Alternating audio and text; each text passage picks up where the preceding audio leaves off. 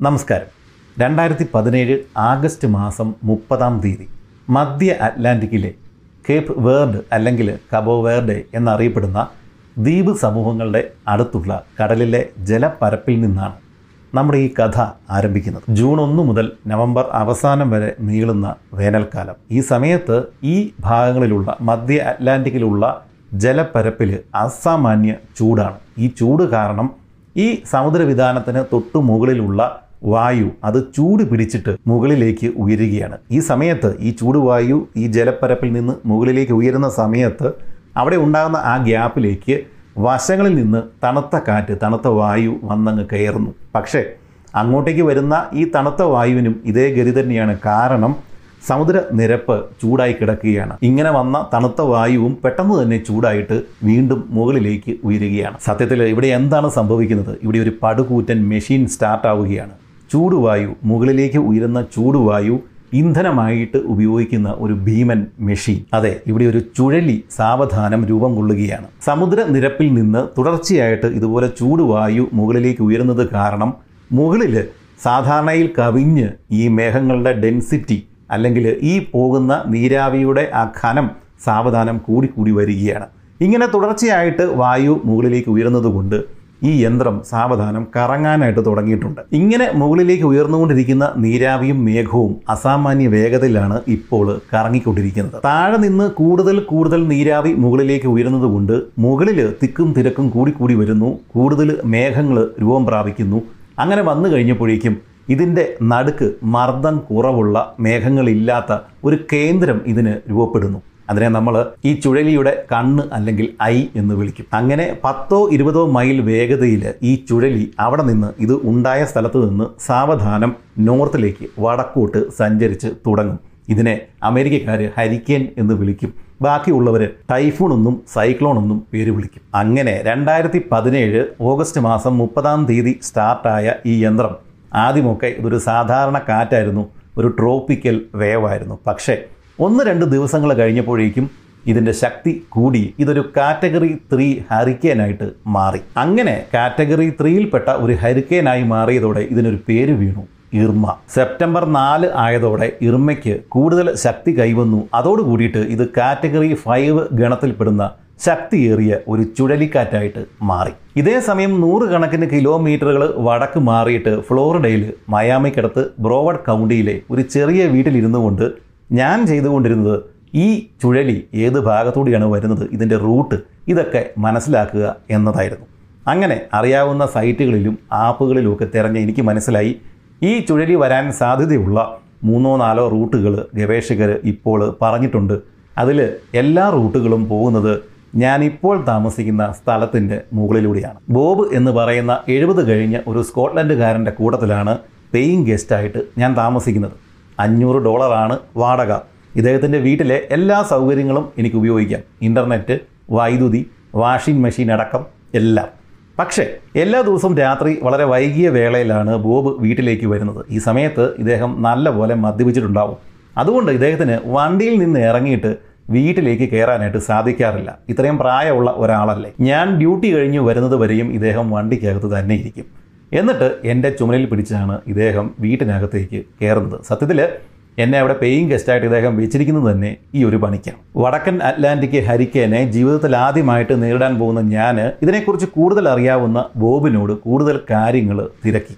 ഇദ്ദേഹം തന്റെ പഴയ വീടിന്റെ മുകളിലേക്ക് മച്ചിലേക്ക് നോക്കിക്കൊണ്ട് എന്നോട് പറഞ്ഞു ഈ ഉറുമീസ് ഇത് എത്ര കണ്ടതാണ്? എന്ന് വെച്ചാൽ ഇദ്ദേഹം തന്റെ ഓർമ്മ വെച്ച് നോക്കിക്കഴിഞ്ഞാൽ പത്തോ ഇരുപതോ ചുഴലികൾ കണ്ടിട്ടുള്ള ഒരാളാണ്. അതുകൊണ്ട് ഇതിനേക്കാളും വലിയ ശക്തിയേറിയ കാറ്റുകൾ ഇവിടെ എത്തിയിട്ടുണ്ട്. അപ്പോഴൊന്നും എന്റെ ഈ വീടിന്റെ റൂഫ് ഇവിടെ നിന്ന് പോയിട്ടില്ല. അതുകൊണ്ട് ഈ ഇർമയ്ക്കും ഒന്നും ചെയ്യാനായിട്ട് സാധ്യമല്ല. നീ ധൈര്യമായിട്ട് ഇരിക്കുക ഇത് കേട്ട് കഴിഞ്ഞപ്പോഴേക്കും എനിക്ക് കുറച്ച് ആശ്വാസമായി. ഒരു കാറ്റഗറി ഫൈവ് ചുഴലി വന്നാൽ നമ്മുടെ ഈ റൂഫിന് ഇക്കിളി എടുക്കുന്നത് പോലെയുള്ളൂ. ബോബ് മുകളിലേക്ക് നോക്കിക്കൊണ്ട് അട്ടഹസിച്ചുകൊണ്ട് എന്നോട് പറഞ്ഞു. ഓക്കെ ഞാനും ആലോചിച്ചു. ശരിയാണ്. ഇത്രയൊക്കെ കാര്യങ്ങൾ കണ്ട ആളാണ്. എനിക്ക് പേടിക്കാൻ ഒന്നുമില്ല. കണക്കനുസരിച്ച് കരീബിയൻ ദ്വീപുകളുടെ ഭാഗത്ത് നിന്ന് ഇർമ്മ സഞ്ചരിച്ച് ഞാൻ ഇപ്പോൾ താമസിക്കുന്ന സ്ഥലത്ത് എത്തണമെങ്കിൽ ഏതാണ്ട് രണ്ടാഴ്ച സമയമെടുക്കും. ഇതിനോടകത്ത് ഈ പടക്കം ചീറ്റി പോകാനും അല്ലെങ്കിൽ ഇതിന്റെ വഴി മാറി പോകാനുള്ള സാധ്യത അമ്പത് ശതമാനം ഉണ്ട്. പല വർഷങ്ങളിലും തുടർച്ചയായിട്ട് ചുഴലി അടിച്ചുകൊണ്ടിരിക്കുന്ന ഈ ഫ്ലോറിഡയിൽ ചുഴലി വരുന്നുണ്ടോ എന്ന് അറിയാൻ വേണ്ടിയിട്ട് നമുക്ക് പത്രങ്ങൾ വായിക്കേണ്ട ടി വി കാണേണ്ട ന്യൂസ് അപ്ഡേറ്റ് ഒന്നും നോക്കേണ്ട ആവശ്യമില്ല. വോൾമാർട്ട് പോലുള്ള ഒരു വലിയ സൂപ്പർ മാർക്കറ്റിന്റെ വെള്ളം ഇരിക്കുന്ന സെക്ഷനിൽ ഒന്ന് കണ്ണൊടിച്ചാൽ മതി. കാരണം വെള്ളം അവിടെ തീർന്നിട്ടുണ്ടെങ്കിൽ വിചാരിച്ചോ രണ്ടാഴ്ചയ്ക്കകത്ത് ഇങ്ങോട്ടേക്ക് ഒരു ചുഴലി വരുന്നുണ്ട്. കാരണം ആളുകൾ ശുദ്ധജലം സംഭരിക്കുകയാണ്. ഇത് ഇവർ തലമുറകളായിട്ട് ചെയ്തു പോരുന്ന ഒരു ശീലമാണ്. ആദ്യമേ ഇതുപോലുള്ള ബോട്ടിലുകൾ എല്ലാം വീട്ടിൽ കൊണ്ടുവെക്കും. അതിനുശേഷം വീട്ടിലുള്ള സകല സ്ഥലങ്ങളിലും എവിടെയൊക്കെ വെള്ളം ശേഖരിച്ച് വെക്കാമോ? ഉദാഹരണത്തിന് ബാത്ത് ടബ് ഇതെല്ലാം അടച്ചു വെച്ചിട്ട് അതിനകത്ത് ഇവർ വെള്ളം ശേഖരിച്ച് വെക്കും. ചുഴലി വന്നാൽ കറണ്ട് പോകും വെള്ളത്തിന്റെ സപ്ലൈ പോകും. പിന്നെ കുളിക്കാൻ പറ്റില്ല. അല്ലെങ്കിൽ കുടിക്കുവാനായിട്ട് വെള്ളം ഉണ്ടാകില്ല. എവിടെയൊക്കെ വെള്ളം സംഭരിച്ച് വെക്കാമോ അതെല്ലാം അവർ ചെയ്യും. കറണ്ട് പോകാനായിട്ട് സാധ്യതയുള്ളത് കൊണ്ട് ഉണക്ക രൂപത്തിലുള്ള ഭക്ഷണമാണ് ഇവർ ശേഖരിച്ച് വെക്കുക. റൊട്ടി ബിസ്ക്കറ്റ് അങ്ങനെയുള്ള കാര്യങ്ങൾ പാൽപ്പൊടി ഇതെല്ലാം ഇവർ സംഭരിച്ച് വെക്കും. കൂടാതെ വാഹനം നിറയെ ഇന്ധനം അടിച്ചു വെക്കും. അതും പോരാഞ്ഞിട്ട് ഈ ഗ്യാസ് പൈപ്പിന്റെ അല്ലെങ്കിൽ ഗ്യാസ് ലൈനിന്റെ കണക്ഷൻ പോകാൻ സാധ്യതയുള്ളത് കൊണ്ട് പാചകവാതകവും ഇവർ സംഭരിച്ച് വെക്കാറുണ്ട്. അടുത്ത പണി ജനലുകൾ സുരക്ഷിതമായിട്ട് അടയ്ക്കുക എന്നുള്ളതാണ്. അല്ലെങ്കിൽ ഏതെങ്കിലും ഗ്യാപ്പ് വഴി ഈ കാറ്റ് അകത്തേക്ക് കയറി കഴിഞ്ഞാൽ അത് റൂഫും കൊണ്ടേ പിന്നെ പുറത്തേക്ക് പോവുകയുള്ളൂ. അതുകൊണ്ട് ഈ ജനലുകളെല്ലാം ഹരിക്കെയിൻ ഷട്ടർ വെച്ചിട്ട് അടയ്ക്കുക അല്ലെങ്കിൽ പ്ലൈവുഡൊക്കെ വെച്ചിട്ട് പൂർണമായിട്ടും ഇത് ബന്ധിക്കുക. ഈ കാറ്റ് കൂടുതൽ കൂടുതൽ അടുത്ത് വരും തോറും വഴിയിൽ നിറച്ച് ലക്കും ലഗാനമില്ലാതെ വണ്ടി ഓടിക്കുന്നവരെ കാണാം. കാരണം ജലം സംഭരിക്കുക ഇന്ധനം നിറയ്ക്കുക ഇതിനു വേണ്ടിയിട്ട് ആളുകൾ പരക്കം പായുക. വീട് സുരക്ഷിതമല്ല എന്ന് തോന്നുന്നവർ സർക്കാർ വക ഷെൽട്ടറുകളിലേക്ക് മാറണം. അല്ലെങ്കിൽ പിള്ളേരെല്ലാം വണ്ടിക്കകത്ത് എടുത്തിട്ടിട്ട് ഈ ഫ്ലോറിഡയിൽ നിന്ന് അല്ലെങ്കിൽ ഈ കാറ്റ് വരുന്ന സ്ഥലത്ത് നിന്ന് മാറി മറ്റേതെങ്കിലും നഗരത്തിലേക്ക് പോകുക. അടുത്ത പണി വീടിന്റെ പരിസരങ്ങളിൽ ഒടിയാറായിട്ട് നിൽക്കുന്ന ശിഖരങ്ങളെല്ലാം വെട്ടി മാറ്റുക. ശേഷം വീടിന്റെ പുറത്ത് ഈ കാറ്റ് വന്ന് എടുത്തെറിയാൻ സാധ്യതയുള്ള എന്തെങ്കിലും വസ്തുക്കൾ കിടപ്പുണ്ടെങ്കിൽ അതെല്ലാം എടുത്ത് ഗാരാജിലേക്ക് തള്ളുക. ഇത്രയൊക്കെ ചെയ്തു കഴിഞ്ഞാൽ ഒരു ഫ്ലോറിഡക്കാരൻ കാറ്റിനെ നേരിടാനായിട്ട് തയ്യാറായി എന്ന് കരുതാം. അങ്ങനെ സെപ്റ്റംബർ മാസം പതിമൂന്നാം തീയതിയായി ഇന്നാണ് ആ ദിവസം. രാത്രിയുടെ മറവിൽ അലറിക്കൊണ്ട് ഒരു രക്തരക്ഷസനെ പോലെ അവൾ എത്തും ഇർമ വൈകുന്നേരമായി നേരിയ മഴ തുടങ്ങിയിട്ടുണ്ട്. ആകാശത്ത് മേഘങ്ങൾ കൂടി വരുന്നതുകൊണ്ട് വെട്ടവും കുറവാണ്. ഏതാണ്ട് തൊണ്ണൂറ് ശതമാനം ആളുകളും ഷെൽട്ടറുകളിലേക്ക് മാറുകയോ അല്ലെങ്കിൽ ഫ്ലോറിഡ വിടുകയോ ചെയ്തിട്ടുണ്ട്. ബാക്കി പത്ത് ശതമാനത്തിൽ വരുന്ന ഞാനും ബോബ് സാഹിബും ഇർമയെ നേരിടാൻ വേണ്ടിയിട്ട് തയ്യാറായിട്ട് ഇരിപ്പാണ്. തലേ ദിവസം തന്നെ ഇർമയെ നേരിടാൻ വേണ്ടിയിട്ട് എല്ലാ തയ്യാറെടുപ്പുകളും ചെയ്തു വെച്ചിട്ടുള്ളതിനാൽ ഇന്നത്തെ ദിവസം ഒന്നും ചെയ്യാനില്ല. എന്നാൽ പുറത്ത് കറങ്ങി നടക്കാം എന്ന് വിചാരിച്ചാൽ നടപ്പില്ല. കാരണം കാറ്റിന്റെ ശക്തിയും മഴയും കൂടി വരികയാണ്. അതെ പുറത്ത് മഴയുടെ ശക്തി കൂടി വരികയാണ്. ആകാശം ഇരുണ്ടു തുടങ്ങി വെളിച്ചം തീരെ ഇല്ലാതായി. ടെമ്പറേച്ചർ വളരെ പെട്ടെന്ന് തന്നെ ഡ്രോപ്പ് ആയത് ഞാൻ ശ്രദ്ധിച്ചു. ഇർമ്മ വളരെ അടുത്തെത്തിക്കഴിഞ്ഞു ബോബ് ഒരു ബിയറും പൊട്ടിച്ചിട്ട് വെതർ അപ്ഡേറ്റും നോക്കി ടി വിയിൽ തന്നെ നോക്കി കിടപ്പാണ്. ഇനി വൈകിട്ട് ഞാനൊരു കോഴിക്കറി വെച്ച് കഴിഞ്ഞാൽ അതിന്റെ രണ്ട് കഷ്ണം ചോദിക്കാൻ വേണ്ടി മാത്രമേ ഇദ്ദേഹം ഇനി പുറത്തേക്ക് വരികയുള്ളൂ. കുളിച്ച ശേഷം മുറിയിൽ കയറിയിട്ട് ബെഡിൽ കിടന്ന ഞാൻ ചെവി വട്ടം പിടിച്ചു. പുറത്ത് നല്ല ശബ്ദമാണ്. അതിനനുസരിച്ച് തന്നെ വീടിന്റെ ലൂസായ ഭാഗങ്ങളൊക്കെ കിടന്ന് വിറയ്ക്കുന്നുണ്ട്. പതിവ് പോലെ എന്റെ ചിന്തകൾ പുറകിലേക്ക് പോയി. ഒരു അഞ്ഞൂറ് കൊല്ലങ്ങൾക്ക് മുമ്പ് ഈ ഭാഗങ്ങളിലെ അവസ്ഥ എന്തായിരിക്കണം? അല്ലെങ്കിൽ ഇവിടെ ആരൊക്കെയാണ് താമസിച്ചിരുന്നത്? ഞാൻ വെറുതെ മൊബൈൽ എടുത്തിട്ട് ഒന്ന് സെർച്ച് ചെയ്ത് നോക്കി. ആളെ കിട്ടി. മയാമികൾ എന്ന് വിളിക്കപ്പെടുന്ന ജനതയാണ് ഇവിടെ ഉണ്ടായിരുന്നത്. അവരെക്കുറിച്ച് വലിയ വിവരങ്ങളൊന്നും നമുക്ക് ഇപ്പോഴും ലഭ്യമല്ല. കടൽ തീരത്തൂടെ പോയിക്കൊണ്ടിരുന്ന സ്പാനിഷുകാർ പലപ്പോഴും ഇവർ ആയുധമൊക്കെ ആയിട്ട് തീരത്ത് നിൽക്കുന്നത് കണ്ടിട്ടുണ്ട്. അതിൽ കൂടുതൽ വലിയ അറിവുകളൊന്നും ഈ മയാമികളെക്കുറിച്ച് നമുക്കില്ല. ഏതാണ്ട് അഞ്ഞൂറ് വർഷങ്ങൾക്ക് മുമ്പ് ആയിരത്തി അഞ്ഞൂറ്റി പതിമൂന്നിൽ സ്പാനിഷുകാരനായിട്ടുള്ള ഹുവാൻ പോൺസ് ഡെ ലയോൺ എന്ന് പറഞ്ഞ ആളാണ് ഒരു ഈസ്റ്റർ ദിനത്തിൽ ഈ ഫ്ലോറിഡയുടെ തീരത്ത് ആദ്യമായിട്ട് എത്തിയ വിദേശി. അദ്ദേഹമാണ് അമേരിക്കൻ വൻകരയിൽ നിന്ന് പുറത്തേക്ക് തള്ളി നിൽക്കുന്ന ഈ സ്ഥലത്തിന് ലാ ഫ്ലോറിഡ എന്ന് പേരിട്ടത്. അതിന്റെ അർത്ഥം പൂക്കളുടെ സ്ഥലം എന്നാണ്. ഇവിടെ പൂക്കൾ കണ്ടതുകൊണ്ടൊന്നുമല്ല അദ്ദേഹം ആ പേരിട്ടത്. ഈസ്റ്റർ ദിനത്തിനോട് അനുബന്ധിച്ചാണ് അദ്ദേഹം ഈ സ്ഥലം കണ്ടെത്തിയത്. അതുകൊണ്ടാണ് ആ പേരിട്ടത്. പോൺസ് ഡേ ലയോൺ ഇവിടെ വന്ന സമയത്ത് ഈ ഫ്ലോറിഡ എങ്ങനെയാണ് ഇരുന്നിരുന്നത്? ഇദ്ദേഹം പറയുന്നത് തീരം നിറയെ കണ്ടൽ ചെടികളായിരുന്നു എന്നാണ്. അതുകൊണ്ട് ഇദ്ദേഹത്തിന് കപ്പൽ ഇതിനോട് തീരത്തേക്ക് കൂടുതൽ അടുപ്പിക്കാനായിട്ട് പല സ്ഥലങ്ങളിലും സാധിച്ചിരുന്നില്ല. ഈ കണ്ടൽ വനങ്ങൾക്ക് പുറകിൽ മില്യൺ ഏക്കറുകൾ വിസ്തൃതിയിൽ വ്യാപിച്ചു കിടക്കുന്ന കൂറ്റൻ ചതുപ്പ് നിലങ്ങൾ. അവിടെ പാറിപ്പറന്ന് മൂളി നടക്കുന്ന ലക്ഷക്കണക്കിന് കൊതുകുകൾ വെള്ളത്തിൽ നിറയെ മുതലകൾ ഇതെല്ലാം നിറഞ്ഞ ഒരു വലിയ തണ്ണീർ വനം. ഇതിനും അപ്പുറം കാണുന്ന ചെറിയ വനങ്ങളിൽ അലഞ്ഞു തിരിഞ്ഞു നടക്കുന്ന ഫ്ലോറിഡ പാന്തർ. ഇതിനിടയിൽ കുറ്റിച്ചെടികൾക്കകത്ത് ഒളിച്ചിരിക്കുന്ന കുറച്ച് മനുഷ്യരെ. പോൺസ്ഡേ ലിയോൺ നോക്കിയിട്ട് അവരെ കണ്ടില്ല. പക്ഷേ അവർ ഈ വലിയ കപ്പലുകൾ നൗകകൾ കണ്ട് അന്തം വിട്ടിരിക്കുകയാണ്. അക്കാലത്ത് അവിടെ ഉണ്ടായിരുന്ന ഈ മയാമി ഗോത്രക്കാർ തന്നെയാണ് ഈ ഒളിഞ്ഞിരുന്ന് നോക്കിയത്. ഞാൻ കണ്ണടച്ച് ആ രംഗം മനസ്സിൽ കണ്ടു. ഇതേ സമയത്ത് പെട്ടെന്ന് പുറകിൽ എന്തോ ഒടിഞ്ഞു വീഴുന്ന ശബ്ദം ഞാൻ കേട്ടു. ആ സമയത്ത് നല്ല കാറ്റ് തുടങ്ങിയിട്ടുണ്ട്. പുറകിലുണ്ടായിരുന്ന അവക്കാടോ മരത്തിന്റെ ഒരു ചെറിയ ശിഖരം ഒടിഞ്ഞു വീണ ശബ്ദമാണ്. കടൽ തീരത്ത് എങ്ങനെയാണോ തിരമാലകൾ വന്ന് അടിക്കുന്നത് അതുപോലെ തന്നെയാണ് ഈ കാറ്റ് ഇപ്പോൾ വീശിക്കൊണ്ടിരിക്കുന്നത്. ഒരു തവണ വന്നു കഴിഞ്ഞാൽ മരങ്ങൾ റാ പോലെ വളയും. പിന്നീട് അത് നിവരാൻ വേണ്ടിയിട്ട് മൂന്ന് നാല് മിനിറ്റുകൾ എടുക്കും. പിന്നെ കുറച്ച് നേരത്തേക്ക് ശാന്തതയാണ്. അത് കഴിഞ്ഞിട്ട് വീണ്ടും അല തല്ലുന്നത് പോലെ ഈ കാറ്റ് വരും. ആ കാറ്റ് ഇങ്ങനെ വന്നുകൊണ്ടേയിരിക്കും. കുറച്ച് കഴിയുമ്പോഴേക്കും ഈ കാറ്റുകൾ തമ്മിൽ വരാനുള്ള ആ ഗ്യാപ്പ് കുറഞ്ഞു കുറഞ്ഞു വന്നിട്ട് തുടർച്ചയായിട്ട് കാറ്റ് വീശും. ആരൊക്കെയോ അലറിക്കൂവി വിളിക്കുന്നത് പോലുള്ള ശബ്ദമാണ് ഈ കാറ്റ് വരുമ്പോൾ നമ്മൾ കേൾക്കുന്നത്. നല്ല മഴയുണ്ട് നല്ല തണുപ്പുണ്ട്. ഈ സമയം അടുക്കളയിൽ കോഫി മെഷീനിൽ നമ്മുടെ ബോബ് എനിക്കായിട്ടും അദ്ദേഹത്തിന് വേണ്ടിയിട്ടും രണ്ട് കപ്പ് കോഫി അല്ലെങ്കിൽ കോർട്ടഡിറ്റ ഉണ്ടാക്കുന്നുണ്ട്. നമ്മുടെ ഇറ്റാലിയൻ എക്സ്പ്രസോ കോഫിയിൽ കുറച്ച് പാൽ ചേർത്താൽ ഈ ക്യൂബൻ കോർട്ടഡിറ്റ കോഫി കിട്ടും. ഇത് ഒരെണ്ണം കുടിച്ചു കഴിഞ്ഞാൽ പിന്നെ തലയ്ക്ക് ഏറ്റാലും കണ്ണടഞ്ഞു പോകത്തില്ല. അതാണ് ഇതിന്റെ ഗുണം. കോഫി കുടിച്ചുകൊണ്ട് ഞാൻ എന്റെ മുറിയിലേക്ക് മടങ്ങി. ഫ്ലോറിഡയിലും കരീബിയൻ ഭാഗങ്ങളിലും ഇത്തരം ചുഴലികൾ നൂറ്റാണ്ടുകളായിട്ട് വീശുന്നുണ്ട്. അങ്ങനെയാണെങ്കിൽ പോൺസ് ഡേ ലിയോണും സംഘവും ഇത്തരം ഒരു ചുഴലിയെ ഉറപ്പായിട്ടും നേരിട്ടിട്ടുണ്ടാവണം. ഉടൻ തന്നെ ലാപ്പെടുത്ത് ഞാനൊന്ന് തിരഞ്ഞു. ഈ ഭാഗത്തെ ചുഴലി ആദ്യം കണ്ടിട്ട് റിപ്പോർട്ട് ചെയ്ത യൂറോപ്യൻ ആരായിരിക്കും? എന്തായിരിക്കും ആ മനുഷ്യന്റെ അനുഭവം? ഇത്തരം നൂറ് ചോദ്യങ്ങൾ എന്റെ മനസ്സിൽ തലപൊക്കി. ഇതെല്ലാം നോക്കുവാനും അറിയുവാനും പറ്റിയ സമയമാണ്. പുറത്ത് പ്രകൃതി അതിനുള്ള ആംബിയൻസ് എനിക്ക് ഉണ്ടാക്കി തന്നിട്ടുണ്ട്. എനിക്ക് ആവേശമായി അവസാനം തിരച്ചിലിനൊടുവിൽ എനിക്ക് ആ പേര് കിട്ടി. Cabeza de Vaca. അഞ്ഞൂറ് വർഷങ്ങൾക്ക് മുമ്പ് ഞാൻ ഇപ്പോൾ നേരിട്ടുകൊണ്ടിരിക്കുന്ന ഇർമ എന്ന ചുഴലി തുടങ്ങിയ സ്ഥലത്ത് അല്ലെങ്കിൽ ആ ഒരു ഭാഗത്ത് മറ്റൊരു വമ്പൻ ചുഴലിയെ നേരിട്ട സ്പാനിഷുകാരൻ കബേസ ഡിവാക്ക. കറണ്ട് ഉടൻ തന്നെ പോയേക്കാം. അതുകൊണ്ട് വളരെ വേഗത്തിൽ തന്നെ ഇദ്ദേഹത്തിന്റെ കഥകൾ അടങ്ങിയ അല്ലെങ്കിൽ ഇദ്ദേഹത്തിന്റെ ചരിത്രം അടങ്ങിയ രണ്ട് മൂന്ന് പുസ്തകങ്ങൾ കിൻഡിലിൽ തപ്പിയെടുത്തിട്ട് അത് വേഗം ഞാൻ ഡൗൺലോഡ് ചെയ്തു. പുറത്ത് ഇർമ ആഞ്ഞു വീശുമ്പോൾ കബേസ ഡി വാക്കയോടൊപ്പം എനിക്കും ഈ ഫ്ലോറിഡയിൽ വന്നിറങ്ങണം. ആ കൂട്ടത്തിൽ നിങ്ങളും പോരെ. Welcome to histories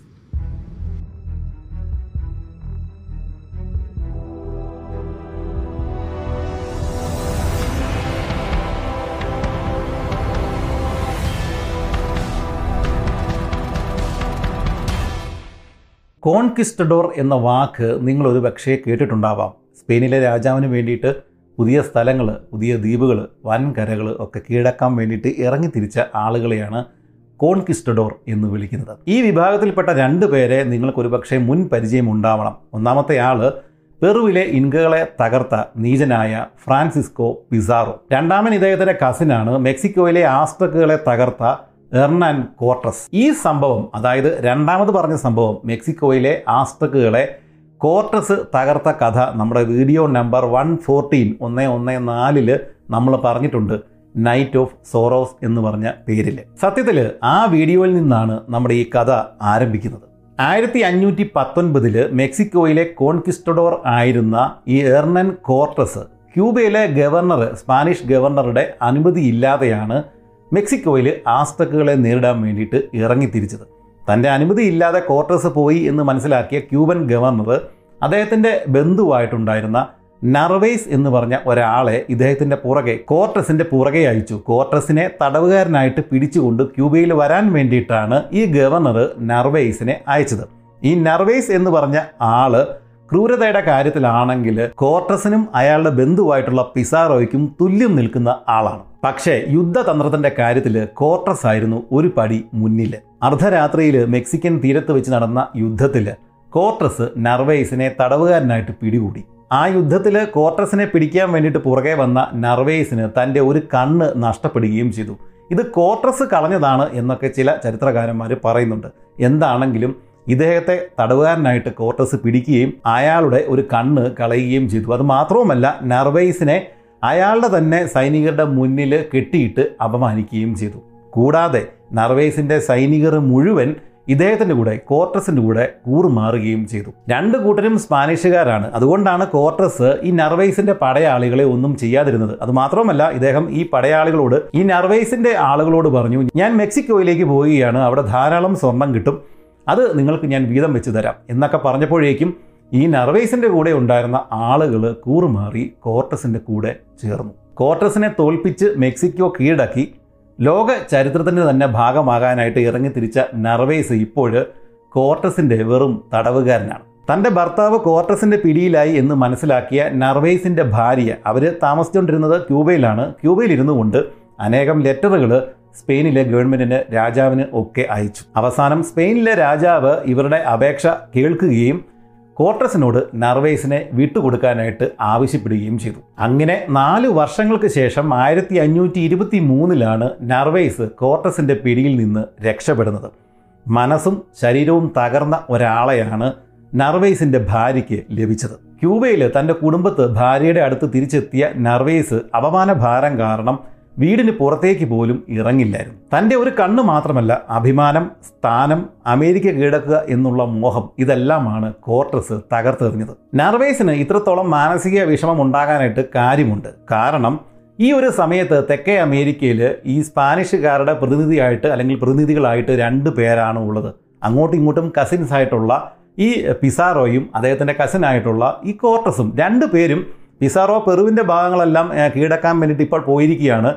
Cortez already ഈ മെക്സിക്കോ കീഴടക്കി കഴിഞ്ഞു. ഇനി നർവേസിന് പോകാനായിട്ട് ഒരു സ്ഥലമില്ല. അതാണ് പ്രശ്നം. നർവേസ് തന്റെ സ്ഥാനം പോയി പേര് പോയി. ഇനി ഞാൻ എന്ത് ചെയ്യും? എങ്ങോട്ട് പോകും? ഇങ്ങനെയൊക്കെ ആലോചിച്ചുകൊണ്ടിരിക്കുന്ന സമയത്താണ് നമ്മൾ മുമ്പ് പറഞ്ഞ ഒരു കഥ ഇദ്ദേഹം കേട്ടത്. ഏതാണ്? ലാ ഫ്ലോറിഡ എന്ന് പറഞ്ഞ സ്ഥലം പോൺസ് ഡേ ലെയോൺ കണ്ടെത്തി എന്നുള്ള കാര്യം ഇദ്ദേഹവും അറിഞ്ഞു. നർവേസിനും മനസ്സിലായി. അതോടുകൂടിയിട്ട് നെർവേസിന്റെ മനസ്സിൽ ലഡു പൊട്ടി. കാരണം ഇദ്ദേഹത്തിന് കീഴടക്കാൻ വേണ്ടിയിട്ട് ചെന്ന് കയറിയിട്ട് കൊള്ളയടിക്കാൻ വേണ്ടിയിട്ട് മറ്റൊരു സ്ഥലം ദൈവം ഇദ്ദേഹത്തിന്റെ മുൻപിൽ കൊണ്ടെത്തിച്ചിരിക്കുകയാണ് ഇതാണ് നർവേസ് ചിന്തിച്ചത്. La Florida. പെറു പിസാറോയ്ക്കും മെക്സിക്കോ കോർട്ടസിനുമാണെങ്കിൽ ഫ്ലോറിഡ നർവേസിനാണ് ഇതാണ് ഇയാൾ ചിന്തിച്ചത്. ഇനി ഈ പണിക്കൊന്നും പോകണ്ട. മക്കളെയും ഭാര്യയും ഒക്കെ നോക്കിയിട്ട് ക്യൂബയിൽ വല്ല എസ്റ്റേറ്റും ഒക്കെ മേടിച്ചിട്ട് തോട്ടങ്ങളൊക്കെ നോക്കി. അവിടെ കഴിഞ്ഞാൽ മതി എന്ന് ബന്ധുക്കൾ കൂട്ടുകാരൊക്കെ ഉപദേശിച്ചു. പക്ഷേ അധികാരമോഹിയായിട്ടുള്ള സ്വർണ മോഹിയായിട്ടുള്ള ഈ നർവേസ് ഇത് വല്ലം കേൾക്കുമോ? വീട്ടിൽ ചടഞ്ഞുകൂടി ഇരിക്കാനല്ല തന്നെ ദൈവം സൃഷ്ടിച്ചത് എന്നാണ് നർവേസ് പറഞ്ഞത്. അതുമാത്രമല്ല തന്റെ ലോകം ക്യൂബയല്ല. ഫ്ലോറിഡയാണ്. ഇതൊക്കെയാണ് അദ്ദേഹം ചിന്തിച്ചു കൂട്ടിയത്. ഒട്ടും വൈകിയില്ല ഇദ്ദേഹം നേരെ ക്യൂബയിൽ നിന്ന് അടുത്ത കപ്പലിൽ സ്പെയിനിലേക്ക് പോയി. അവിടെ ചെന്നിട്ട് രാജാവിനോടും അവിടെ ഉണ്ടായിരുന്ന പ്രഭുക്കന്മാരോടും ഒക്കെ തന്റെ പ്ലാന് അതായത് ഈ ഫ്ലോറിഡ കീഴടക്കാനുള്ള തന്റെ പ്ലാന് അദ്ദേഹം അവതരിപ്പിച്ചു. എന്നാൽ ഫ്ലോറിഡ കണ്ടെത്തിയ അല്ലെങ്കിൽ പുറം ലോകത്തിന് കാട്ടിക്കൊടുത്ത പോൺസ് ഡേ ലിയോൺ പറഞ്ഞിരുന്ന കുറച്ച് കാര്യങ്ങൾ അവിടെ ഉണ്ടായിരുന്നവർക്ക് നേരത്തെ തന്നെ അറിയാമായിരുന്നതിനാൽ അവരിതിൽ വലിയ ഇൻട്രസ്റ്റ് ഒന്നും കാണിച്ചില്ല. വെള്ളക്കെട്ടുകളും കൊതുകുകളും മാത്രമാണ് അവിടെ ഉള്ളത്. മാത്രവുമല്ല കപ്പലൊന്നും അടുപ്പിക്കാനായിട്ട് സാധ്യമല്ല. ഇനി സ്വർണം കണ്ടെത്തണം എന്നുണ്ടെങ്കിൽ സാധാരണ ഈ സ്പാനിഷുകാരുടെ വിചാരം മലകൾ അതിനോടനുബന്ധിച്ച സ്ഥലങ്ങളിലൊക്കെയാണ് സ്വർണം ഉള്ളത് ഇവിടെ മലയൊന്നും കാണാനില്ല. ഇത് കൂടാതെ സ്വർണം കൈവശമുള്ള ഇന്ത്യൻസ് അല്ലെങ്കിൽ ലോക്കലായിട്ടുള്ള നേറ്റീവ് അമേരിക്കൻസ് അവിടെ കാണാനുമില്ല. കാരണം ഈ തീരം വഴി കപ്പൽ ഓടിച്ച പോൺസ് ഡേ ലിയോണ് അവിടുന്ന് ഇവിടുന്ന് ഒളിഞ്ഞു നോക്കുന്ന ഒന്ന് രണ്ട് ആളുകളെ മാത്രമാണ് അദ്ദേഹം കണ്ടത്.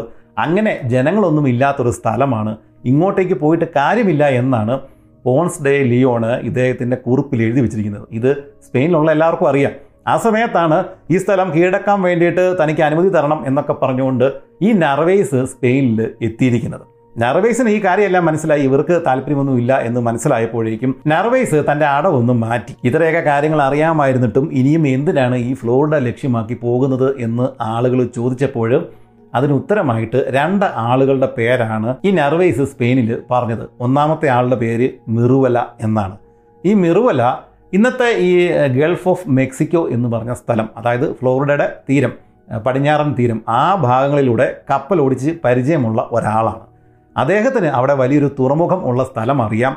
അവിടെ പോയി കഴിഞ്ഞാൽ നമുക്ക് വലിയൊരു കോളനി ഉണ്ടാക്കാനായിട്ടൊക്കെ സാധിക്കും. ഇങ്ങനെയുള്ള കാര്യങ്ങളാണ് ഈ മെറുവലയെ മുന്നിൽ കാണിച്ചുകൊണ്ട് ഇദ്ദേഹം സ്പാനിഷുകാരോട് പറഞ്ഞത്. അത് മാത്രവുമല്ല ഫ്ലോറിഡയുടെ പടിഞ്ഞാറെ തീരങ്ങളിൽ അനേകം ഇന്ത്യൻസിനെ അല്ലെങ്കിൽ നേറ്റീവ് അമേരിക്കൻസിനെ അദ്ദേഹം കണ്ടിട്ടുണ്ട് എന്നും അവരുടെ കയ്യിലൊക്കെ സ്വർണം ഉണ്ടാകാൻ സാധ്യതയുണ്ട് എന്നൊക്കെയാണ് ഇദ്ദേഹം പറഞ്ഞൊപ്പിച്ചത്. ഇനി രണ്ടാമത്തെ ആൾ ഡോൺ പെട്രോ. പേര് കേട്ട് കഴിഞ്ഞാൽ ഒരു സ്പാനിഷുകാരനായിട്ടൊക്കെ തോന്നുമെങ്കിലും ഇദ്ദേഹം ശരിക്കും ഒരു ആസ്തക് രാജകുമാരനാണ്. ഇദ്ദേഹത്തെ മതം മാറ്റിയിട്ട് ഈ ഡോൺ പെട്രോ എന്നുള്ള പേരൊക്കെ കൊടുത്തിട്ട് വഴികാട്ടിയായിട്ട് കൂടെ കൂട്ടിയിരിക്കുകയാണ് നർവേസ്. ഇദ്ദേഹത്തിന് ഇൻകകളുടെ ഭാഷ അറിയാം അവിടെയുള്ള ബാക്കിയുള്ള നേറ്റീവ് അമേരിക്കൻസിന്റെ ഭാഷയൊക്കെ അറിയാം. അതുകൊണ്ട് ഇദ്ദേഹം കൂടെ ഉണ്ടെങ്കിൽ കൂടുതൽ അകത്തേക്ക് ഇന്റീരിയർ ഭാഗങ്ങളിലേക്കൊക്കെ കയറിയിട്ട് സ്വർണം കണ്ടെത്താനായിട്ട് സാധിക്കും ഇദ്ദേഹം കൂടെ ഉണ്ടെങ്കിൽ. ഇതൊക്കെയാണ് നർവേസ് പറഞ്ഞത്. ഇത് കേട്ടതോടെ സ്പെയിനിലെ കാശുണ്ടായിരുന്ന ആളുകൾക്കൊക്കെ താല്പര്യമായി. കാരണം ഈ നർവേസിന് ഇവിടെ നിന്ന് ഇത്തരം ഒരു സംഘമൊക്കെ ആയിട്ട് പോകണമെന്നുണ്ടെങ്കിൽ കാശ് വേണം. അതുകൊണ്ട് അദ്ദേഹത്തിന് ഇവിടെ ഉണ്ടായിരുന്ന പ്രഭുക്കന്മാരുടെ സപ്പോർട്ട് ആവശ്യമാണ്. അതുകൊണ്ടാണ് ഇങ്ങനെയുള്ള കാര്യങ്ങളൊക്കെ നർവേസ് പറഞ്ഞത്. ഇത് കൂടാതെ ഇനി ഇദ്ദേഹത്തിന് ആവശ്യം മതപരമായ സപ്പോർട്ടാണ് അതിനു വേണ്ടിയിട്ട് അദ്ദേഹം മതമേലധ്യക്ഷന്മാരുടെ ഒരു വലിയ യോഗം വിളിച്ചു കൂട്ടിയിട്ട് ആ യോഗത്തിൽ പറഞ്ഞു ഈ ലാ ഫ്ലോറിഡയിൽ അനേകം ഇന്ത്യൻസ് താമസമുണ്ട് നേറ്റീവ് അമേരിക്കൻസ് ഉണ്ട്. അവരൊക്കെ ക്രിസ്തുവിനെ അറിയാതെ മരിക്കണം എന്നാണോ നിങ്ങൾ പറയുന്നത് എന്നുള്ളൊരു ട്രിക്കി ക്വസ്റ്റ്യൻ ഇദ്ദേഹം ചോദിച്ചു. അതോടുകൂടിയിട്ട് അവർക്കും നോ പറയാൻ പറ്റാത്ത ഒരവസ്ഥയായി. അങ്ങനെ അവസാനം രാജാവ് ഇദ്ദേഹത്തിന് നർവേസിന് ലാ ഫ്ലോറിഡയും അതിന് ചുറ്റുവട്ടത്തുള്ള സ്ഥലങ്ങളുമൊക്കെ എക്സ്പ്ലോർ ചെയ്യാനും അത് കണ്ടെത്താനും അവിടുത്തെ ഗവർണറാകാനുള്ള അനുമതിയും ഇദ്ദേഹത്തിന് കൊടുത്തു. ആയിരത്തി അഞ്ഞൂറ്റി ഇരുപത്തിയാറ് ഡിസംബർ പതിനൊന്നാം തീയതിയാണ് രാജാവ് ഈ ഉത്തരവ് പുറപ്പെടുവിച്ചത്. അതോടുകൂടിയിട്ട് നർവേസിന് സന്തോഷമായി. അങ്ങനെ നർവേസ് എന്ത് ചെയ്തു? അവിടെ ഉണ്ടായിരുന്ന ആളുകളിൽ നിന്ന് പണമൊക്കെ സംഘടിപ്പിച്ചിട്ട് കുറേയേറെ ആളുകളെ തന്റെ ഈ വാഗ്ദാനങ്ങളൊക്കെ കൊടുത്തിട്ട് അതായത് ഫ്ലോറിഡയിൽ സ്വർണമുണ്ട് അതുണ്ട് ഇതുണ്ട് നമുക്കവിടെ കോളനി സ്ഥാപിക്കാം എന്നൊക്കെ പറഞ്ഞിട്ട് കുറേ ആളുകളുടെ കയ്യിൽ നിന്ന് ധനം മേടിക്കുകയും അവരെയൊക്കെ ഇദ്ദേഹം വാങ്ങിയ അഞ്ച് കപ്പലുകളിലേക്ക് റിക്രൂട്ട് ചെയ്യുകയും ചെയ്തു. ഇപ്പോഴത്തെ ഒരു അവസ്ഥ ഇങ്ങനെയാണ്. പെറു ഒക്കെ ഇരിക്കുന്ന ഭാഗം കീഴ്പ്പെടുത്താൻ വേണ്ടിയിട്ട് ഫ്രാൻസിസ്കോ പിസാറോ അങ്ങോട്ട് പോയിട്ടുണ്ട്. മെക്സിക്കോ ഓൾറെഡി നമ്മുടെ ഈ ഹെർണൻ കോർട്ടസ് കീഴടക്കിയിട്ടുണ്ട്. അതിന് മുകളിലുള്ള ഭാഗമാണ് ഈ ലാ ഫ്ലോറിഡ ഇന്നത്തെ ടെക്സാസിന്റെ തെക്കേ ഭാഗങ്ങൾ ഒക്കെയുള്ള സ്ഥലം. അത് നർവേസിന് കിട്ടുകയാണ്. അവിടം വരെ ചെന്നിട്ട് അവിടം കീഴടക്കിയിട്ട് കോളനി സ്ഥാപിക്കേണ്ട പൂർണമായിട്ടുള്ള ഉത്തരവാദിത്വം നർവേസിന്റെ മുകളിലാണ്. അഞ്ഞൂറ് വർഷങ്ങൾക്ക് മുമ്പ് യൂറോപ്പിൽ ഇതൊക്കെ സംഭവിക്കുന്ന സമയത്ത് അതുവരെയും പുറം ലോകം കണ്ടിട്ടില്ലാത്ത ഈ ലാ ഫ്ലോറിഡയിൽ എന്താവും അവസ്ഥ? എന്തൊക്കെയായിരിക്കും അവിടെ സംഭവിച്ചിട്ടുണ്ടാവുക? ഏതാണ്ട് പന്ത്രണ്ടായിരം വർഷങ്ങൾ അവിടം തൊട്ട് ഇവിടെ മനുഷ്യവാസം ഉണ്ടായിരുന്നു എന്നാണ് തെളിവുകൾ സൂചിപ്പിക്കുന്നത്. അവസാന ഹിമയുഗത്തിന്റെ സമയത്ത് ഫ്ലോറിഡയ്ക്ക് ഇപ്പോഴുണ്ടായിരുന്നതിന്റെ ഇരട്ടി വലിപ്പം ഉണ്ടായിരുന്നു. കാരണം ആ സമയത്ത് സമുദ്രത്തിലെ ജലവിധാനം നല്ല മീറ്റർ കണക്കിന് താഴ്ന്നാണ് കിടന്നിരുന്നത്. അതുകൊണ്ട് ഫ്ലോറിഡയ്ക്ക് നല്ല വലിപ്പം ഉണ്ടായിരുന്നു. എന്നാൽ പന്ത്രണ്ടായിരം വർഷങ്ങൾക്ക് മുമ്പ് അവസാനത്തെ ഹിമയുഗം അവസാനിക്കുകയും ഫ്ലോറിഡയുടെ പകുതി ഭാഗം ജലത്തിനടിയിലാകുകയും ഇന്നത്തെ അവസ്ഥയിൽ ഇന്നത്തെ വിസ്തൃതിയിലേക്ക് ഫ്ലോറിഡ മാറുകയും ചെയ്തു. ആ സമയത്ത് വടക്കേ അമേരിക്കയിൽ നിന്ന് പലവിധ ഗോത്രക്കാർ ഇങ്ങോട്ടേക്ക് തെക്കോട്ടേക്ക് കുടിയേറി ഈ ഫ്ലോറിഡയിൽ താമസമാക്കി. രാത്രിയായി പുറത്ത് ഒരു യുദ്ധം നടക്കുന്ന പ്രതീതിയാണ്. ഇർമ അതിന്റെ ശരിയായ രൂപം പ്രകടിപ്പിച്ചു തുടങ്ങി. ജനലുകളും ഷട്ടറുകളും ഒക്കെ കിടന്ന് കിടുകിടാ വിറക്കുകയാണ് ഞാൻ സാവധാനം ചെറിയൊരു ജനൽ അത് തുറന്ന് പുറത്തേക്കൊന്ന് നോക്കി. ചെടികളെല്ലാം റാ പോലെ വളഞ്ഞ് നിൽക്കുകയാണ്. ഞാൻ വീണ്ടും ചിന്തിച്ചു നർവേസ് ഇങ്ങോട്ട് വരാൻ വേണ്ടിയിട്ട് പുറപ്പെടുന്ന സമയം. ഏതാണ്ട് അഞ്ഞൂറ് വർഷങ്ങൾക്ക് മുമ്പ് ഇവിടെ ഇതുപോലെ കാറ്റ് ഒക്കെ അടിച്ചിരുന്ന സമയത്ത് ഇവിടെ ഉണ്ടായിരുന്ന ആദിവാസി ഗോത്രക്കാർ നമ്മൾ ഇന്ത്യൻസ് എന്ന് വിളിക്കുന്ന നേറ്റീവ് ഇന്ത്യൻസ് നേറ്റീവ് അമേരിക്കൻസ് എന്ന് വിളിക്കുന്ന ആളുകളൊക്കെ ഈ കാറ്റിനെ അവരെങ്ങനെയാവും നേരിട്ടിട്ടുണ്ടാവുക? മീൻ പിടിച്ചും വേട്ടയാടിയും പരസ്പരം യുദ്ധം ചെയ്തും ഒക്കെ ഇവിടെ നൂറ് കണക്കിന് ഇന്ത്യൻസ് അല്ലെങ്കിൽ നേറ്റീവ് അമേരിക്കൻസ് താമസമുണ്ടായിരുന്നു. ഇതിനിടയ്ക്ക് മറ്റൊരു കാര്യം പറഞ്ഞു കൊള്ളട്ടെ. ഇന്ത്യൻസ് എന്നൊക്കെ വിളിക്കുന്നത് ശരിയാണോ എന്നൊക്കെ ചിലർക്കെങ്കിലും സംശയം ഉണ്ടാകാനായിട്ട് സാധ്യതയുണ്ട്. നേറ്റീവ് അമേരിക്കൻസ് എന്നൊക്കെയല്ലേ വിളിക്കേണ്ടത് എന്നൊക്കെ ഇതിനു മുമ്പുള്ള പല വീഡിയോകളിലും ചിലർ ചോദിച്ചിട്ടുണ്ട്. പക്ഷേ ചരിത്ര ക്ലാസുകളിലൊക്കെ ഇതുപോലെ തന്നെ ഇന്ത്യൻസ് എന്നും നേറ്റീവ്സ് എന്നും ഒക്കെയാണ് പറയാറ്. സാധാരണ ഒരു ഈ വകുപ്പിൽപ്പെട്ട ഒരാളോട് നമ്മൾ സംസാരിച്ച് കഴിഞ്ഞാൽ അവർ പറയും നേറ്റീവ് അമേരിക്കൻസ് എന്ന് ഞങ്ങളെ വിളിക്കാനായിട്ട് പറ്റില്ല. കാരണം അമേരിക്ക എന്ന വാക്ക് പറയുന്നതിന് അല്ലെങ്കിൽ ഇവർ വന്ന് അമേരിക്ക എന്ന പേര് ഇതിന് കൊടുക്കുന്നതിന് മുമ്പേ ഞങ്ങൾ ഇവിടെ ഉണ്ട്. അതിലും ഭേദം ഇന്ത്യൻസ് എന്ന് വിളിക്കുന്നതാണ് എന്നവർ പറയും. ഇത് ഞാൻ എന്റെ ചെവിക്ക് കേട്ടിട്ടുള്ളതാണ്. അത് മാത്രവുമല്ല നമ്മുടെ ചരിത്ര ക്ലാസ്സുകളിൽ യൂട്യൂബിലൊക്കെ നോക്കിക്കഴിഞ്ഞാൽ ഈ അടുത്ത കാലത്ത് നടന്ന ഈ സംഭവത്തെക്കുറിച്ച് നമ്മൾ പറയുന്ന സംഭവത്തെക്കുറിച്ച് പറഞ്ഞിട്ടുള്ള പല ക്ലാസ്സുകൾ അവരൊക്കെ ഇന്ത്യൻസ് എന്ന് തന്നെയാണ് പറയാറ്. അതുകൊണ്ട് ഞാനും അത് തന്നെയാണ് ഫോളോ ചെയ്യുന്നത്. അതുപോലെ തന്നെ ഉച്ചാരണം. സ്പാനിഷ് ഉച്ചാരണം. സ്പെയിനിലെ ഉച്ചാരണമല്ല മെക്സിക്കോയിൽ മെക്സിക്കോയിലെ ഉച്ചാരണമല്ല കൊളംബിയയിൽ അങ്ങനെ പല ഉച്ചാരണങ്ങളുണ്ട്. ഈ മൂന്ന് ഉച്ചാരണങ്ങളുമല്ല അഞ്ഞൂറ് കൊല്ലങ്ങൾക്ക് മുമ്പുണ്ടായിരുന്ന സ്പാനിഷ് ഭാഷയിലെ ഉച്ചാരണങ്ങൾ. അതുകൊണ്ട് ഉച്ചാരണത്തിൽ അങ്ങനെയാണ് ഇങ്ങനെയാണ് എന്നൊന്നും നിങ്ങൾ ആകുലപ്പെടേണ്ട ആവശ്യമില്ല. ഇത് മിക്കതും ചരിത്ര പുസ്തകങ്ങളിൽ എങ്ങനെയാണോ എഴുതി വെച്ചിരിക്കുന്നത് അതുപോലെയാണ് ഞാൻ പറയുന്നത്. അതുകൊണ്ട് ഇന്നത്തെ ഉച്ചാരണവുമായിട്ട് അതിന് ബന്ധം കാണണം എന്ന് യാതൊരു നിർബന്ധവും ഇല്ല. ഞാൻ പറയുന്നത് പൂർണമായിട്ട് ശരിയാകണമെന്നും നിർബന്ധമില്ല. അതുകൊണ്ട് ഉച്ചാരണത്തിന്റെ കാര്യത്തിലും ഈ മുമ്പ് പറഞ്ഞ ഇന്ത്യൻസ് എന്ന് വിളിക്കുന്ന കൈസിലും ഒക്കെ നമുക്ക് അതിന്റേതായ കാരണങ്ങളുണ്ട് ഇത് പറയാൻ എന്ന് മനസ്സിലാക്കാൻ വേണ്ടിയിട്ടാണ് ഞാൻ ഇത്രയും പറഞ്ഞത്. ഇനി കഥയിലേക്ക് പോകാം. പുറത്ത് ഇർമ തകർത്താടുകയാണ്. ഈ സമയത്താണ് അഞ്ഞൂറ് വർഷങ്ങൾക്ക് മുമ്പ് നർവേസ് തന്റെ കപ്പലുകളൊക്കെ ആയിട്ട് ഈ ഫ്ലോറിഡ കീഴടക്കാൻ വേണ്ടിയിട്ട് ഇറങ്ങി തിരിച്ചത് വർഷം ആയിരത്തി അഞ്ഞൂറ്റി ഇരുപത്തി ഏഴ് അഞ്ച് കപ്പലുകൾ അറുന്നൂറോളം ആളുകൾ ഇത്രയും സന്നാഹങ്ങളൊക്കെ ആയിട്ടാണ് ഇദ്ദേഹം ഫ്ലോറിഡ ലക്ഷ്യമാക്കിയിട്ട് സ്പെയിനിൽ നിന്ന് പുറപ്പെട്ടിരിക്കുന്നത്. ഇതിൽ നാനൂറോളം ആളുകൾ പട്ടാളക്കാരും അടിമകളും ഒക്കെയാണ്. ബാക്കിയുള്ള ഇരുന്നൂറ് പേരിൽ നാവികരുണ്ട് സാധാരണ ആളുകളുണ്ട്. പിന്നീട് ഒരു പത്ത് പന്ത്രണ്ട് വനിതകളുണ്ട്. ഈ വനിതകൾ ഇതിനകത്ത് വരാനുള്ള കാരണം അക്കാലത്ത് ഇതുപോലെ ന്യൂ വേൾഡിലേക്ക് ഈ ന്യൂ വേൾഡ് എന്ന് പറഞ്ഞു കഴിഞ്ഞാൽ അറ്റ്ലാന്റിക്കിന് അപ്പുറമുള്ള അമേരിക്കൻ വൻകര അതിനെ ന്യൂ വേൾഡ് പുതിയ ലോകം എന്നാണ് പറഞ്ഞിരുന്നത്. പഴയ ലോകം എന്ന് പറഞ്ഞാൽ ആഫ്രിക്ക ഏഷ്യ ഒക്കെ ഉൾപ്പെടുന്ന ആ ഭാഗം യൂറോപ്പൊക്കെ ഉൾപ്പെടുന്ന ആ ഭാഗം. അങ്ങനെ ഈ ന്യൂ വേൾഡിലേക്ക് ഒരു എക്സ്പെഡീഷന് വേണ്ടിയിട്ട് കപ്പൽ പോകുന്ന സമയത്ത് ആണുങ്ങൾക്ക് വിവാഹം കഴിക്കാത്ത ആണുങ്ങൾക്കാണ് മുൻഗണന. ഇനി വിവാഹം കഴിച്ചിട്ടുണ്ടെങ്കിൽ ഭാര്യമാരെ കൂടെ കൊണ്ടുപോകണം. അതാണ് നിയമം. അങ്ങനെയാണ് പത്ത് പന്ത്രണ്ട് വനിതകൾ നമ്മുടെ ഈ നർവേസിന്റെ സംഘത്തിൽ വന്നത്. ഈ അറുന്നൂറ് പേരിൽ ഭൂരിഭാഗം ആളുകളും ഈ പുതിയ ലോകത്ത് ന്യൂ വേൾഡിൽ ചെന്നിട്ട് അവിടെ ഒരു കോളനി സ്ഥാപിച്ചിട്ട് നല്ലൊരു പുതിയ ജീവിതം തുടങ്ങണം എന്നുള്ള ആഗ്രഹത്തിലൊക്കെ വന്നിരിക്കുന്ന ആളുകളാണ്. മറ്റൊരു മഹാഭൂരിപക്ഷം ആളുകൾ അവർ ഈ കപ്പലിൽ കടന്നുകൂടിയിരിക്കുന്നത് മെക്സിക്കോയിൽ നിന്ന് ആസ്തകളുടെ കയ്യിൽ നിന്ന് ഈ കോർട്ടസിന് കുറച്ച് സ്വർണമൊക്കെ കിട്ടിയ വിവരം ആളുകൾ അറിഞ്ഞിട്ടുണ്ട്. അതുപോലെ തന്നെ ഈ നർവേസിനും ഫ്ലോറിഡയിൽ നിന്ന് കിട്ടാൻ സാധ്യതയുണ്ട്.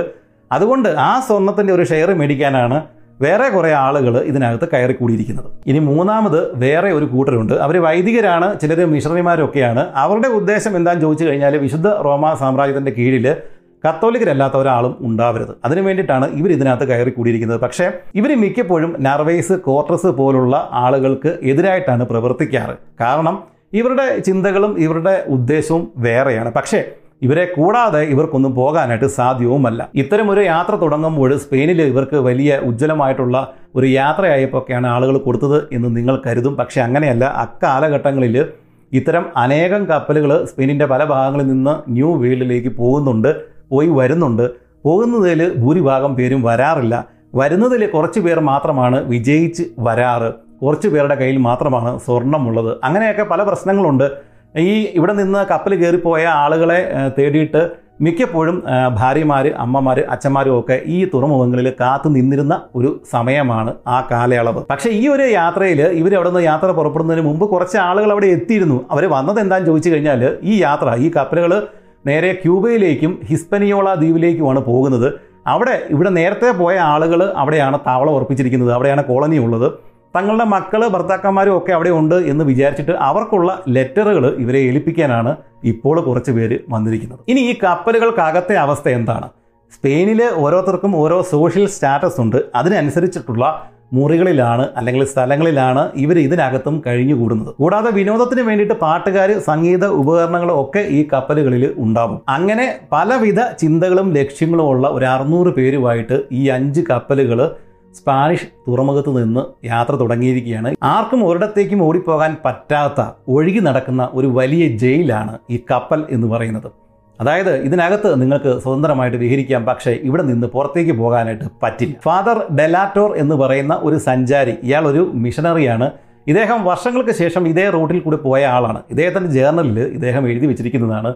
ഇത് ഒഴുകി നടക്കുന്ന ഒരു നരകമാണ് അല്ലെങ്കിൽ ഒരു പ്രിസണാണ് കപ്പലിൽ ജോലി ചെയ്യുന്ന ആളുകൾക്ക് ഈ പറഞ്ഞതിന്റെ അർത്ഥം ശരിക്കും മനസ്സിലാകും. ഇതേ അർത്ഥം തന്നെ ഇദ്ദേഹത്തിന്റെ ഈ നർവേസിന്റെ കപ്പലിൽ ഉണ്ടായിരുന്ന സാധാരണ ആളുകൾക്ക് തോന്നി തുടങ്ങി. കാരണം ബോറടിച്ചു തുടങ്ങി. ഇതിനകത്ത് ഇവർക്ക് എന്ത് ചെയ്യാനാണ് കുറച്ച് നേരം കഴിഞ്ഞപ്പോഴേക്കും ഇവർക്ക് കുറച്ച് ആളുകൾക്ക് തിരികെ പോയാൽ മതി എന്നായി. അതിരാവിലെയും വൈകിട്ടും ഉണ്ടായിരുന്ന പ്രാർത്ഥനകളിലാണ് ചിലർ അഭയം കണ്ടെത്തിയത്. ബാക്കി ചിലർ വൈകുന്നേരങ്ങളിൽ ഉണ്ടായിരുന്ന സംഗീത വിരുന്നുകൾ ആസ്വദിച്ചു. വേറെ ചിലർ കാർഡ് ഗെയിമുകൾ മറ്റ് ചിലർ കോഴിപ്പോര് ഈ കപ്പലിന്റെ ഡെക്കിൽ അവർ കോഴിപ്പോര് നടത്തി. അങ്ങനെ പലരും പല രീതിയിലാണ് സമയം കളഞ്ഞിരുന്നത്. ഈ അഞ്ച് കപ്പലുകളിലും അനേകം ചെറുപ്പക്കാരുണ്ട്. അതായത് പതിനഞ്ച് വയസ്സിനും ഇരുപത് വയസ്സിനും ഇടയ്ക്കുള്ള ആളുകൾ അനേകമുണ്ട്. ഇവരൊക്കെ ചെയ്തുകൊണ്ടിരുന്നത് അന്നത്തെ കാലത്ത് റൊമാന്റിക് ഫിക്ഷൻ നോവലുകൾ ഉണ്ടായിരുന്ന ഒരു സമയമാണ് സ്പെയിനിൽ ആയിരത്തി നാനൂറ്റി തൊണ്ണൂറുകൾ മുതലാണ് ഇത്തരം റൊമാന്റിക് ഫിക്ഷൻ നോവലുകൾ സ്പെയിനിൽ പ്രചാരത്തിലായത്. അതിനെല്ലാം ഒരു പൊതു തീമാണ് ഉണ്ടായിരുന്നത്. അതായത് ഒരു വിദൂര ദേശത്ത് അല്ലെങ്കിൽ ഒരു വിദൂര ഗ്രാമത്തിലോ ഒരു വിദൂര ദ്വീപിലോ ഒരു സുന്ദരിയായ പെൺകുട്ടി ഉണ്ടാവും. ഈ സുന്ദരിയായ പെൺകുട്ടി അവിടുന്ന് ചാടിപ്പോകാതിരിക്കാനായിട്ട് അനേകം രാക്ഷസന്മാർ ഇവൾക്ക് കാവലായിട്ടുണ്ടാവും. ഒരു ചെറുപ്പക്കാരൻ ഈ പെൺകുട്ടിയെ നേടിയെടുക്കാൻ വേണ്ടിയിട്ട് അനേകം ദൂരങ്ങൾ സമുദ്രത്തിലൂടെയോ അല്ലെങ്കിലോ ഒക്കെ സഞ്ചരിച്ചിട്ട് ദ്വീപുകളിലൊക്കെ എത്തിയിട്ട് ഈ രാക്ഷസന്മാരെ കൊല്ലുന്നു ഈ പെൺകുട്ടിയെ രക്ഷപ്പെടുത്തുന്നു. ഈ ഒരു തീമിലുള്ള കഥകൾ നൂറുകണക്കിന് ആ സമയത്ത് ഈ സ്പെയിനിൽ ഉണ്ടായിരുന്നു. അത്തരം കഥകളൊക്കെ വായിച്ചിട്ടാണ് ഇതിനകത്തുള്ള ചെറുപ്പക്കാർ സമയം കളഞ്ഞിരുന്നത്. അവരുടെ സ്വപ്നത്തിൽ അവർ പോകുന്ന ന്യൂ വേൾഡിൽ ഇത്തരം ഒരു പെൺകുട്ടിയുണ്ട്. അവളെ സ്വന്തമാക്കണം. ഇങ്ങനെ പല പല വിചാരങ്ങളാണ് ഈ കപ്പലിൽ ഉണ്ടായിരുന്നത്. ഇതിൽ നർവേസ് മാത്രമാണ് സ്വർണം കണ്ടെത്തണം കോളനി കണ്ടെത്തണം എനിക്ക് അതിന്റെ ഗവർണറാകണം എന്ന വിചാരത്തിൽ ആ കപ്പലിൽ ഉണ്ടായിരുന്ന ഒരേ ഒരാൾ ഇതിനിടെ നാവികരിൽ ചിലർക്ക് ഈ ഫ്ലോറിഡയിൽ സ്വർണം കാണാൻ സാധ്യതയുണ്ടോ എന്നൊരു സംശയം ഉണ്ടായിരുന്നു. പക്ഷേ വേറെ ചില ആളുകൾ പറഞ്ഞു കോർട്ടസിന് മെക്സിക്കോയിൽ നിന്ന് സ്വർണം കിട്ടിയിട്ടുണ്ടെങ്കിൽ ഉറപ്പായിട്ടും ഫ്ലോറിഡയിലും സ്വർണം കാണും. ഇങ്ങനെ ഇവർ അങ്ങോട്ടും ഇങ്ങോട്ടും ഇവരുടെ കാര്യങ്ങളൊക്കെ പങ്കുവെച്ചുമൊക്കെ ഈ കപ്പൽ കപ്പലുകൾ മുന്നോട്ട് പോയിക്കൊണ്ടിരിക്കുകയാണ്. അവസാനം സെപ്റ്റംബർ മാസത്തിൽ അവർ ഹിസ്പനിയോള ദ്വീപിൽ എത്തിച്ചേർന്നു. ഈ ഹിസ്പനിയോള ദ്വീപിൽ ഇന്ന് രണ്ട് രാജ്യങ്ങളാണ് ഉള്ളത്. Haiti Dominican Republic. ആയിരത്തി നാനൂറ്റി തൊണ്ണൂറുകളിൽ കൊളംബസ് ആണ് ഇവിടെ കോളനികൾ സ്ഥാപിച്ചത്. എന്താണെങ്കിലും ഹിസ്പനിയോള ദ്വീപിലെത്തിയതോടെ കപ്പലുകളിൽ ഉണ്ടായിരുന്ന ആളുകൾക്ക് സന്തോഷമായി അവരവസാനം ന്യൂ വേൾഡിൽ എത്തിച്ചേർന്നിരിക്കുകയാണ്. ഇന്നത്തെ ഡൊമിനിക്കൻ റിപ്പബ്ലിക്കിന്റെ തലസ്ഥാനമായിട്ടുള്ള സാൻഡോ ഡൊമിംഗോ ആ തുറമുഖത്താണ് ഇപ്പോൾ ഇവരുടെ കപ്പലുകൾ അടുത്തിരിക്കുന്നത്. അന്നത്തെ കാലത്ത് അമേരിക്കൻ വൻകരയിലേക്ക് പോകുന്ന ഏത് കപ്പലും ആദ്യം അടുക്കുന്ന തുറമുഖമാണ് ഈ സാൻഡോ ഡൊമിംഗോ. ഈ സാന്റോ ഡൊമിംഗോ തുറമുഖത്ത് അമേരിക്കയിലേക്ക് പോകുവാൻ വേണ്ടിയിട്ട് പുതിയ സ്വപ്നങ്ങളൊക്കെ കണ്ട് ഇവിടെ കൂടിയിരിക്കുന്ന അനേകം ആളുകൾ ഉണ്ട്. സ്പാനിഷ് അമേരിക്കയിലെ കോടതിയൊക്കെ ഇരിക്കുന്നത് ഈ സാന്റ ഡൊമിംഗോയിൽ ആണ്. ഇവിടെ നർവേസ് വന്ന് ഇറങ്ങിയത് തന്നെ വലിയ അഹംഭാവത്തോടു കൂടിയാണ്. കാരണം ഈ ഹിസ്പാനിയോള പിന്നെ ക്യൂബ ഇത് രണ്ടും കൂടുന്നതിനേക്കാൾ വലിപ്പമുള്ള ഒരു സ്ഥലമാണ് ഞാൻ ഇനി കീഴടക്കാൻ പോകുന്നത് അല്ലെങ്കിൽ ഞാൻ അതിന്റെ ഗവർണറാണ് എന്നുള്ള രീതിയിലൊക്കെയാണ് നർവേസ് ഇവിടെ സംസാരിച്ചതും പെരുമാറിയതും. പക്ഷേ നർവേസ് അറിയാതെ മറ്റൊരു സംഭവം അവിടെ നടക്കുന്നുണ്ടായിരുന്നു. നമ്മൾ മുമ്പ് പറഞ്ഞല്ലോ ഈ സാൻഡോ ഡൊമിംഗോ എന്ന് പറഞ്ഞ സ്ഥലം ശരിക്കും ഈ അമേരിക്കയിലേക്കുള്ള അന്നത്തെ ഒരു കവാടമായിരുന്നു. അമേരിക്കയിലേക്ക് പോകേണ്ട ആളുകളെല്ലാം വന്ന് അടിഞ്ഞിരുന്ന ഒരു സ്ഥലമാണ് ഈ തുറമുഖം. നർവേസിന്റെ കപ്പലിലെ ആളുകൾ ഇവിടെ ഈ കരയ്ക്ക് ഇറങ്ങി ഇവിടെയുള്ള ആളുകളുമൊക്കെ ആയിട്ട് സംസാരിക്കാനായിട്ട് തുടങ്ങിയപ്പോഴാണ് കാര്യങ്ങൾ മാറി മറിഞ്ഞത്. കാരണം അവിടെ ഉണ്ടായിരുന്ന പല ആളുകളും ആമസോണിയ ബ്രസീലിലേക്കും പിന്നെ കുറേ ആളുകൾ പെറുവിലേക്ക് ബാക്കി കുറേ ആളുകൾ മെക്സിക്കോയിലേക്ക് അങ്ങോട്ടേക്കൊക്കെ പോകാനുള്ള ആളുകളാണ്. അവരോട് സംസാരിച്ച് കഴിഞ്ഞപ്പോഴേക്കും അവർ പറഞ്ഞു ഇവിടെയൊക്കെ പോയി കഴിഞ്ഞാൽ ഉറപ്പായിട്ട് സ്വർണം വജ്രം ഒക്കെ കിട്ടും. പക്ഷേ ഈ ഫ്ലോറിഡയിൽ അവിടെയൊക്കെ പോയിട്ടുള്ള ആളുകളെ ഞങ്ങൾക്കറിയാം. അവിടെ വെറും വെള്ളം മാത്രമാണ് കണ്ടൽ കാടുകൾ മാത്രമാണ് ആൾക്കാർ വസിക്കുന്നത് പോലുമില്ല. അതുകൊണ്ട് നിങ്ങൾ അങ്ങോട്ട് പോകണ്ട ഞങ്ങളുടെ കൂട്ടത്തിൽ കൂടിക്കും. ഇങ്ങനെയുള്ള കാര്യങ്ങളൊക്കെ കേട്ട് കഴിഞ്ഞപ്പോഴേക്കും നർവേസിന്റെ കൂട്ടത്തിലുണ്ടായിരുന്ന ആളുകൾക്ക് സ്വാഭാവികമായിട്ടും ഭയമുണ്ടായി. അതിൽ കുറച്ച് പേര് സൂത്രത്തിൽ കപ്പലിൽ നിന്ന് ഇറങ്ങിയിട്ട് ഇവരുടെ കൂട്ടത്തിൽ ആമസോണിലേക്ക് വെനിസ്വലയിലേക്കും ഒക്കെ പോകുന്ന ആളുകളുടെ കൂട്ടത്തിലേക്ക് ആ ഗ്രൂപ്പിലേക്ക് അവർ ചേർന്നു. ഫ്ലോറിഡ കണ്ടുപിടിച്ച പോൺസ് ഡെ ലെയോണിന് ഫ്ലോറിഡയിൽ നിന്ന് ആകെ കിട്ടിയത് അസ്ത്രം കൊണ്ട് കീറി മുറിഞ്ഞ തന്റെ സ്വന്തം ശരീരം മാത്രമാണ് എന്നുള്ള കഥകളൊക്കെ ഇവിടെ നിന്ന് അറിഞ്ഞതോടെ കൂടുതൽ ആളുകൾ നർവേസിന്റെ കപ്പലുകളിൽ നിന്ന് അങ്ങോട്ടേക്ക് ഇറങ്ങി. ഇതിനിടെ നർവേസ് ഒരു കപ്പൽ കൂടി വാങ്ങിക്കാനുള്ള ഒരു ശ്രമത്തിലായിരുന്നു. കാരണം ഇദ്ദേഹത്തിന് അറിയാമായിരുന്നു ഫ്ലോറിഡയിലെ ചെറിയ ചെറിയ നദികളുണ്ട് ഉൾക്കടലുകളുണ്ട് ലഗൂണുകളുണ്ട്. ഇതിലൂടെ സഞ്ചരിക്കാൻ വേണ്ടിയിട്ട് കുറച്ച് ചെറിയ കപ്പലുകൾ ഇദ്ദേഹത്തിന് ആവശ്യമാണ്. അങ്ങനെ ഒന്നോ രണ്ടോ കപ്പലുകൾ വാങ്ങിക്കണം ഇതൊക്കെയായിരുന്നു ഇദ്ദേഹത്തിന്റെ ഉദ്ദേശം. ഇത് കൂടാതെ ഉപ്പിലിട്ട് ഉണക്കിയ പന്നി ഇറച്ചി ഉണക്ക റൊട്ടി ഇതെല്ലാം ഇവിടെ നിന്ന് ഇദ്ദേഹം കളക്ട് ചെയ്തു. ഇനി നർവേസിന് അത്യാവശ്യം വേണ്ട ഒരു കാര്യം കുതിരകളാണ്. ഈ കുതിരകൾ എന്തിനാണ് ഇദ്ദേഹം വാങ്ങിക്കുന്നത് എന്ന് പറയുന്നതിന് മുമ്പ് കുതിരകൾക്ക് ഒരു രസകരമായ ചരിത്രമുണ്ട്. നാം കാണുന്ന കുതിരകളുടെ മുൻഗാമികളായിട്ടുണ്ടായിരുന്ന ജീവികൾ ഉണ്ടായത് വടക്കേ അമേരിക്കയിൽ എവിടെയോ ആണ് എന്നാണ് ഈ ഗവേഷകർ പറയുന്നത്. ഹിമയുഗത്തിന്റെ സമയത്ത് വടക്കേ അമേരിക്കയ്ക്കും ഈ സൈബീരിയയ്ക്കും ഇടയ്ക്ക് ഒരു ലാൻഡ് ബ്രിഡ്ജ് ഉണ്ടായിരുന്നു. ആ സമയത്ത് ഈ ജീവികൾ ഇവിടെ നിന്ന് വടക്കേ അമേരിക്കയിൽ നിന്ന് സൈബീരിയ ഏഷ്യ പിന്നീട് യൂറോപ്പ് അങ്ങനെയുള്ള സ്ഥലങ്ങളിലേക്ക് വ്യാപിച്ചു. ഇതേ സമയത്ത് മനുഷ്യൻ ഏഷ്യയിൽ നിന്ന് ഈ ഭാഗങ്ങളിലേക്ക് വടക്കേ അമേരിക്കൻ ഭാഗങ്ങളിലേക്ക് തിരിച്ച് ഈ കുതിര ഇവിടുന്ന് അങ്ങോട്ട് പോയപ്പോൾ മനുഷ്യൻ അവിടെ നിന്ന് ഇങ്ങോട്ടേക്ക് വന്നു. പക്ഷേ കുറച്ചു കാലം കഴിഞ്ഞപ്പോഴേക്കും ഈ അമേരിക്കൻ ഭാഗങ്ങളിൽ ഉണ്ടായിരുന്ന കുതിരകൾ നാമാവിശേഷമായി. കുതിരകൾ പിന്നീട് ഈ ഓൾഡ് വേൾഡിൽ അതായത് ഏഷ്യയിൽ യൂറോപ്പിലും ഒക്കെയാണ് ഉണ്ടായിരുന്നത്. എന്നാൽ ന്യൂ വേൾഡിൽ അമേരിക്കയിലെ കുതിരകളെല്ലാം സാവധാനം നശിച്ചുപോയി. അതായത് സ്പാനിഷുകാർ തെക്കേ അമേരിക്കയും വടക്കേ അമേരിക്കയും ഒക്കെ ആക്രമിച്ച് അവിടെ ചെല്ലുന്ന സമയത്ത് ഇവരുടെ കൂടെ ഉണ്ടായിരുന്ന ഈ കുതിരകളെ കണ്ടിട്ട് ശരിക്കും അവിടെ ഉണ്ടായിരുന്ന നേറ്റീവായിട്ടുണ്ടായിരുന്ന ആളുകൾ ഞെട്ടിപ്പോയിട്ടുണ്ട്. കാരണം ഇത്തരം ഒരു ജീവിയെ അവർ നേരത്തെ കണ്ടിട്ടില്ല. സ്പാനിഷുകാർക്കാകട്ടെ അമേരിക്കൻ മണ്ണിലെ അവരുടെ സകല യുദ്ധ വിജയങ്ങൾക്കും പ്രധാന കാരണക്കാരനായിട്ടുള്ള ആൾ ഈ കുതിരകൾ തന്നെയായിരുന്നു. എർണൻ കോർട്ടസ് മെക്സിക്കോ കീഴടക്കുന്ന സമയത്ത് അദ്ദേഹത്തിന്റെ കൂടെ ഉണ്ടായിരുന്നത് വെറും പതിനാറ് കുതിരകൾ മാത്രമാണ്. എന്നാൽ സ്പാനിഷ് രാജാവിന് പിന്നീട് അദ്ദേഹം കത്തെഴുതിയപ്പോൾ അദ്ദേഹത്തിന്റെ രണ്ടാമത്തെ കത്തിൽ ഈ കോർട്ടസ് പറഞ്ഞിരിക്കുന്നത് തന്റെ വിജയത്തിന് പ്രധാന കാരണം ദൈവമാണ് പക്ഷേ രണ്ടാം സ്ഥാനത്ത് കുതിരകളാണ് എന്നാണ്. അതായത് ഇവരുടെ യുദ്ധ വിജയങ്ങളിൽ കുതിരകൾക്ക് വളരെയധികം പ്രാധാന്യം ഉണ്ടായിരുന്നു. അതുകൊണ്ടാണ് ഈ നർവേസ് ഇപ്പോൾ ഇവിടെ നിന്ന് കൂടുതൽ കുതിരകളെ വാങ്ങിക്കാൻ വേണ്ടിയിട്ട് ശ്രമിക്കുന്നത്. പക്ഷേ ഇദ്ദേഹത്തിന് അധികം കുതിരകളെ ഒന്നും കിട്ടിയില്ല. കുതിരകൾക്ക് അന്ന് വളരെയധികം വിലയാണ്. കാരണം ഇവിടെ നിന്ന് കൊണ്ടുപോയി അവിടെ ചെന്നിട്ട് കുതിരകൾ ബ്രീഡ് ചെയ്ത് പെറ്റി പെരുകി ഉണ്ടാവണം. പക്ഷേ കിട്ടാനില്ല. വലിയ വിലയുമാണ്. എന്തായാലും കുറച്ച് കുതിരകളെ മാത്രം ഇദ്ദേഹത്തിന് അവിടെ നിന്ന് കിട്ടി എന്നാണ് രേഖകൾ കാണിക്കുന്നത്. ഇനിയും ഹിസ്പനിയോള ദ്വീപിൽ നിന്നിട്ട് കാര്യമില്ല എന്ന് നർവേസിന് മനസ്സിലായി. കുതിരകളെ കിട്ടാനില്ല. മാത്രവുമല്ല കൂടെ ഉണ്ടായിരുന്ന ആളുകൾ ചാടി ചാടി പോകാനായിട്ട് തുടങ്ങിയിട്ടുണ്ട്. അദ്ദേഹം അവിടെ നിന്ന് പെട്ടെന്ന് സ്ഥലം കാലിയാക്കി നേരെ ക്യൂബയിലേക്ക്. ക്യൂബയിലേക്ക് പോകാൻ കാരണമുണ്ട് നമുക്കറിയാം. അദ്ദേഹത്തിന്റെ ഭാര്യ കുടുംബമൊക്കെ അവിടെയാണ്. സുഹൃത്തുക്കളുണ്ട്. അവിടെ ചെന്ന് കഴിഞ്ഞാൽ കുറച്ചുകൂടി ധനവും കുതിരകളെയും സുഹൃത്തുക്കൾക്ക് പറ്റുന്ന രീതിയിൽ ഇദ്ദേഹത്തെ സഹായിക്കും എന്നൊക്കെ വിചാരിച്ചിട്ടാണ് ഇദ്ദേഹം ക്യൂബയിലേക്ക് ചെന്നത്. ക്യൂബയിൽ ചെന്ന് കഴിഞ്ഞിട്ട് കുടുംബത്തെയൊക്കെ കണ്ടു യാത്രയൊക്കെ പറഞ്ഞു. അതിനുശേഷം ഇദ്ദേഹം ഇദ്ദേഹത്തിന്റെ ഒരു ഉറ്റ സുഹൃത്തിനെ ഇദ്ദേഹം കണ്ടു. ആ സുഹൃത്തിന് ട്രിനിഡാഡിൽ കുറച്ച് സ്ഥലമുണ്ട്. അതായത് കുറച്ച് എസ്റ്റേറ്റും കാര്യങ്ങളൊക്കെ ഉണ്ട്. അവിടെ കൂടുതൽ കുതിരകളുണ്ട്. അവിടെ ചെന്നിട്ട് ഈ അവിടെ ഉള്ള കുതിരകളെ ഇദ്ദേഹത്തിന് കൊടുക്കാനായിട്ട് ഈ കൂട്ടുകാരൻ തയ്യാറായി. അവിടെ ചെന്നിട്ട് കുതിരകളെ എടുക്കേണ്ട ആവശ്യം മാത്രമേ നർവേസിന് ഉള്ളൂ. അങ്ങനെ നർവേസ് എന്ത് ചെയ്തു? നേരെ അങ്ങോട്ടേക്ക് പോകാൻ വേണ്ടിയിട്ട് തീരുമാനിച്ചു. അതിനു മുമ്പ് നർവേസ് ഇവിടെ നിന്ന് ഒരു കപ്പൽ കൂടി വാങ്ങി. അങ്ങനെ ആറ് കപ്പലുകളാണ് നർവേസിന്റെ കൂട്ടത്തിൽ ഇപ്പോഴുള്ളത്. ഈ ആറ് കപ്പലുകളിൽ രണ്ട് കപ്പലുകൾ അദ്ദേഹം ഈ ട്രിനിഡാഡിലേക്ക് പറഞ്ഞു വിട്ടു. അവിടെ ചെന്നിട്ട് കുതിരകളെ കളക്ട് ചെയ്യാൻ വേണ്ടിയിട്ട്.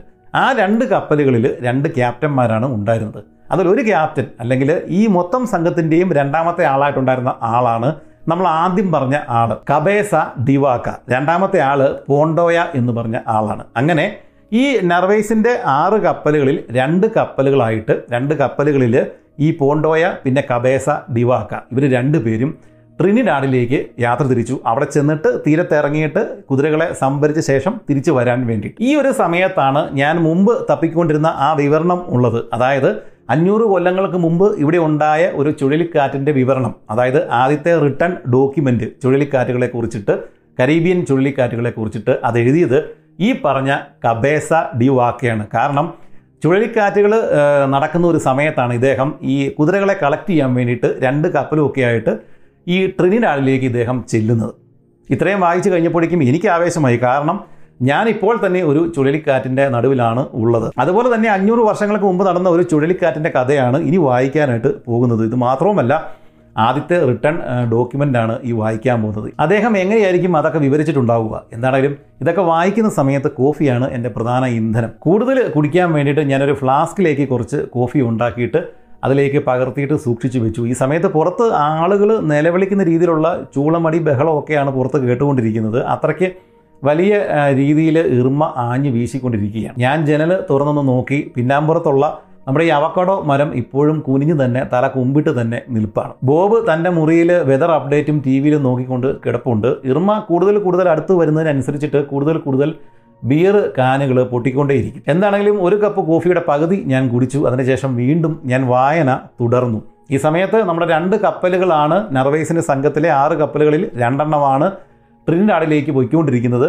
അവിടെ ഒരു കപ്പൽ കാബേസ ഡിവാക്ക മറ്റേത് പൊണ്ടോയ എന്താണെങ്കിലും ഇതിന്റെ തീരത്തെത്തുന്ന സമയത്ത് തന്നെ കാലാവസ്ഥ വളരെ മോശമായി തുടങ്ങി. മാനം ഇരുണ്ടു വെളിച്ചം കുറഞ്ഞു നേരിയ മഴ തുടങ്ങി. മണിക്കൂറുകൾക്ക് മുമ്പ് ഫ്ലോറിഡയിൽ ഞാൻ കണ്ട അതേ അന്തരീക്ഷത്തിലാണ് ഇപ്പോൾ കബേസ ഡിവാക്ക ഉള്ളത്. രണ്ട് കപ്പലുകളും ട്രിനിനാഡിൽ എത്തിക്കഴിഞ്ഞു. ഈ മോശമായ കാലാവസ്ഥ വകവെക്കാതെ രണ്ടാമത്തെ കപ്പലിന്റെ ക്യാപ്റ്റനായിട്ടുണ്ടായിരുന്ന പൊണ്ടോയ ഈ കപ്പലിൽ നിന്ന് ഒരു ബോട്ട് ഒക്കെ എടുത്തിട്ട് ഒരു വിധത്തിൽ തീരത്ത് എത്തിച്ചേർന്നു. കബേസ ഡിവാക്ക തന്റെ കപ്പലിൽ തന്നെ തുടർന്നു. പക്ഷേ വൈകുന്നേരമായി കഴിഞ്ഞപ്പോഴേക്കും കാലാവസ്ഥ വളരെയധികം മോശമായി.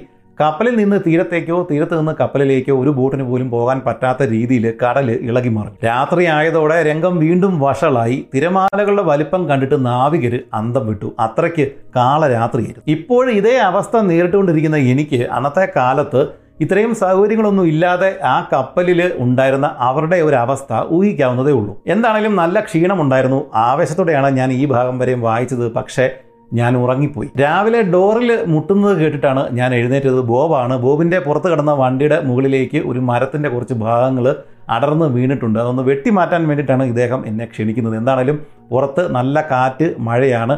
അതിനകത്ത് നിന്നുകൊണ്ട് ഞങ്ങൾ രണ്ടുപേരും കൂടെ ഈ മരത്തിന്റെ ഒരു ഭാഗം വെട്ടി മാറ്റി അതിനുശേഷം ഞാൻ തിരിച്ചു വന്ന് കുളിച്ചു വീണ്ടും കോഫി ഉണ്ടാക്കി റൊട്ടി കഴിച്ചു. അതിനുശേഷം ബെഡിൽ വന്ന് വീണ്ടും ഇതിന്റെ വായന തുടർന്നു. പക്ഷേ വായിക്കുന്നതിന് മുമ്പ് പുറകിൽ വലിയൊരു ശബ്ദം കേട്ടു. അങ്ങോട്ടേക്ക് ഓടിച്ചെന്ന് നോക്കിക്കഴിഞ്ഞപ്പോഴേക്കും നമ്മൾ മുമ്പ് പറഞ്ഞ അവക്കോടോ മരത്തിന്റെ കുറച്ച് ഉണങ്ങിയ ശിഖരങ്ങളെല്ലാം ഒടിഞ്ഞ് താഴേക്ക് വീണിരിക്കുകയാണ്.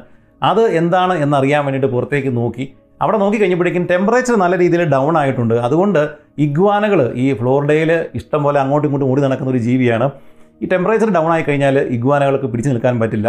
ഈ വീടിന്റെ തൊട്ട് പുറകിൽ ഒരു അരുവിയുണ്ട് ഒരു ക്രീക്കുണ്ട് അതിന്റെ തീരത്ത് ഒന്ന് രണ്ട് ഇഗ്വാനകൾ ചത്തുമലച്ച് കിടപ്പുണ്ട്. എന്താണെങ്കിലും കൂടുതൽ അപകടങ്ങൾ ക്ഷണിച്ചു വരുത്തണ്ട എന്ന് വിചാരിച്ചിട്ട് ഞാൻ നേരെ അകത്തേക്ക് കയറി കറണ്ട് പോകാനുള്ള സാധ്യതയുണ്ട്. അതുകൊണ്ട് ചാർജ് ചെയ്യാനുള്ളതെല്ലാം കുത്തിയിട്ടു.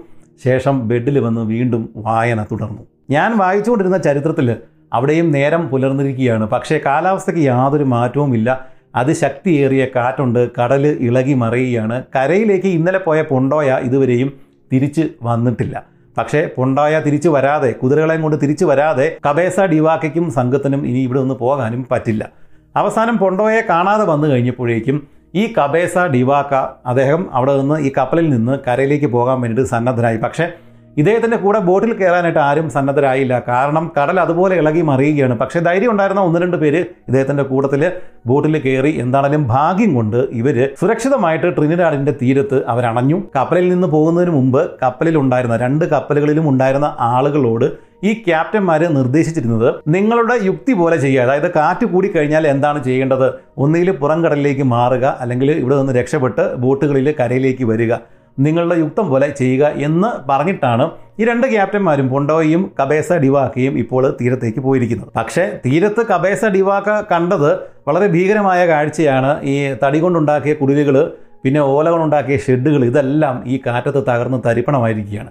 അവിടെ ഉണ്ടായിരുന്ന ആളുകൾ അവരുടെ വീടുകളെല്ലാം നഷ്ടപ്പെട്ടിട്ട് മരങ്ങൾക്ക് ചുറ്റും കെട്ടിപ്പിടിച്ച് നിൽക്കുന്ന കാഴ്ചയാണ് കബേസ ഡിവാക്ക കാണുന്നത്. ഡിവാക്കയും അദ്ദേഹത്തിന്റെ കൂടെ ഈ തീരത്ത് ഇറങ്ങിയ ആളുകളും അങ്ങോട്ടും ഇങ്ങോട്ടും കൈകൾ കൂട്ടിപ്പിടിച്ചിട്ടാണ് ഈ തീരം വഴി നടന്നുകൊണ്ടിരുന്നത്. കാരണം അത്രയ്ക്ക് ശക്തിയേറിയ കാറ്റിനെയാണ് ഇവർ നേരിട്ടുകൊണ്ടിരിക്കുന്നത്. ഇതുകൂടാതെ ശക്തിയേറിയ മഴയുണ്ട്. ഈ കാറ്റത്ത് മഴ പെയ്യുന്നത് കൊണ്ട് ഇത് ചെരിഞ്ഞാണ് വീഴുന്നത്. ഇവർ നടക്കുമ്പോൾ ഇവരുടെ കണ്ണുകളിലേക്കാണ് ഈ മഴ വന്ന് പെയ്യുന്നത്. അതുകൊണ്ട് കണ്ണ് തുറന്നു പിടിച്ചിട്ട് നേരെ ചൊവ്വ നടക്കാൻ പോലും ഇവർക്ക് സാധിക്കുമായിരുന്നില്ല. ഈ കരയിൽ താൻ രണ്ട് ദിശകളിലേക്ക് വീശുന്ന രണ്ട് ടൈപ്പ് കാറ്റുകൾ കണ്ടു എന്ന് കബേസ ഡിവാക്ക തന്റെ അനുഭവക്കുറിപ്പിൽ എഴുതി വെച്ചിട്ടുണ്ട്.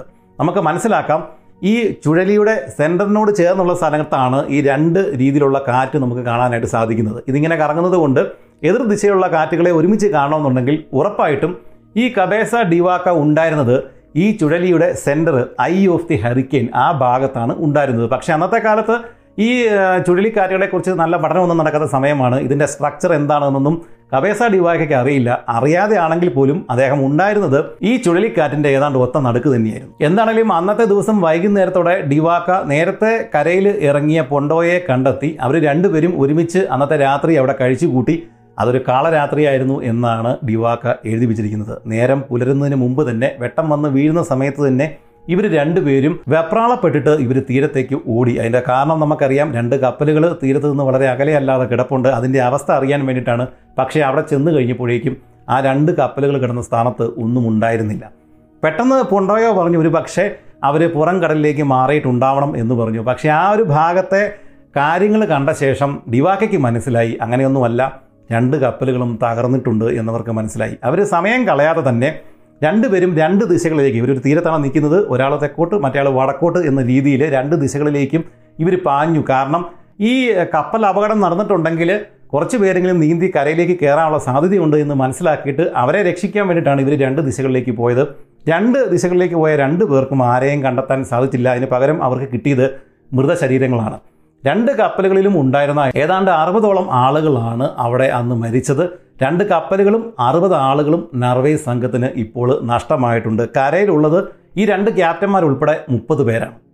ഇനി നേരെ ഫ്ലോറിഡയിലേക്ക് വരാം. കാറ്റിന്റെ ശക്തി കുറഞ്ഞിട്ടുണ്ട്. ഞാനും ബോബും കൂടെ ഈ വാതിലൊക്കെ തുറന്ന് പുറത്തേക്ക് ഇറങ്ങി മനം മടുപ്പിക്കുന്ന വല്ലാത്തൊരു ഗന്ധം ഞങ്ങളുടെ മൂക്കിലേക്ക് വന്നു പതിച്ചു. മറ്റൊന്നുമല്ല പച്ച മരത്തിന്റെ ഈ മരം കീറിയത് കൊണ്ടും ഒടിഞ്ഞത് കൊണ്ട് പച്ച മരത്തിന്റെയും പച്ചിലയുടെയും മണമാണ്. ലക്ഷക്കണക്കിന് മരങ്ങൾ കടപുഴകി വീണ് കിടപ്പുണ്ട്. അത് മാത്രവുമല്ല ഇതെല്ലാം ഒടിഞ്ഞ് വഴിയിലെല്ലാം കിടക്കുകയാണ്. ആകെ നശിച്ച ഒരു വനം അതുപോലെയാണ് ഈ ഫ്ലോറിഡ ഇപ്പോൾ കിടക്കുന്നത്. എനിക്കുണ്ടായ അതേ അനുഭവം തന്നെയാണ് കബേസ ഡിവാക്കയ്ക്കും അവിടെ ഉണ്ടായത്. അദ്ദേഹവും പറയുന്നത് ഇങ്ങനെയാണ്. എങ്ങും പച്ചമരത്തിന്റെ അതിരൂക്ഷമായ ഗന്ധമാണ് തകർന്ന ഷെഡുകൾ നശിച്ച വീടുകൾ അവിടെയും ഇവിടെയായിട്ട് കിടന്ന് കരയുന്ന ആളുകൾ ചുഴലിയൊക്കെ കഴിഞ്ഞിട്ട് അഞ്ച് ദിവസങ്ങൾ കഴിഞ്ഞിട്ടാണ് നർവേസും സംഘവും ഇതേ സ്ഥലത്ത് എത്തിച്ചേരുന്നത്. അവർ നോക്കിക്കഴിഞ്ഞപ്പോഴേക്കും രണ്ട് കപ്പലുകൾ നഷ്ടപ്പെട്ടു.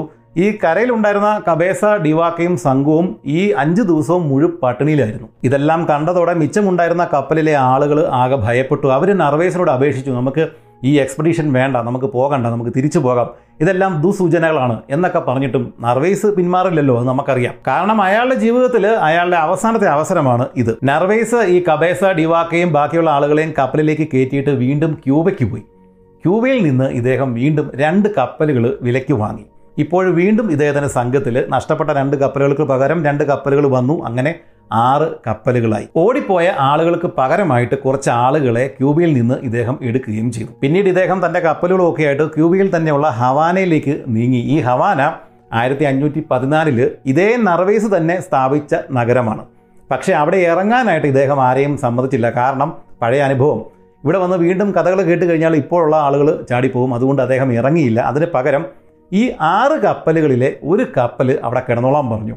കൂടുതൽ കുതിരകൾ സാധനങ്ങളൊക്കെ സംഭരിച്ച ശേഷം ഞങ്ങളുടെ പുറകെ ലാ ഫ്ലോറിഡയിലേക്ക് വന്നാൽ മതി. അപ്പോഴേക്കും ഞങ്ങളുടെ ഭക്ഷണമൊക്കെ തീർന്നിട്ടുണ്ടാവും. ആ സമയത്ത് ഈ ഒരു കപ്പൽ വന്നാൽ മതി എന്ന് പറഞ്ഞിട്ട് ഒരു കപ്പൽ അവിടെ വിട്ട ശേഷം ബാക്കി അഞ്ച് കപ്പലുകളൊക്കെ ആയിട്ട് ഇദ്ദേഹം നേരെ വടക്കോട്ട് ഇന്നത്തെ ഗൾഫ് ഓഫ് മെക്സിക്കോ വഴി ഫ്ലോറിഡ ലക്ഷ്യമാക്കി യാത്ര തുടങ്ങി. സ്പെയിനിൽ വെച്ചിട്ട് ആളുകളെ കൂട്ടാൻ വേണ്ടിയിട്ട് രണ്ട് ആളുകളുടെ പേരുകൾ ഈ നർവേസ് പറഞ്ഞതായിട്ട് നിങ്ങൾ ഓർമ്മിക്കുന്നുണ്ടാവും. ഒരാളുടെ പേര് മിറുവലോ ഈ മിറുവലോ ഒരു കപ്പിത്താനാണ്. നേരത്തെ ഈ ഫ്ലോറിഡ തീരത്തൊക്കെ ഇദ്ദേഹം കപ്പൽ വഴി പോയിട്ടുണ്ട്.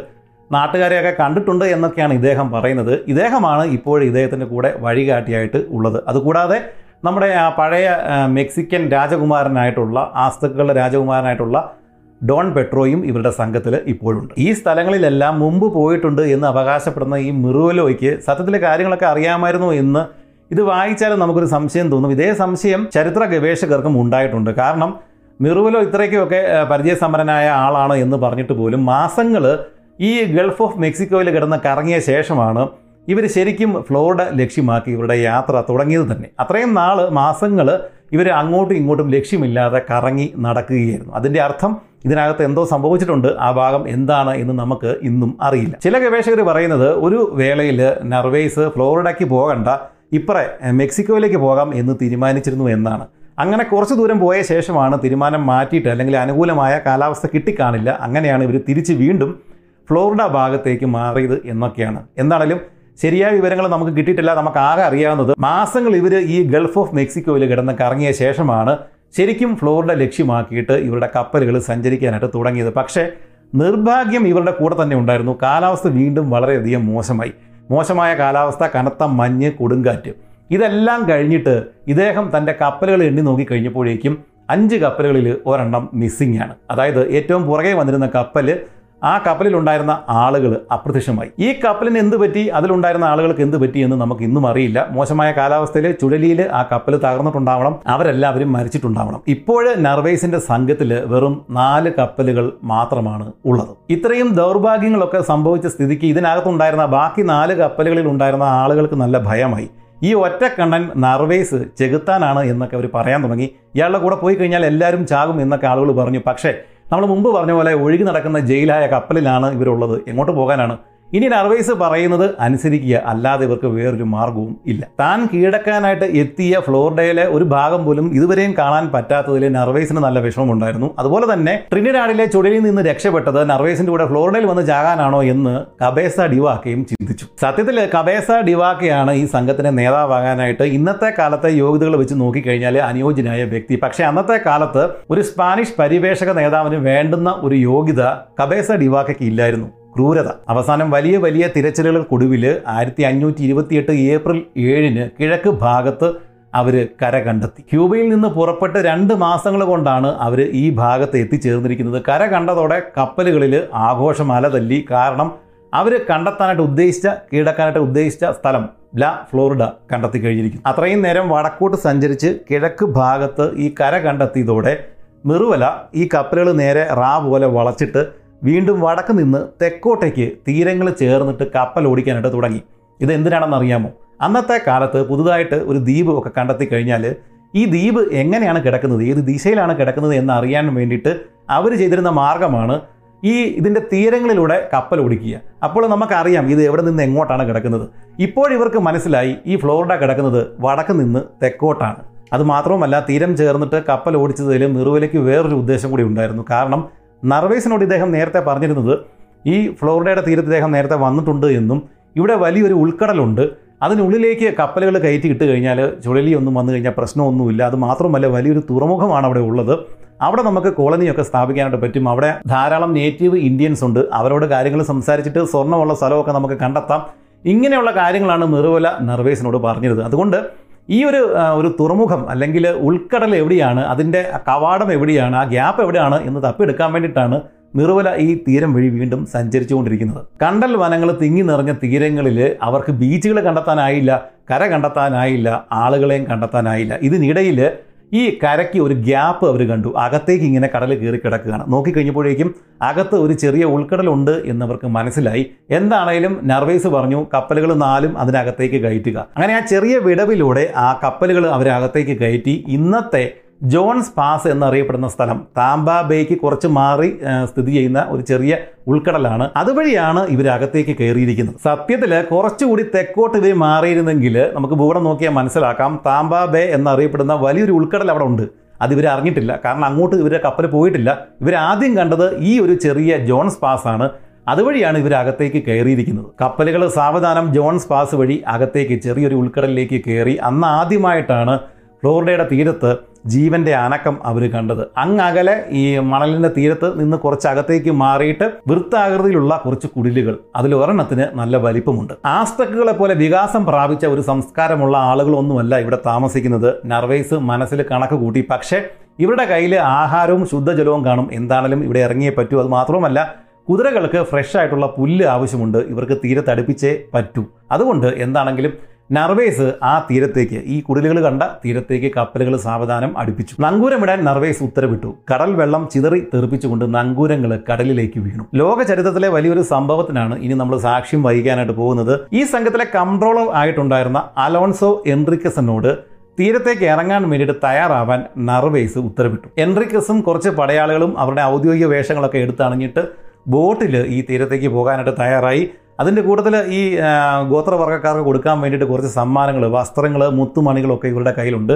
അതെല്ലാം അവർ കയ്യിലെടുത്ത് വെച്ചിട്ട് സാവധാനം ബോട്ടിൽ ഇവർ തീരത്തേക്ക് പോയി. വീടുകൾ നിൽക്കുന്ന സ്ഥലത്ത് നിന്ന് കുറച്ച് മാറിയിട്ട് ഉണ്ടായിരുന്ന ഒരു മണൽ ബീച്ചിലാണ് ഇവർ ഇവരുടെ ബോട്ടുകൾ ഇപ്പോൾ അടുപ്പിച്ചിരിക്കുന്നത്. ഓർക്കുക ഫ്ലോറിഡയുടെ പടിഞ്ഞാറ് ഭാഗത്ത് ആദ്യമായിട്ട് യൂറോപ്യൻസ് വന്ന് കാലുകുത്തുന്ന രംഗമാണ് നമ്മൾ ഈ കണ്ടുകൊണ്ടിരിക്കുന്നത്. കരയിൽ ഇറങ്ങിയിട്ട് എൻട്രിക്കസ് ആ ഗ്രാമത്തിലേക്ക് ചൂണ്ടിയിട്ട് അവിടെ ഉണ്ടായിരുന്ന ആളുകളോട് ഇങ്ങോട്ട് അടുത്തേക്ക് വരാൻ വേണ്ടിയിട്ട് ആംഗ്യം കാണിച്ചു. എന്താണേലും ആ ആംഗ്യ ഭാഷ അവർക്ക് മനസ്സിലായി. കുറച്ച് പേര് സംശയിച്ച് സംശയിച്ച് ആ ഗ്രാമത്തിൽ നിന്ന് ആ കുടിലുകൾക്കുള്ളിൽ നിന്ന് പുറത്തേക്ക് ഇറങ്ങി വന്നിട്ട് ഇവരുടെ ബീച്ചിന്റെ അഴുകിലേക്ക് ഇവർ വന്നു. ഇവർ നോക്കിക്കഴിഞ്ഞപ്പോഴേക്കും ദേഹം മുഴുവൻ ചിത്രപ്പണികളൊക്കെ ചെയ്തു വെച്ചിരിക്കുന്ന നല്ല വലിപ്പമുള്ള നല്ല ഉയരമുള്ള ആളുകളാണ്. ആ കപ്പലിൽ ആ സംഘത്തിലുണ്ടായിരുന്ന ഒരാൾക്ക് പോലും ഇവരുടെ അത്രയും ഉയരം ഉണ്ടായിരുന്നില്ല. ഭൂമിയിലെ വ്യത്യസ്തമായിട്ടുള്ള രണ്ട് മനുഷ്യ ജാതികൾ ആദ്യമായിട്ട് കണ്ടുമുട്ടുന്ന ഒരു രംഗമാണിത്. എൻട്രിക്കസ് തന്റെ കയ്യിലുണ്ടായിരുന്ന ഒരു സ്വർണ തകിട് പിന്നെ ചോളം ഇത് രണ്ടും ഉയർത്തി കാണിച്ചു. അതായത് ഇത് രണ്ടും നിങ്ങളുടെ കയ്യിലുണ്ടോ എന്നുള്ള ചോദ്യമാണ് ഇദ്ദേഹം ചോദിച്ചത്. ഇത് കണ്ട ഗ്രാമവാസികൾക്ക് കാര്യം മനസ്സിലായി. അവർ ഇത് രണ്ടും അവരുടെ കയ്യിലില്ല എന്ന് പറഞ്ഞു. അതിനുശേഷം അവർ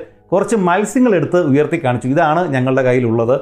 ഞങ്ങൾക്ക് എന്തെങ്കിലും തന്നു കഴിഞ്ഞാൽ ഈ മത്സ്യങ്ങൾ നിങ്ങൾക്ക് തരാം എന്നവർ ആംഗ്യരൂപേണ ഇവരെ അറിയിച്ചു. ഒരാൾ പൊക്കമുള്ള വില്ലുകളും ഒക്കെ ആയിട്ട് നിന്നിരുന്ന ഇവരെ കണ്ടപ്പോഴേക്കും കബേസ ഡിവാക്കയ്ക്ക് തോന്നിയത് കുറച്ച് രാക്ഷസന്മാർ വന്ന് ഈ തീരത്ത് വന്ന് നിൽക്കുന്നതായിട്ടാണ്. അത്രയ്ക്ക് ഉയരവും വലിപ്പവും ഉണ്ടായിരുന്ന ഒരു വർഗക്കാരാണ് ഇതിന്റെ തീരത്ത് ഇപ്പോഴും വന്ന് നിൽക്കുന്നത്. എന്താണേലും ഈ തീരത്ത് ചെന്ന എൻട്രിക്കസ് കുറച്ച് മുത്തുമണികളും എന്തൊക്കെയോ സാധനങ്ങളൊക്കെ കൊടുത്തിട്ട് ഇവരുടെ കയ്യിൽ നിന്ന് ഇവർക്ക് ആവശ്യമുള്ള കുറേ മത്സ്യങ്ങൾ വാങ്ങി. ഈ ഒരു രംഗം കണ്ടുകൊണ്ടിരുന്ന കബേസ ഡിവാക്കയ്ക്ക് വളരെയധികം സംശയങ്ങളുണ്ടായി. കാരണം ഈ ഒരു സംഭവം നടക്കുമ്പോഴേക്കും തങ്ങളെ ആദ്യമായിട്ട് കാണുന്ന ആളുകളെ പോലെയല്ല ഈ ഗോത്രവർഗക്കാർ പ്രതികരിക്കുന്നത്. മുമ്പ് ഇതുപോലെ ആർക്കൊക്കെയോ ഇവർ ഈ ഓരോ സാധനങ്ങൾ വാങ്ങിയിട്ട് ഈ മത്സ്യങ്ങൾ കൊടുത്തിട്ടുണ്ട്. അപ്പോൾ ഇതിന്റെ അർത്ഥം ഏതെങ്കിലും സ്പാനിഷ് ഗ്രൂപ്പുകാർ ഈ വഴി വന്നിട്ടുണ്ട്. പക്ഷേ കഥ പറയാനായിട്ട് അവർ തിരിച്ചു വന്നില്ല. അതുകൊണ്ടാണ് നമ്മളത് അറിയാതിരുന്നത്. ഇത് മാത്രമല്ല ഇല്ലീഗലായിട്ട് അടിമ കച്ചവടം നടത്തുന്ന സ്പാനിഷ് കപ്പലുകളുണ്ട്. അവർ ഇത്തരം തീരങ്ങളിൽ വന്നിട്ട് റെയ്ഡ് നടത്തിയിട്ട് ഇവരെ പിടിച്ചോണ്ട് പോകും. അടിമകളായിട്ട് വേറെ എവിടെയും കൊണ്ട് വിൽക്കാൻ വേണ്ടിയിട്ട് ക്യൂബയിലൊക്കെ കൊണ്ട് വിൽക്കാൻ വേണ്ടിയിട്ട് അവരായിരിക്കാം ഒരു പക്ഷേ ആദ്യമേ ഇവിടെ വന്നിട്ടുണ്ടാവുക.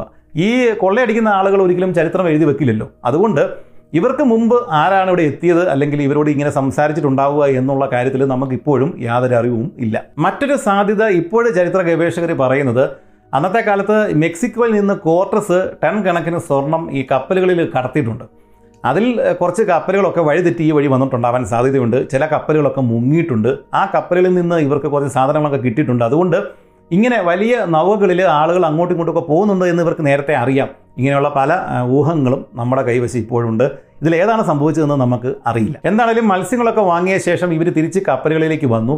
അന്നത്തെ രാത്രി ഇവരെല്ലാവരും കപ്പലുകളിൽ തന്നെ കഴിച്ചുകൂട്ടി. പിറ്റേ ദിവസം രാവിലെ നർവേസ് കവേസ ഡിവാക എന്നിവരൊക്കെ ബോട്ടിൽ ഈ തീരത്ത് വന്നിട്ട് ഈ ഗ്രാമത്തിലേക്ക് ചെന്നു. അവിടെ ചെന്ന് കഴിഞ്ഞപ്പോഴേക്കും ആ ഗ്രാമം ശൂന്യമായിരുന്നു. ഒരു കുട്ടി പോലും അവിടെ ഉണ്ടായിരുന്നില്ല. ഇതിൽ നിന്ന് നമുക്ക് ഒരു കാര്യം ഊഹിക്കാം. ഒരു പക്ഷേ അവിടെ ആദ്യം എത്തിയിട്ടുണ്ടാവുക അടിമ കച്ചവടക്കാരാണ്. ആ ഗ്രൂപ്പിൽപ്പെട്ട ആളുകളാണ് ഇവർ എന്ന് മനസ്സിലാക്കിയിട്ടായിരിക്കും ഒരു പക്ഷേ അവരവിടെ നിന്ന് സ്ഥലം വിട്ടത്. എന്താണേലും ഈ കബേസ ഡിവാക്കയും ഈ നർവേസും അവിടെ ചെല്ലുന്ന സമയത്ത് ഈ ഗ്രാമം ശൂന്യമാണ്. ഈ സമയത്ത് നർവേസ് വലിയ അഭിമാനത്തോടെയാണ് ഈ ഒരു ഗ്രാമത്തിന്റെ നടുക്ക് വിജനമായ ഗ്രാമത്തിന്റെ നടുക്ക് നിൽക്കുന്നത്. ഇദ്ദേഹത്തിന്റെ മനസ്സിൽ ഇദ്ദേഹം ആലോചിക്കുന്നത് എട്ട് വർഷങ്ങൾക്ക് മുമ്പാണ് ഇദ്ദേഹം കോർട്ടസിനോട് പരാജയപ്പെട്ടത്. എട്ട് വർഷങ്ങൾക്ക് മുമ്പാണ് ഇദ്ദേഹത്തിന്റെ ഒരു കണ്ണ് നഷ്ടമായത്. എന്നാൽ ഇന്ന് ആയിരത്തി അഞ്ഞൂറ്റി ഇരുപത്തിയെട്ട് ദുഃഖ വെള്ളിയാഴ്ച താൻ പുതിയൊരു ഭൂമിയിൽ താൻ ഗവർണറാകാൻ പോകുന്ന പുതിയ ഭൂമിയിൽ കാലെടുത്ത് വെച്ചിരിക്കുകയാണ്. നർവേസിന്റെ ഒപ്പം ഏതാണ്ട് നാൽപ്പതോളം പേരാണ് അന്നത്തെ ദിവസം ഈ ഗ്രാമത്തിലേക്ക് ഇറങ്ങിയത്. ഇവർ ഈ ഗ്രാമത്തിലൂടെ അങ്ങോട്ടും ഇങ്ങോട്ടൊക്കെ നടന്നു നോക്കി ആരെയും കാണുന്നില്ല.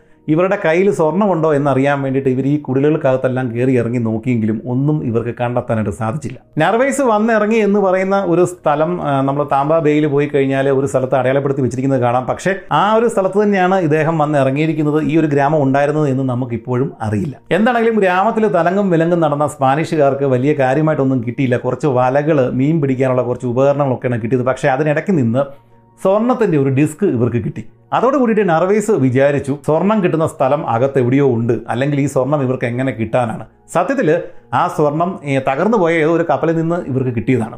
അത് നർവേസിന് അന്ന് മനസ്സിലായില്ല. നർവേസ് വിചാരിച്ചത് അകത്ത് എവിടെയോ വലിയ മലനിരകളുണ്ട്. അവിടെയൊക്കെ സ്വർണം കുച്ചെടുക്കാനായിട്ട് പറ്റും. അവിടെ നിന്നാണ് ഇവർക്ക് ഇത് കിട്ടിയിരിക്കുന്നത് എന്ന. എന്താണെങ്കിലും താൻ ശരിയായ സ്ഥലത്ത് തന്നെയാണ് വന്ന് ഇറങ്ങിയിരിക്കുന്നത് എന്ന് നർവേസ് വിചാരിച്ചു. പിറ്റേ ദിവസം ഇദ്ദേഹം കപ്പലിലുണ്ടായിരുന്ന ഉയർന്ന ഉദ്യോഗസ്ഥരായിട്ടുള്ള ആളുകളോട് യൂണിഫോം എല്ലാം ധരിച്ചിട്ട് കരയിലേക്ക് ഇറങ്ങി വരാൻ വേണ്ടിയിട്ട് ആവശ്യപ്പെട്ടു. ലോ ക്ലാസ്സിലുണ്ടായിരുന്ന ആളുകളോട് ഈ കപ്പലിൽ തന്നെ തുടരാൻ വേണ്ടിയിട്ട് അദ്ദേഹം പറഞ്ഞു. അവരെല്ലാം ഈ കരയിൽ ഇനി നടക്കാൻ പോകുന്ന ചടങ്ങ് എന്താണ് എന്നറിയാൻ വേണ്ടിയിട്ട് കപ്പലിന്റെ തട്ടിൽ വന്ന് നിൽക്കുകയാണ്. ഈ നർവേസ് കബേസ ഡിവാക്ക ഉൾപ്പെടെയുള്ള ഉയർന്ന ഉദ്യോഗസ്ഥന്മാരെല്ലാം കൂടെ അവർ ഈ ബീച്ചിൽ ഇപ്പോൾ വട്ടം കൂടി നിൽക്കുകയാണ്. വലിയൊരു ഒരു ചടങ്ങ് ഇവിടെ നടക്കാനായിട്ട് പോവുകയാണ്. സ്പാനിഷുകാർ ഡച്ചുകാർ ഫ്രഞ്ചുകാർ അങ്ങനെയുള്ള പല ആളുകൾ പുതിയ ദ്വീപുകളൊക്കെ കണ്ടെത്തുന്ന സമയത്ത് അവർ ചെയ്യുന്ന ഒരു ചടങ്ങാണ്. അതിന്റെ ഒരു സ്പാനിഷ് വേർഷനാണ് ഇവിടെ നടക്കാനായിട്ട് പോകുന്നത്. ഇവരെല്ലാം കൂടെ ഉയർന്ന ഉദ്യോഗസ്ഥന്മാരെല്ലാം കൂടെ ഈ ബീച്ചിൽ വട്ടം കൂടി നിൽക്കുകയാണ്. അതിന് നടുക്ക് ഒരു സ്പാനിഷ് പതാക ഇവർ കുത്തി നിർത്തിയിട്ടുണ്ട്. സംഘത്തിലെ പ്രധാന എഴുത്തുകാരൻ അദ്ദേഹത്തിന് എഴുതാൻ വേണ്ടുന്ന സാധനങ്ങൾ മുദ്രകളൊക്കെ ആയിട്ട് ഈ ഒരു സംഘത്തിന്റെ കൂട്ടത്തിൽ നിപ്പുണ്ട്. ഇവിടെ നടക്കുന്ന എല്ലാ കാര്യങ്ങളും അദ്ദേഹം ഇപ്പോൾ എഴുതി വെക്കും. ഈ സമയം കൊണ്ട് നർവേസ് ഈ ഫ്ലാഗിന്റെ അടുത്ത് വന്ന് നിന്നു. എന്നിട്ട് തന്റെ കയ്യിലുണ്ടായിരുന്ന ചക്രവർത്തിയുടെ ഉത്തരവ് അതായത് ഈ ഒരു ഭാഗത്തിന്റെ ഗവർണറായിട്ട് തന്നെ നിയോഗിച്ചിട്ടുള്ള ആ ഒരു ഉത്തരവ് ഉറക്കെ എല്ലാവരും കേൾക്കെ അദ്ദേഹം വായിച്ച് കേൾപ്പിച്ചു. അതിനുശേഷം ഈ ഔദ്യോഗിക എഴുത്തുകാരൻ ഇത് വാങ്ങിയിട്ട് ഇത് ഒറിജിനലാണോ ഇല്ലയോ എന്ന് ഒന്ന് ഓടിച്ചു നോക്കിയ ശേഷം അത് സ്ഥിരീകരിച്ചു. ഇതെല്ലാം വെറും ചടങ്ങുകളാണ്. എന്നിട്ട് അയാൾ പറഞ്ഞു ഫ്ലോറിഡയുടെ ഔദ്യോഗിക ഗവർണറായിട്ട് ആദ്യത്തെ ഗവർണറായിട്ട് ഈ നർവേസ് അധികാരം ഏറ്റെടുത്തിരിക്കുന്നു. ഹോളി ഇമ്പീരിയൽ കാത്തലിക് സ്പാനിഷ് മജസ്റ്റിയുടെ പേരിൽ ഈ ഫ്ലോറിഡ താൻ ഏറ്റെടുത്തിരിക്കുന്നതായിട്ട് നർവേസും പ്രഖ്യാപിച്ചു. ഇതിനുശേഷം എഴുത്തുകാരൻ തലയുയർത്തി എല്ലാവരെയും നോക്കിയിട്ട് ആർക്കെങ്കിലും ഇതിന് എതിർപ്പുണ്ടോ എന്ന് ചോദിച്ചു. ഇതിനുശേഷം കബേസ ഡിവാക്ക ഉൾപ്പെടെ ഉണ്ടായിരുന്ന ഉയർന്ന ഉദ്യോഗസ്ഥന്മാർ അവരുടെ കയ്യിലെല്ലാം അവരുടെ അപ്പോയിൻമെന്റ് ലെറ്ററുകളുണ്ട്. ആ കത്തുകളൊക്കെ ആയിട്ട് നേരെ ഈ പുതിയ ഗവർണറുടെ മുമ്പിൽ വന്ന് നിൽക്കുകയും ഗവർണർക്ക് അത് കൊടുക്കുകയും ഗവർണർ അത് നോക്കിയിട്ട് ഓരോരുത്തർക്കും ഇന്ന ഇന്ന സ്ഥാനമാണ് ഫ്ലോറിഡയിൽ ഉള്ളത് എന്ന് പറയുകയും ചെയ്തു. ഈ നടക്കുന്ന സംഭവങ്ങളെല്ലാം അതേപടി ഈ എഴുത്തുകാരൻ പകർത്തി എടുത്തുകൊണ്ടിരിക്കുകയാണ്. അതുപോലെ തന്നെ കപ്പലിൽ ഉണ്ടായിരുന്ന ആളുകൾ അങ്ങ് അകലെ നിന്നുകൊണ്ട് കരയിൽ നടക്കുന്ന ഈ രംഗങ്ങളൊക്കെ നിശബ്ദമായിട്ട് നോക്കിക്കൊണ്ടിരിക്കുകയാണ്. അങ്ങനെ ഫ്ലോറിഡയിലെ ആദ്യത്തെ ഗവൺമെന്റ് നിലവിൽ വന്നിരിക്കുകയാണ്. ഗവർണർ നർവേസ് അടുത്തതായിട്ട് ഒരു വലിയ വിളംബരമാണ്. അതായത് ഇവിടെ ഒരു പുതിയ ഗവൺമെന്റ് വന്നിട്ടുണ്ട് എന്നും ഈ ഗവൺമെന്റിന്റെ നിയമങ്ങളൊക്കെ അനുസരിച്ച് ഇവിടെയുള്ള ആളുകളൊക്കെ ജീവിക്കണമെന്നും കഴിയുന്നത്ര ആളുകളൊക്കെ കത്തോലിക്ക മതത്തിലേക്ക് ചേരണമെന്നും അങ്ങനെ ചേർന്ന് കഴിഞ്ഞാൽ അവർക്ക് കൂടുതൽ ആനുകൂല്യങ്ങൾ കിട്ടും എന്നുള്ള ഒരു പ്രഖ്യാപനം നടത്തേണ്ടതുണ്ട്. അതാണ് ഇനി ചെയ്യാൻ പോകുന്നത്. റക്കറി മിയന്തോ എന്നാണ് ഈ വിളംബരത്തിന്റെ ഉത്തരവിന്റെ പേര്. പക്ഷേ ഇത് ഉറക്ക വായിക്കുന്ന സമയത്ത് അത് കേൾക്കാനായിട്ട് അവിടെ ഉണ്ടായിരുന്ന പ്രജകൾ ആരും അവിടെ ഉണ്ടായിരുന്നില്ല. കാരണം ഗ്രാമം വിജനമാണ്. പക്ഷേ ഗ്രാമം വിജനമാണെങ്കിൽ തന്നെയും അവരുടെ കൂട്ടത്തിലുണ്ടായിരുന്ന കുറച്ച് ആളുകൾ ആ ഒരു സമയത്ത് ഒരു പക്ഷേ കാട്ടിനുള്ളിൽ നിന്ന് ഇതെല്ലാം വീക്ഷിക്കുന്നുണ്ടാവണം. കാരണം ചാരന്മാർ ഇവരുടെ ഈ ഒരു ഇന്ത്യൻസിന്റെ പണി ഇങ്ങനെയാണ്. ഇവർ ഈ കാട്ടിൽ നിന്നുകൊണ്ട് ബാക്കിയുള്ള ആളുകളെ ഇങ്ങനെ വീക്ഷിച്ചുകൊണ്ടേയിരിക്കും.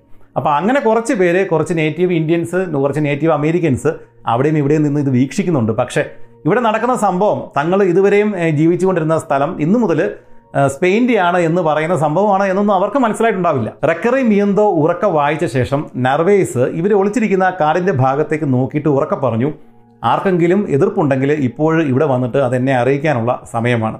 അവർക്ക് ഈ ഭാഷ മനസ്സിലാകത്തില്ല എന്നൊക്കെ ഇവർക്കറിയാം. പക്ഷേ ഒരു ചടങ്ങിന്റെ പേരിൽ ഇവരെല്ലാം ഇത് നടത്തുകയാണ്. ചടങ്ങുകളെല്ലാം കഴിഞ്ഞു. ഇനി കപ്പലുണ്ടായിരുന്ന ബാക്കിയുള്ളവരോട് സാധനങ്ങളൊക്കെ ആയിട്ട് ബോട്ടുകളിൽ കരയിലേക്ക് വരാൻ വേണ്ടിയിട്ട് നർവേസ് ആജ്ഞാപിച്ചു. ഈ കാട്ടിനുള്ളിൽ മറഞ്ഞു നിന്ന് നോക്കിക്കൊണ്ടിരുന്ന ആളുകളെ അത്ഭുതപ്പെടുത്തിക്കൊണ്ട് മുന്നൂറോളം ആളുകൾ ഈ കപ്പലിൽ നിന്ന് സാവധാനം തീരത്തേക്ക് വന്നടഞ്ഞു. അതുകൂടാതെ ഇവരൊരിക്കലും കണ്ടിട്ടില്ലാത്ത ആ മൃഗങ്ങൾ കുതിരകൾ. ഈ കുതിരകളെ വെള്ളത്തിൽ ഇറക്കിയ ശേഷം നീന്തിക്കൊണ്ടാണ് ഇവർ കരയിലേക്ക് കൊണ്ടുവരുന്നത്. ഇങ്ങനെ ഈ വിചിത്ര ജന്തുക്കളൊക്കെ വരുന്നത് കണ്ടിട്ട് ശരിക്കും ഇവർ പേടിച്ചു പോയിട്ടുണ്ടാവണം. ഇതേസമയം സ്പാനിഷുകാർ ഒഴിഞ്ഞു കിടന്നിരുന്ന ഗ്രാമത്തിലെ വീടുകളൊക്കെ കയറി കയ്യേറ്റം തുടങ്ങി അവിടെ താമസം തുടങ്ങി. തങ്ങളുടെ ഗ്രാമത്തിൽ ഈ വിചിത്ര മനുഷ്യർ വന്ന് താമസിക്കുന്നതും ഇവരുടെ നേതാവായിട്ടുള്ള ഒറ്റക്കണ്ണനായിട്ടുള്ള ആൾ എന്തൊക്കെയോ ഉത്തരവുകൾ കൊടുക്കുന്നതൊക്കെ ഇവർ അത്ഭുതത്തോടെ അവിടെ നിന്ന് നോക്കി കാണുകയാണ് അങ്ങനെ മെക്സിക്കോ കോർട്ടസിന് പെറു പിസാറോയ്ക്ക് ഫ്ലോറിഡ നർവേസിന് പിറ്റേ ദിവസം നേരം പുലർന്നു. ആ സമയത്ത് പുറകിലെ കാടുകൾക്ക് ജീവൻ വെച്ചു. ദേഹം മുഴുവൻ ചിത്രപ്പണികൾ ചെയ്ത ഇരുപതോളം ഫ്ലോറിഡ ഇന്ത്യൻസ് നർവേസിന്റെ മുമ്പിൽ പ്രത്യക്ഷപ്പെട്ടു. നർവേസ് കൂടെ ഉണ്ടായിരുന്ന മെക്സിക്കൻ രാജകുമാരൻ ഡോൺ പെട്രോയോട് അവരോട് സംസാരിക്കാനായിട്ട് ആവശ്യപ്പെട്ടു. പക്ഷേ അവരുടെ ഭാഷ വിഭിന്നമായിരുന്നു. അതുകൊണ്ട് ഡോൺ പെട്രോ ആംഗ്യ ഭാഷയിലൂടെ അവരോട് സംസാരിച്ചു. അവർ പറഞ്ഞത് ഇവിടെ നിന്ന് എത്രയും പെട്ടെന്ന് നിങ്ങൾ പോകണം എന്നാണ്. പക്ഷേ നർവേസ് അത് പുച്ഛിച്ച് തള്ളി. പിറ്റേ ദിവസം രാവിലെ തന്നെ നർവേസും ബാക്കിയുള്ള ഒരു നാൽപ്പത് പേരും മറ്റൊരു യാത്രയ്ക്ക് വേണ്ടിയിട്ട് തയ്യാറായി. നർവേസ് ഈ കാണുന്ന ഈ നാലോ അഞ്ചോ വീടുകളുള്ള അല്ലെങ്കിൽ പത്തോ പതിനഞ്ചോ വീടുകളുള്ള ഒരു കുഗ്രാമം തേടിയല്ലല്ലോ ഇത്രയും ദൂരം ഇവിടെ വന്നത്. അയാൾ വിചാരിച്ചത് ഈ വനത്തിനുള്ളിൽ അകത്തേക്ക് മാറിയിട്ട് വലിയൊരു ആസ്തകളെ പോലെ വലിയൊരു വികാസം പ്രാപിച്ച ജനതതി ഉണ്ടാവാൻ സാധ്യതയുണ്ട്. അത് കണ്ടുപിടിക്കാൻ വേണ്ടിയിട്ടാണ് ഇവിടെ നിന്ന് അകത്തേക്ക് പോകുവാൻ വേണ്ടിയിട്ട് ഒരു നാൽപ്പത് പേരുടെ സംഘവുമായിട്ട് ഇയാൾ വീണ്ടും യാത്ര ആരംഭിച്ചത്. ബാക്കിയുള്ളവർ ആ സമയത്ത് കടൽ തീരത്ത് തന്നെ ഈ ഗ്രാമത്തിൽ ഉണ്ടാവും. ഗ്രാമത്തിൽ നിന്ന് ഉൾഭാഗങ്ങളിലേക്ക് നൂറ്റാണ്ടുകളായിട്ട് ഈ നേറ്റീവ് അമേരിക്കൻസ് നടന്ന് തെളിഞ്ഞ പാതകൾ ഉണ്ടായിരുന്നു. ആ പാതകൾ വഴി കുറ്റിച്ചെടികളും മരങ്ങളും നിറഞ്ഞ ആ പാതകൾ വഴിയാണ് ഈ നാൽപ്പത് പേര് അകത്തേക്ക് സഞ്ചരിച്ചത്. എന്നാൽ ആ ഒരു യാത്രയിൽ ഒരൊറ്റ മനുഷ്യനെയോ ഒരു ഗ്രാമത്തെയോ കണ്ടെത്തുവാനായിട്ട് അവർക്ക് സാധിച്ചില്ല. പക്ഷേ പെട്ടെന്ന് മാനം തെളിഞ്ഞു. അതായത് വൃക്ഷങ്ങൾ ഇല്ലാത്ത ഒരു സ്ഥലത്തേക്ക് അവർ എത്തിച്ചേർന്നു. അത് വലിയൊരു തടാകം പോലെ അവർക്ക് തോന്നി. മുന്നോട്ട് ചെന്ന് അവർ വെള്ളം എടുത്ത് കുടിച്ചു. പക്ഷെ അവർക്ക് മനസ്സിലായി ഇത് തടാകമല്ല ഉപ്പ് വെള്ളമാണ്. കടൽ ഇങ്ങോട്ട് കയറി കിടക്കുന്നത്. അതായത് അതൊരു വലിയ ഉൾക്കടലാണ്. താമ്പ ബേ ഉൾക്കടലിന്റെ ഏതോ ഒരു ഭാഗത്താണ് ഇപ്പോൾ അവരുള്ളത് ശരിക്കും ഈ കപ്പലുകൾ കുറച്ചുകൂടെ തെക്കോട്ട് പോയി കഴിഞ്ഞാൽ ഒരു കവാടമുണ്ടെന്നും അതുവഴി ഈ ഉൾക്കടലിലേക്ക് കയറി വരാൻ പറ്റും എന്നും ഇദ്ദേഹത്തിന് മനസ്സിലായി നർവേസിന് മനസ്സിലായി. പക്ഷേ ആ ഒരു കവാടം കണ്ടെത്താനായിട്ട് അയാൾ ചെയ്തത് തിരിച്ചു വന്ന ശേഷം നമ്മുടെ ഈ സംഘത്തിന്റെ കപ്പലിന്റെയൊക്കെ ഗൈഡായിട്ടുണ്ടായിരുന്ന മിറുവലയോട് അയാൾ പറഞ്ഞു നീ ഒരു കപ്പലുമായിട്ട് ഈ കുറച്ചുകൂടെ തെക്കോട്ട് പോയിട്ട് ഞാൻ ഈ കണ്ട ഉൾക്കടലിന് ഒരു കവാടം ഒരു ഗ്യാപ്പ് ഉണ്ടാകാനുള്ള സാധ്യതയുണ്ട്. ആ ഗ്യാപ്പ് കണ്ടെത്തിയിട്ട് ഈ ഉൾക്കടൽ വഴി അകത്തേക്ക് കയറി വരണം. ഞങ്ങളിൽ കുറച്ച് പേര് ഇനി പിറ്റേ ദിവസം നടന്നിട്ട് അവിടെ വന്ന് നിനക്ക് വേണ്ടിയിട്ട് കാത്തു നിൽക്കാം. അങ്ങനെ നമ്മൾ രണ്ട് കൂട്ടരും അങ്ങോട്ടും ഇങ്ങോട്ടും കണ്ടു കഴിഞ്ഞാൽ നമുക്ക് മനസ്സിലാക്കാം. ഈ ഉൾക്കടൽ വഴി ബാക്കിയുള്ള കപ്പലുകൾ കയറ്റിയിടാനായിട്ട് നമുക്ക് സാധിക്കും. ഇവിടെ ആഴം കുറഞ്ഞ സ്ഥലത്ത് കിടക്കുന്നത് അത്ര നല്ല കാര്യമല്ല. കാരണം ഇവിടെ ഇനിയും കാറ്റുകൾ ഉണ്ടാകാനുള്ള സാധ്യതയുണ്ട്. ഇങ്ങോട്ട് അകത്തേക്ക് കയറി കടന്നു കഴിഞ്ഞാൽ നമുക്ക് പേടിക്കേണ്ട യാതൊരു കാര്യവുമില്ല. അതുകൊണ്ട് നാളെ ഞങ്ങൾ വീണ്ടും നാൽപ്പത് പേര് ഇതേ വഴിയിലൂടെ സഞ്ചരിച്ചിട്ട് ഈ ഉൾക്കടലിന്റെ തീരത്ത് വന്ന് നിൽക്കും. ഈ മിറുവല ഒരു കപ്പൽ എടുത്തുകൊണ്ട് തെക്കോട്ട് സഞ്ചരിച്ചിട്ട് ഈ ഗ്യാപ്പ് കണ്ടിട്ട് അതുവഴി കയറിയിട്ട് ഈ ഉൾക്കടലിലേക്ക് വരണം. ആ സമയത്ത് ഞങ്ങൾ ഈ തീരത്തുണ്ടാവും. ഇതാണ് ഈ നർവേസ് പറഞ്ഞത്. പിറ്റേ ദിവസം ഇവർ അതുപോലെ തന്നെ ചെയ്തു. നർവേസും നാൽപ്പത് പേരും ഈ ഉൾക്കടലിന്റെ തീരത്ത് പഴയതുപോലെ വന്ന് നിന്നു. പക്ഷേ കപ്പലുമായിട്ട് നിറുവല മാത്രം വന്നില്ല. സത്യത്തിൽ ഓൾഡ് താമ്പാവെ എന്നറിയപ്പെടുന്ന സ്ഥലത്താണ് അല്ലെങ്കിൽ അതിന്റെ പരിസരത്താണ് ഈ നർവേസും കൂട്ടരും ഇപ്പോൾ കിടന്ന് കറങ്ങിക്കൊണ്ടിരിക്കുന്നത്. നർവേസും സംഘവും കുറേ അധികം സമയം ഈ ഉൾക്കടലിന്റെ തീരത്ത് ഇവർ കാത്തു നിന്നു. ഈ മിറുവല കപ്പലുമായിട്ട് വരാൻ വേണ്ടിയിട്ട്. പക്ഷേ അനുകൂലമായ കാറ്റുണ്ടായിട്ട് പോലും മിറുവല അവിടെ എത്തിയില്ല. നർവേസിന് ഒരു കാര്യം മനസ്സിലായി. തെക്കോട്ട് പോയ മിറുവലയ്ക്ക് ഈ ഒരു ഉൾക്കടലിലേക്ക് കയറാനുള്ള വഴി കണ്ടെത്താനായിട്ട് പറ്റിയിട്ടില്ല. ഇദ്ദേഹം അങ്ങനെ കണ്ടെത്താൻ പറ്റിയില്ലെങ്കിൽ എന്താണ് ചെയ്യേണ്ടത് എന്ന് മിറുവലയോട് നർവേസ് പറഞ്ഞിട്ടുണ്ടായിരുന്നു. തിരിച്ചു പോവുക. അതായത് തിരിച്ച് ക്യൂബയിലേക്ക് പോവുക. അവിടെ ഒരു കപ്പൽ ഇവർ നിർത്തിയിട്ടുണ്ടല്ലോ. നമ്മൾ ആദ്യം പറഞ്ഞല്ലോ. ആറ് കപ്പലുകളിൽ ഒരു കപ്പൽ ഹവാനയിൽ നിർത്തിയിട്ടുണ്ട്. കുറച്ച് കൂടുതൽ കുതിരകൾ സാധനങ്ങളൊക്കെ സംഭരിക്കാൻ വേണ്ടിയിട്ട്. ആ കപ്പൽ ഇതുവരെ ഇവിടെ എത്തിയിട്ടില്ല. അപ്പോൾ തിരിച്ചു പോയിട്ട് ആ കപ്പൽ കണ്ടെത്തി അതുമായിട്ട് തിരിച്ചു വരിക. അങ്ങനെ ഒരു നിർദ്ദേശം നർവേസ് മിറുവലയ്ക്ക് കൊടുത്തിട്ടുണ്ടായിരുന്നു. അതുകൊണ്ട് നർവേസ് എന്ത് കരുതി? ഇങ്ങോട്ട് കപ്പൽ വരാത്തത് അദ്ദേഹത്തിന് ഈ മിറുവലയ്ക്ക് ഗ്യാപ്പ് ഇങ്ങോട്ടുള്ള വഴി കണ്ടെത്താൻ പറ്റാത്തത് കൊണ്ടാണ്. അങ്ങനെയാണെങ്കിൽ ഈ മിറുവല തിരിച്ച് തെക്കോട്ട് യാത്ര ചെയ്ത് ക്യൂബയ്ക്ക് പോയിട്ടുണ്ട് എന്നാണ്. എന്താണേലും നർവേസ് നിരാശനായി. കാരണം തന്റെ കപ്പലുകളെല്ലാം ഇവിടെ എത്തിക്കഴിഞ്ഞാൽ ഇവിടെ നിന്ന് അകത്തേക്ക് കയറാനായിട്ട് അദ്ദേഹത്തിന് വീണ്ടും വളരെ എളുപ്പമായിരുന്നു. പക്ഷേ അത് സാധിച്ചില്ല. ഈ ഒരു നിരാശയിൽ അവർ ആ ഏരിയ മുഴുവൻ കാട് മുഴുവൻ പരതി. ആ സമയത്ത് അലഞ്ഞു തിരിഞ്ഞ് നടന്നിരുന്ന ഒരു ഇന്ത്യൻ സംഘം ഇവരുടെ മുമ്പിൽ നിർഭാഗ്യവശാൽ വന്ന് പെട്ടുപോയി. അവരെ ഇവർ പിടിച്ചു. ഒരു മൂന്നാൽ പേരെ ഇവർക്ക് തടവുകാരായിട്ട് കിട്ടി. ആ തടവുകാരായിട്ട് കിട്ടിയ ആളുകളോട് ഈ ചോളമൊക്കെ കാണിച്ചിട്ട് ഇത് എവിടെയെങ്കിലും കിട്ടുമോ എന്ന് ഇവർ ചോദിച്ചു. ഇപ്പം നമ്മൾ ഓർക്കും ആരെ കണ്ടാലും ചോളം കാണിച്ചിട്ട് ഇത് കിട്ടുമോ കിട്ടുമോ എന്ന് ചോദിക്കുന്നതിന്റെ പ്രധാന കാരണം ഈ കപ്പലിലെ കാര്യങ്ങളൊക്കെ തീർന്നു ഫുഡൊക്കെ തീർന്നു. അതുമാത്രവുമല്ല ഈ തെക്കേ അമേരിക്കൻ ഭാഗങ്ങളിൽ ചോളമാണ് കൂടുതലായിട്ട് വിളയുന്നത് എന്ന് നർവേസിന് നല്ലപോലെ അറിയാം. അതുകൊണ്ടാണ് ഈ കൃഷി എവിടെയെങ്കിലും ഉണ്ടോ എന്നാണ് ഇദ്ദേഹം ചോദിക്കുന്നത്. എന്നാലേ കപ്പലിലുള്ളവർക്ക് ആഹാരം കിട്ടുകയുള്ളൂ. അതിന്റെ കൂടുതൽ സ്വർണവും കാണിക്കും. ഇതാണല്ലോ അവരുടെ പ്രധാന ഉദ്ദേശം. ഇത് രണ്ടും സാധാരണഗതിയിൽ ഇതുവരെ ഇവർ കണ്ട ആളുകൾക്ക് അല്ലെങ്കിൽ അവരുടെ ഇടയിൽ ഇത് ഉണ്ടായിരുന്നില്ല. പക്ഷേ ഇപ്രാവശ്യം ഭാഗ്യത്തിന് നർവേസ് പിടികൂടിയ ഈ നേറ്റീവ് അമേരിക്കൻസ് അതിലൊരാൾ ചൂണ്ടിക്കാണിച്ചുകൊണ്ട് പറഞ്ഞു കുറച്ച് ദൂരെ മാറിയ ഒരു ഗ്രാമമുണ്ട് അവിടെ ഈ ചോളകൃഷിയുണ്ട് അയാൾ ആംഗ്യ ഭാഷയിൽ ഇവരോട് പറഞ്ഞു. എന്താണേലും അയാളുടെ കൂട്ടത്തിൽ ഇവർ ആ ഒരു ഗ്രാമത്തിൽ എത്തിച്ചേർന്നു. ഇപ്പോൾ ഗവേഷകർ കരുതുന്നത് ടോക്കോബാഗ എന്ന് വിളിക്കുന്ന ഒരു ഗോത്രവർഗക്കാരുടെ ഗ്രാമത്തിലാണ് ഇവർ ചെന്ന് കയറിയത് എന്നാണ്. ഗ്രാമത്തിൽ അവർ ചെന്ന് കയറി കഴിഞ്ഞപ്പോഴേക്കും ഗ്രാമം വിജനമായിരുന്നു. കാരണം ഇവരുടെ വരവ് അവർ മുൻകൂട്ടി കണ്ടിരുന്നു. പക്ഷേ ഈ വിചാരിച്ച പോലെ തന്നെ ചോള കൃഷിയൊക്കെ ഇവർക്കുണ്ടായിരുന്നു. നിർഭാഗ്യവശാൽ ആ ചോളം കൊയ്തെടുക്കാൻ പാകമാകുന്ന രീതിയിൽ ആയിരുന്നില്ല. നർവേസ് ആകെ അസ്വസ്ഥനായി കോപിഷ്ഠനായി. കാരണം മിറുവല ഇവിടെ എത്തിച്ചേർന്നിട്ടില്ല. സ്വർണം കണ്ട് കിട്ടിയിട്ടില്ല. അകത്തോട്ടുള്ള വഴി കണ്ടിട്ടില്ല. അതുമാത്രവുമല്ല ഇവരുടെ കയ്യിൽ ചോളവുമില്ല. കോപിഷ്ഠനായിട്ടുള്ള നർവേസ് ഉടൻ തന്നെ ഈ ഗ്രാമം കത്തിച്ചു കളയാനായിട്ട് ഉത്തരവിട്ടു. കൂടാതെ ആളുകളെ പിച്ചു ചിന്തുവാൻ വേണ്ടിയിട്ട് ഇവരുടെ കൂട്ടത്തിലുണ്ടായിരുന്ന വേട്ട നായ്ക്കളെ അഴിച്ചു വിടുകയും ചെയ്തു. ഈ ഗ്രാമങ്ങൾ കത്തിക്കുക ഗ്രാമത്തലവന്റെ മൂക്ക് ചെത്തുക ഗ്രാമവാസികളെ ആക്രമിക്കാൻ വേണ്ടിയിട്ട് നായ്ക്കളെ അഴിച്ചു വിടുക ഇതെല്ലാം സ്പാനിഷുകാർ അക്കാലങ്ങളിൽ ചെയ്തിരുന്ന ക്രൂര പ്രവൃത്തികളാണ്. ഈ നാട്ടുകാരെ ഭയപ്പെടുത്തുക എന്നതാണ് ഇതിന്റെ പ്രധാന ഉദ്ദേശം. ഇതിനിടെ നിർഭാഗ്യവാനായ ഒരു ഗ്രാമവാസി ഇവരുടെ മുമ്പിൽ വിട്ടുപോയി കുരയ്ക്കുന്ന നായ്ക്കളുടെ മുമ്പിൽ നിന്നുകൊണ്ട് അയാളോട് ഇവർ ചോദിച്ചു ഈ ചോളം കിട്ടുന്ന സ്ഥലം എവിടെ? അയാൾ വടക്കോട്ട് നോക്കിക്കൊണ്ട് ചൂണ്ടിക്കാണിച്ചുകൊണ്ട് അവ്യക്തമായ ഭാഷയിൽ പറഞ്ഞു അപ്പലാച്ചി.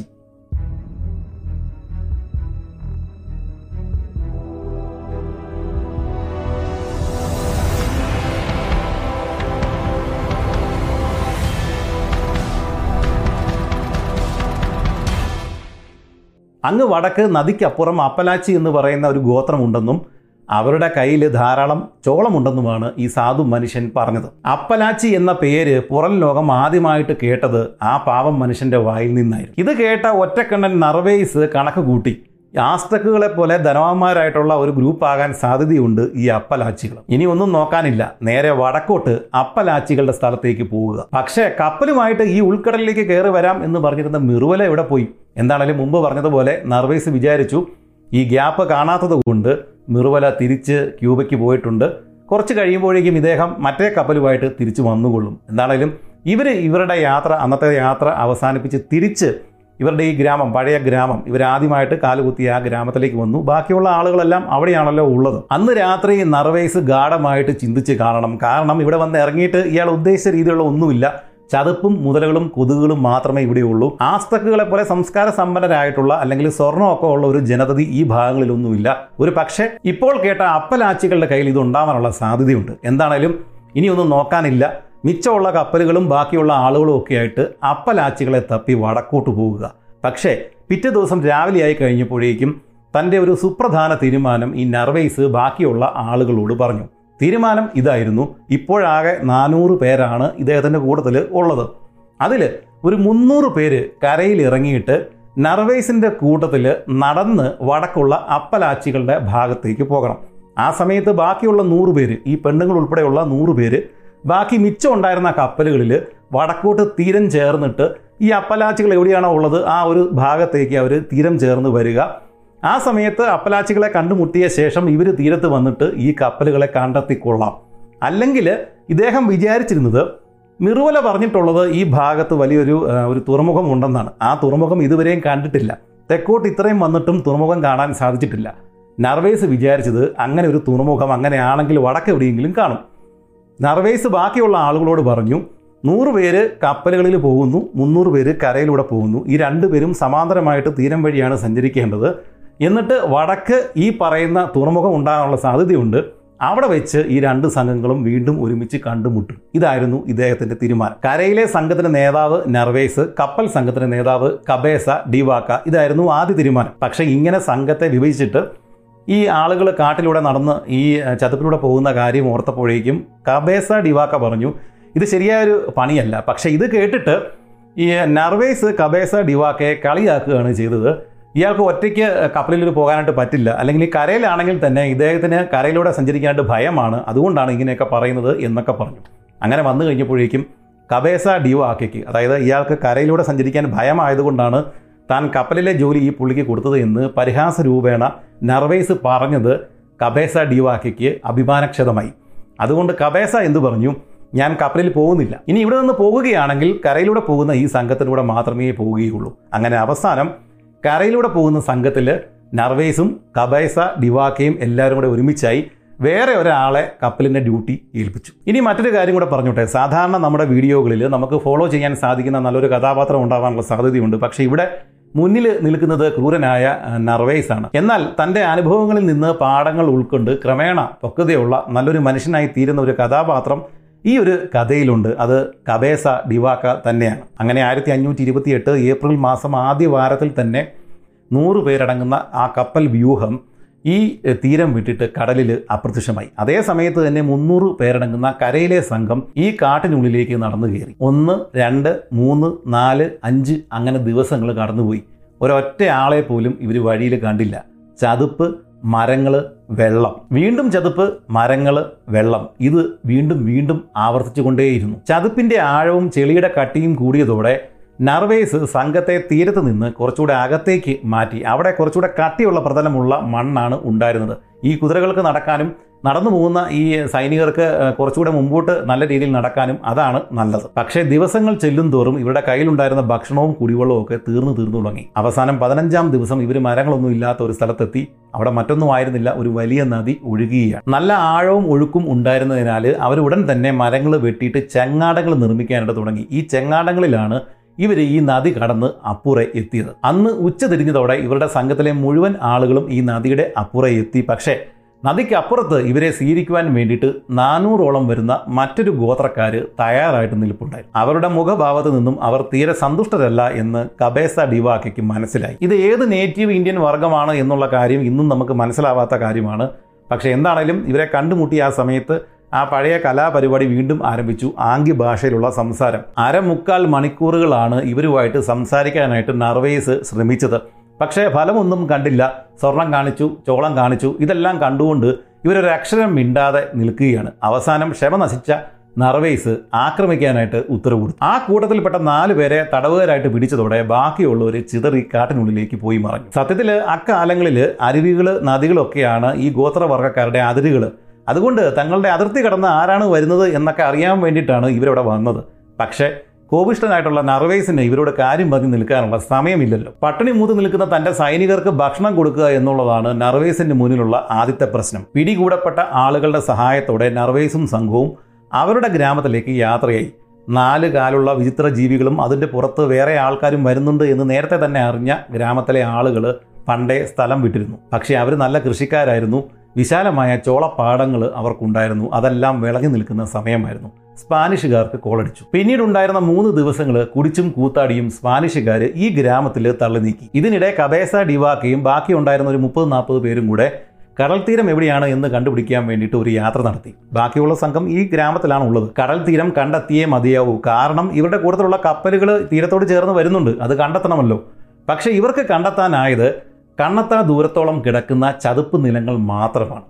അതിനിടയിൽ ഒരാൾ പൊക്കത്തിലുള്ള വലിയ പുല്ലുകൾ. അതിനും അപ്പുറം കടലുണ്ട് എന്ന് ഇവർക്ക് ഉറപ്പാണ്. പക്ഷേ അവിടെ എത്തിപ്പെടാനായിട്ട് ഒരു മാർഗവുമില്ല കഴുത്തറ്റം വെള്ളത്തിലാണ് ഈ പുല്ലുകൾ നിൽക്കുന്നത്. അതിനിടയിലൂടെ സഞ്ചരിക്കുക അസാധ്യം. ആകെ കൂടി ആശ്വാസമായിട്ട് തോന്നിയത് ഇവർ കണ്ടെത്തിയ ഓയിസ്റ്റർ ബെഡാണ്. അതായത് ഭക്ഷ്യയോഗ്യമായ മുത്തുച്ചിപ്പികൾ. എന്താണെങ്കിലും ആവശ്യത്തിന് മുത്തുച്ചിപ്പികൾ എടുത്ത ശേഷം അവർ തിരിച്ച് നർവേസും സംഘവും ക്യാമ്പ് ചെയ്യുന്ന ആ ഗ്രാമത്തിലേക്ക് മടങ്ങി. കടൽ ഇതുവരെയും കണ്ടെത്താനായിട്ടില്ല. അതുകൊണ്ട് ഇനി വേറെ മാർഗമില്ല വടക്കോട്ട് നടന്ന് അപ്പലാച്ചി ഗ്രാമത്തിൽ എത്തുക പഴയ കഥ തന്നെ വീണ്ടും ആവർത്തിച്ചു. എണ്ണിയാൽ ഒടുങ്ങാത്ത രീതിയിലുള്ള മരങ്ങൾ ചതുപ്പ് നിലങ്ങൾ മുതലകൾ കാട്ടിൽ ധാരാളം മാനുകളെ കണ്ടു. പക്ഷേ ഇവർ വേട്ടക്കാരല്ല. അതുകൊണ്ട് വേഗത്തിലോടുന്ന ആ മാനുകളെ പിടിക്കാനായിട്ട് ആ സമയത്ത് അവർക്ക് സാധിച്ചില്ല. ആയിരത്തി അഞ്ഞൂറ്റി ഇരുപത്തിയെട്ട് ജൂലൈ ആയതോടെ സംഘത്തിലെ പകുതിയിൽ കൂടുതൽ ആളുകളും രോഗം വന്ന് പരുക്ക് വന്ന് ക്ഷീണിച്ച് അവശരായി. ജൂൺ പതിനേഴിന് അങ്ങകലെ കാട്ടിൽ നിന്നും നല്ലൊരു സംഗീതം ഇവർ കേട്ടു. വലിയൊരു സംഘം ആളുകൾ ഇവരുടെ എതിർ ദിശയിലൂടെ ഇങ്ങോട്ട് വരുന്നുണ്ട് എന്ന് അവർക്ക് മനസ്സിലായി. യുദ്ധമാണോ സമാധാനമാണോ ഒരു പിടിയുമില്ല. അവർ എന്തിനും തയ്യാറായി നിന്നു. ആ സമയത്ത് എണ്ണൂറോളം പേരടങ്ങുന്ന ഒരു വലിയ സംഘം ഇവരുടെ മുമ്പിൽ എത്തിച്ചേർന്നു. ഫ്ലൂട്ട് പോലെ അവരുടെ കയ്യിലുണ്ടായിരുന്ന ഒരു വാദ്യ ഉപകരണത്തിൽ നിന്നാണ് ഈ ശബ്ദം സംഗീതം ഇവർ കേട്ടുകൊണ്ടിരുന്നത്. ടിമുക്വ എന്ന് പേരുള്ള ഒരു ഗോത്രവർഗമായിരുന്നു അത്. മാനിന്റെ തോലുകളൊക്കെ അണിഞ്ഞിട്ട് ഈ പക്ഷികളുടെ തൂവലുകൾ കൊണ്ടുള്ള കിരീടമൊക്കെ ധരിച്ചു നിൽക്കുന്ന ഈ തിമുക്കുകളെ കണ്ടു കഴിഞ്ഞാൽ ആരും ഒന്നും ഞെട്ടിപ്പോ നർവൈസ് ഉടൻ തന്നെ ആംഗ്യ ഭാഷാ നാടകം ആരംഭിച്ചു. അത് ഒരു മണിക്കൂറോളം നീണ്ടു. അവസാനം സ്പാനിഷുകാർക്ക് ഒരു കാര്യം മനസ്സിലായി. ഇവർ അപ്പലാച്ചികളുടെ ശത്രുക്കളാണ്. തങ്ങൾ അപ്പലാച്ചികളെ തേടിയാണ് പോകുന്നത് എന്ന് ഇവർക്ക് മനസ്സിലായി. ഇവർ പറയുന്നത് അങ്ങനെയാണെങ്കിൽ അപ്പലാച്ചികളുമായിട്ടുള്ള യുദ്ധത്തിൽ ഇവർ സ്പാനിഷുകാരെ സഹായിക്കാം എന്നാണ്. അങ്ങനെ നർവേസിന് ഫ്ലോറിഡയിൽ ആദ്യമായിട്ട് ഒരു സഖ്യകക്ഷിയെ കിട്ടിയിരിക്കുകയാണ് തിമുക്കുവ സന്തോഷ സൂചകമായിട്ട് തങ്ങളുടെ കയ്യിലുണ്ടായിരുന്ന സമ്മാനങ്ങളൊക്കെ ഇവർക്ക് കൊടുക്കുവാൻ വേണ്ടിയിട്ട് നർവേസ് ഉത്തരവിട്ടു. അതിനുശേഷം ഈ രണ്ട് സംഘങ്ങളും ഒരുമിച്ചാണ് ഇവരുടെ ഗ്രാമത്തിലേക്ക് പോയത് നർവേസും സംഘവും ഗ്രാമത്തിൽ നിന്ന് കുറച്ച് മാറിയിട്ട് വലിയ ദൂരത്തല്ലാത്ത ഒരു സ്ഥലത്ത് തമ്പടിക്കുകയും ചെയ്തു. ചോളം മാത്രമല്ല പുകയില പച്ചക്കറികളൊക്കെ കൃഷി ചെയ്തിരുന്ന ഒരു വർഗമാണ് ടിമുക്വ. അവർ അതിന്റെ ഒരു ഭാഗം ഇവർക്ക് കൊടുക്കാനായിട്ട് തയ്യാറാകുകയും ചെയ്തു. പക്ഷേ മറ്റെല്ലാ സ്ഥലങ്ങളിലും നടക്കുന്നത് പോലെ തന്നെ ഈ സ്പാനിഷുകാരുമായിട്ട് സഖ്യമുണ്ടായത് ടിമുക്കുകളിലെ കുറച്ച് ആളുകൾക്ക് പിടിച്ചില്ല. അത് മനസ്സിലായത് അന്ന് രാത്രി സ്പാനിഷുകാരുടെ കൂട്ടത്തിലുണ്ടായിരുന്ന കുറച്ച് പേര് വെള്ളമെടുക്കുവാൻ വേണ്ടിയിട്ട് തൊട്ടടുത്തുള്ള ഒരു പുഴയിലേക്ക് പോയ സമയത്ത് ഇവർക്ക് നേരെ അസ്ത്രങ്ങൾ ഈ കാട്ടിൽ നിന്ന് വന്നു. ഇത് മനസ്സിലായതോടെ ഇവരവിടെ നിന്ന് പിന്തിരിഞ്ഞോടിയിട്ട് നർവേസിനോട് കാര്യം പറഞ്ഞു. ഇവർക്കാർക്കും പരിക്കൊന്നും പറ്റിയില്ല. കോപിഷ്ടനായ നർവേസ് അന്ന് രാത്രി തന്നെ ആക്രമിക്കാൻ വേണ്ടിയിട്ട് ഒരുമ്പെട്ടെങ്കിലും ഈ ഡിവാക്ക പറഞ്ഞു നമുക്ക് വെളുപ്പിനെ വരെ നോക്കി നിൽക്കാം എന്ന് പറഞ്ഞു. പക്ഷേ വെളുപ്പിനെ ആയി കഴിഞ്ഞപ്പോഴാണ് ഇവർക്ക് കാര്യം മനസ്സിലായത്. ആ ഗ്രാമത്തിൽ ഒരാൾ പോലുമില്ല അപകടം മണത്ത നർവേസ് ഉടൻ തന്നെ തന്റെ സംഘാംഗങ്ങളോടൊത്ത് അവിടെ നിന്ന് സ്ഥലം കാലിയാക്കി. പക്ഷേ ഉച്ചയോട് അടുപ്പിച്ച ഒരു സമയത്ത് ഇവർ പല ഘട്ടങ്ങളിലായിട്ടാണ് ഈ ക്യൂ ആയിട്ടാണ് ഇവർ മുമ്പോട്ട് പോകുന്നത്. ഏറ്റവും പുറകിൽ ഉണ്ടായിരുന്ന സംഘങ്ങൾ അല്ലെങ്കിൽ ആ സംഘത്തിലുണ്ടായിരുന്ന ആളുകൾ ഏറ്റവും മുമ്പിൽ പോയിക്കൊണ്ടിരുന്ന നർവേസിനോട് പറഞ്ഞു തങ്ങളുടെ പുറകെ ഈ ഇന്ത്യൻസ് ആ ടിമുക്കുകൾ വരുന്നുണ്ട് എന്ന്. അവരെ നേരിടുവാൻ വേണ്ടിയിട്ട് നർവേസ് കുറച്ച് സൈനികരെ പുറകിലേക്ക് അയച്ചു. പക്ഷേ ഈ സൈനികർ പുറകിലേക്ക് വരുന്ന സമയത്ത് ഈ ടിമുക്കുകൾ ഇരുവശങ്ങളിലും ഉണ്ടായിരുന്ന ആ കാടുകളിലേക്ക് എങ്ങും മറഞ്ഞു. ഇവർ ചെന്ന് കഴിഞ്ഞപ്പോഴേക്കും അവരെ കാണാനില്ല. സൈനികർ നിരാശരായിട്ട് വീണ്ടും നടന്നിട്ട് ഏറ്റവും മുമ്പിൽ പോകുന്ന നർവേസിന്റെ അരിയിലെത്തി ആ സമയത്ത് ഈ കാടുകളിലേക്ക് മറഞ്ഞ ഈ പുറകിലുണ്ടായിരുന്ന ഈ ടിമുക്കുകൾ വീണ്ടും ഈ വഴിയിൽ പ്രത്യക്ഷപ്പെട്ടു. ഇതിങ്ങനെ രണ്ട് തവണ ആവർത്തിച്ചു. അതായത് നർവേസിന്റെ കൂട്ടത്തിലുണ്ടായിരുന്ന കുതിരപ്പടയാളികൾ പുറകിലേക്ക് ചെല്ലുന്നു. അതുവരെയും ഇവരുടെ പുറകിൽ പിന്തുടർന്ന് വന്നിരുന്ന ഈ ടിമക്കുകൾ പെട്ടെന്ന് തന്നെ കാട്ടിനുള്ളിലേക്ക് മറയുന്നു. ഇവർ പോയി കഴിയുമ്പോഴേക്കും വീണ്ടും ഈ പുറകിലത്തെ ഗ്രൂപ്പിന്റെ പുറകിൽ ഈ ടിമക്കുകൾ പ്രത്യക്ഷപ്പെടുന്നു. അത്രയും ആയി കഴിഞ്ഞപ്പോഴേക്കും നർവേസിന്റെ കുറുക്കൻ ബുദ്ധി പ്രവർത്തിച്ചു. അയാൾ ഒരു ട്രാപ്പ് റെഡിയാക്കി നർവേസ് വീണ്ടും ഒരു സംഘത്തെ പുറകിലേക്ക് അയച്ചു. ഈ സംഘം വരുന്നത് കണ്ടിട്ട് മുമ്പ് ചെയ്തതുപോലെ തന്നെ ടിമുക്കുകൾ ഈ വശങ്ങളിലേക്ക് രണ്ട് വശങ്ങളിലേക്കും കാട്ടിനുള്ളിലേക്ക് മറഞ്ഞു. അവരെ കാട്ടിനുള്ളിലേക്ക് മറഞ്ഞു എന്ന് ഉറപ്പായ സമയത്ത് ഈ കുതിരപ്പടയാളികൾ അവരെന്ത് ചെയ്തു? അവരും ഇരുവശങ്ങളിലേക്കുള്ള കാടുകളിലേക്ക് മറഞ്ഞു. കുറച്ച് കഴിഞ്ഞപ്പോഴേക്കും ഈ ടിമുക്കുകൾ പഴയതുപോലെ തന്നെ പുറകിൽ പ്രത്യക്ഷപ്പെട്ടു. പക്ഷേ ഇപ്പോൾ ഇവരുടെ സൈഡിൽ മുമ്പ് മറഞ്ഞു നിന്നിരുന്ന കുതിരപ്പടയാളികൾ ഉള്ള വിവരം ഇവരറിഞ്ഞില്ല. ഇവർ നർവേസിന്റെ സംഘത്തെ ഇതൊന്നും അറിയാതെ ഫോളോ ചെയ്തുകൊണ്ടിരുന്നു. പക്ഷേ ഈ സമയത്ത് സൈഡിലുണ്ടായിരുന്ന വശങ്ങളിൽ മറഞ്ഞു നിന്നിരുന്ന കുതിരപ്പടയാളികൾ സാന്റിയാഗോ എന്ന് ഉറക്കെ അലറിക്കൊണ്ട് ഇവരുടെ മുകളിലേക്ക് ചാടി വീണു. കുതിരകൾ എത്രത്തോളം ഈ സ്പാനിഷുകാർക്ക് പ്രയോജനപ്പെടുന്നു എന്ന് ഈ ഒരു യുദ്ധത്തിൽ നിന്ന് നമുക്ക് മനസ്സിലാക്കാം. ഒറ്റയാളെ പോലും നഷ്ടപ്പെടാതെ ഈ ഒളിഞ്ഞിരുന്ന കുതിരപ്പടയാളികൾ ഈ വന്നിരുന്ന തിമുക്കുകളെ മുഴുവൻ കൊന്നു തീർത്തു. ക്രിസ്തു ശിഷ്യനായ സെന്റ് ജെയിംസ് മലയാളത്തിലെ യാക്കൂബ് ഇദ്ദേഹത്തെ കുറിക്കുന്ന വാക്കാണ് സാൻഡിയാഗോ എന്നുള്ളത്. സ്പാനിഷുകാർ ആക്രമിക്കുന്നതിന് മുമ്പ് അലറി കൂവിക്കൊണ്ട് പറയുന്ന വാക്കുകളിൽ ഒന്നാണ് സാൻഡിയാഗോ അങ്ങനെ ഒടുക്കം തിമുക്കുകളുടെ ആക്രമണത്തിന് ഒരു അവസാനമായി. നർവേസിന്റെ സംഘം നടന്നു നടന്ന് ആയിരത്തി അഞ്ഞൂറ്റി ഇരുപത്തിയെട്ട് ജൂൺ ഇരുപത്തി എട്ടാം തീയതി അപ്പലാച്ചികളുടെ ഒരു ഗ്രാമത്തിൽ എത്തിച്ചേർന്നു. അപ്പോഴേക്കും കപ്പലിൽ നിന്ന് ഇറങ്ങിയിട്ട് നടപ്പ് തുടങ്ങിയിട്ട് രണ്ടര മാസങ്ങൾ കഴിഞ്ഞിരുന്നു. ആസ്ട്രക്കുകളെ പോലെ വികാസം പ്രാപിച്ച ഒരു ജനതയെ പ്രതീക്ഷിച്ചാണ് ഇവരവിടെ ചെന്നത്. അപ്പലാച്ചി എന്ന് പേര് കേട്ടപ്പോഴേക്കും ഇവർ വിചാരിച്ചത് ഇതുപോലെ വികാസം പ്രാപിച്ച ആളുകളാണ് എന്നാണ്. പക്ഷേ നർവേസിന്റെ കണക്ക് കൂട്ടൽ തെറ്റി വെറും പ്രാകൃത രീതിയിലുണ്ടായിരുന്ന നാൽപ്പത് കുടിലുകൾ ഉണ്ടായിരുന്ന ഒരു സ്ഥലമായിരുന്നു. അല്ലെങ്കിൽ അവിടെയാണ് ഇവർ എത്തിപ്പെട്ടത്. ഒന്നും നോക്കിയില്ല കലി പൂണ്ട നർവേസ് ആക്രമിക്കാനായിട്ട് ഉത്തരവിട്ടു. പക്ഷേ ഗ്രാമത്തിൽ നിന്ന് പ്രതിരോധിക്കാനായിട്ട് ആരും ഉണ്ടായിരുന്നില്ല. ആണുങ്ങളൊന്നും ആ ഗ്രാമത്തിൽ ഉണ്ടായിരുന്നില്ല. സ്ത്രീകളും കുട്ടികളും മാത്രമാണ് ഉണ്ടായിരുന്നത്. ഇതിൽ നിന്നും അപ്പലാച്ചികൾ ഈ ഒരു സംഘം ഈ സ്പാനിഷ് സംഘം വന്ന വിവരം അറിഞ്ഞില്ല എന്ന് നമുക്ക് മനസ്സിലാക്കാം. എന്താണേലും ആ ഗ്രാമത്തിലുണ്ടായിരുന്ന സ്ത്രീകളെയും കുട്ടികളെയും നർവേസ് തടവുകാരായിട്ട് പിടിച്ചു. എന്നാൽ ചിലരൊക്കെ അവിടെ നിന്ന് ഓടി രക്ഷപ്പെടുകയും ചെയ്തു. ഓടി രക്ഷപ്പെട്ടവർ ഈ അപ്പലാച്ചി ആണുങ്ങളോട് വിദൂരത്തിൽ എവിടെയോ ഉണ്ടായിരുന്ന അവരോട് വിവരം അറിയിക്കുകയും ചെയ്തു. കുറച്ച് കഴിഞ്ഞപ്പോഴേക്കും ഗ്രാമത്തിന് പുറത്ത് തമ്പടിച്ചിരുന്ന കബേസ ഡിവാക്കയ്ക്കും സംഘത്തിനും നേരെ കാട്ടിൽ നിന്ന് ശക്തമായ ശരവർഷം ഉണ്ടായി. പെണ്ണുങ്ങളെയും കുട്ടികളെയും രക്ഷിക്കുവാൻ വേണ്ടിയിട്ട് ആണുങ്ങൾ നടത്തിയ ഒരു ശ്രമമായിരുന്നു അത്. പക്ഷേ ഹെൽമറ്റും പടച്ചട്ടകളും ഒക്കെ ഉണ്ടായിരുന്ന സ്പാനിഷുകാരെ കൊല്ലാനായിട്ട് അവർക്ക് സാധിച്ചില്ല. ആകെ ഒരു കുതിര മാത്രമാണ് ചത്തത്. പരാജയപ്പെട്ടു എന്ന് മനസ്സിലാക്കിയതോടെ അവരുടെ ശരവർഷം അവസാനിക്കുകയും ചെയ്തു. ഇതുവരെ കണ്ട സകല ഗ്രാമങ്ങളിലും എന്നതുപോലെ തന്നെ അപ്പലാച്ചി ഗ്രാമത്തിലും സ്വർണമൊന്നും ഇവർക്ക് കണ്ടെത്താനായിട്ട് സാധിച്ചില്ല. പക്ഷേ ഇവർ നല്ല കൃഷിക്കാരായിരുന്നു. അതുകൊണ്ട് അത് മാത്രമല്ല ഇവർ കൃഷി ചെയ്യുന്ന സാധനങ്ങളൊക്കെ ഉണക്കി സൂക്ഷിക്കുന്ന പതിവും ഇവർക്കുണ്ടായിരുന്നു. അതുകൊണ്ട് ഈ സ്പാനിഷുകാർക്ക് കോളടിച്ചു. ഇവർക്ക് ദിവസങ്ങളോളം തിന്നാനുള്ള വക ഈ ഗ്രാമത്തിൽ ഉണ്ടായിരുന്നു. പുറം ലോകവും അപ്പലാച്ചി ഗോത്രക്കാരും തമ്മിൽ നടന്ന ആദ്യത്തെ വെരി ഫസ്റ്റ് കോണ്ടാക്റ്റ് ആണ് ഇപ്പോൾ നടന്നത് എന്ന് ഓർക്കണം. അപ്പലാച്ചികളെ കുറിച്ചുള്ള വിവരങ്ങൾ നമ്മൾ അറിയുന്നത് കബേസ ഡിവാക്കയുടെ വാക്കുകളിൽ നിന്നാണ്. സത്യത്തിൽ അപ്പലാച്ചി ടെറിട്ടറിയുടെ ഏതാണ്ട് ഒരു മൂലയിൽ മാത്രമാണ് നർവേസും സംഘവും ഇപ്പോൾ എത്തിപ്പെട്ടിരിക്കുന്നത്. അതായത് ചിതറിക്കിടക്കുന്ന അനേകം ഗ്രാമങ്ങളുടെ ഒരു കൂട്ടായ്മയാണ് അപ്പലാച്ചി എന്ന് പറയുന്നത്. അതിൽ ഏതാണ്ട് ഒരു മൂലയിൽ കിടക്കുന്ന ഒറ്റപ്പെട്ട് കിടക്കുന്ന ഒരു ഗ്രാമത്തിലാണ് സത്യത്തിൽ ഈ സംഘം എത്തിച്ചേർന്നിരിക്കുന്നത്. ഈ അപ്പലാച്ചികൾക്ക് പൊതുവായിട്ടൊരു നേതാവൊന്നും ഉണ്ടായിരുന്നില്ല. പല ഗ്രാമങ്ങൾക്കും പല മൂപ്പന്മാരാണ് ഉണ്ടായിരുന്നത്. ഏതെങ്കിലും ഒരു പൊതു ശത്രു ആക്രമിക്കാൻ വന്നു കഴിഞ്ഞാൽ ഈ മൂപ്പന്മാരെല്ലാം കൂടെ ഒരുമിച്ചിട്ട് ഒരു തീരുമാനം എടുത്തിട്ട് ആക്രമിക്കും. അതായിരുന്നു പതിവ്. അങ്ങനെ രണ്ട് ദിവസങ്ങൾ നർവേസിന് സംഘം അവിടെ കഴിച്ചുകൂട്ടി തിന്നും കുടിച്ചുമൊക്കെ അവർ അവിടെ കഴിച്ചുകൂട്ടി. രണ്ടാം ദിവസം വൈകുന്നേരമായി കഴിഞ്ഞപ്പോഴേക്കും കുറച്ച് അപ്പലാച്ചി ആണുങ്ങൾ ഈ പെണ്ണുങ്ങളെ വിട്ടുതരണം എന്ന് പറഞ്ഞിട്ട് നർവൈസിന്റെ മുന്നിൽ പ്രത്യക്ഷപ്പെട്ടു. നല്ല ഉയരവും കായിക ശേഷിയും ഒക്കെ ഉണ്ടായിരുന്ന അപ്പലാച്ചി ആണുങ്ങളെ കണ്ടിട്ട് സ്പാനിഷുകാർ ഞെട്ടിപ്പോയി എന്നുള്ളതാണ് സത്യം. എന്താണെങ്കിലും അവരടവ് മാറ്റി നേരിട്ട് വന്ന് നർവേസിനോട് തങ്ങളുടെ ഭാര്യമാരെയും കുട്ടികളെയും വിട്ടുകിടണം എന്ന് ആവശ്യപ്പെട്ടു. അത്ഭുതമെന്ന് പറയട്ടെ നർവേസ് അതിന് സമ്മതിക്കുകയും ചെയ്തു. സത്യത്തിൽ ഇത് കണ്ടിട്ട് കബേസ ഡിവാക്ക അത്ഭുതപ്പെട്ടു പോയി. കാരണം നർവേസിന്റെ സ്വഭാവത്തിന് ഇങ്ങനെ ഒരിക്കലും സംഭവിക്കാൻ പാടില്ലാത്തതാണ്. നമ്മുടെ ഭാഷയിൽ പറഞ്ഞു കഴിഞ്ഞാൽ ഇത് എന്റെ നർവേസ് അല്ല എന്റെ നർവേസ് ഇതുപോലെ അല്ല എന്ന് നമ്മുടെ ഈ കബേസ ഡിവാക്ക മനസ്സിൽ കരുതിയിട്ടുണ്ടാവണം. എന്നാൽ നർവേസ് നല്ലവനായതൊന്നുമല്ല. അയാൾ ചിന്തിച്ച് നോക്കി കഴിഞ്ഞപ്പോഴേക്കും ഇദ്ദേഹത്തിന്റെ കൂട്ടത്തിലുള്ള സ്പാനിഷ് പടയാളികൾ പരിക്ക് പറ്റി ക്ഷീണിതരാണ്. ഇദ്ദേഹത്തിന്റെ മുന്നിൽ നിൽക്കുന്ന ഈ അപ്പലാച്ചി ആണുങ്ങളാകട്ടെ നല്ല ഉയരവും വണ്ണവും ഒക്കെയുള്ള ആരോഗ്യമുള്ള ആളുകളാണ്. യുദ്ധം നടന്നു കഴിഞ്ഞാൽ ഒരു ഫുൾ സ്കെയിൽ അറ്റാക്ക് നടന്നു കഴിഞ്ഞാൽ പണി കിട്ടും എന്ന് മനസ്സിലായതുകൊണ്ടാണ് ഇദ്ദേഹം ഇത്തരമൊരു നീക്കം നടത്തിയത്. പക്ഷേ നർവേസ് തന്റെ കുറുക്കൻ ബുദ്ധി വീണ്ടും പ്രയോഗിച്ചു. നർവേസ് പറഞ്ഞു ഇവരെല്ലാം വിട്ടുതരാം പക്ഷേ നിങ്ങളുടെ ഗ്രാമത്തലവൻ എന്റെ തടവുകാരനായിട്ട് മാറണം. അങ്ങനെയാണെങ്കിൽ മാത്രം ഈ ഭാര്യമാരെയും പെണ്ണുങ്ങളെയും കുട്ടികളെയും ഞാൻ വിട്ടുതരാം എന്ന് പറഞ്ഞു. പക്ഷേ അതൊരു തെറ്റായ തീരുമാനമായിരുന്നു. ആസ്ട്രക്കുകളെ പോലെ ഒരു പാരാമൗണ്ട് ചീഫ് ഇവർക്കില്ല എന്ന് ഞാൻ മുമ്പ് പറഞ്ഞിരുന്നല്ലോ. അതുകൊണ്ട് തന്നെ ബന്ദിയായിട്ട് പ്രധാനമന്ത്രിയെ കിട്ടുന്നതിന് പകരം ഒരു പഞ്ചായത്ത് മെമ്പറെ കിട്ടിയാൽ എങ്ങനെയിരിക്കും അങ്ങനെയാണ് ശരിക്കും പറഞ്ഞാൽ ഈ ഗോത്രത്തിന് തലവനെ ഇദ്ദേഹത്തിന് കിട്ടിയത്. വലിയ പ്രയോജനമൊന്നും ഉണ്ടായില്ല. ഈ അപ്പലാച്ചികൾ ഇത്രയും നേരം ഫുൾ സ്കെയിൽ അറ്റാക്ക് നടത്താതിരുന്നത് ഇവരുടെ ഭാര്യമാരും കുട്ടികളും ഇവിടെ ഉണ്ടായിരുന്നതുകൊണ്ട് മാത്രമാണ്.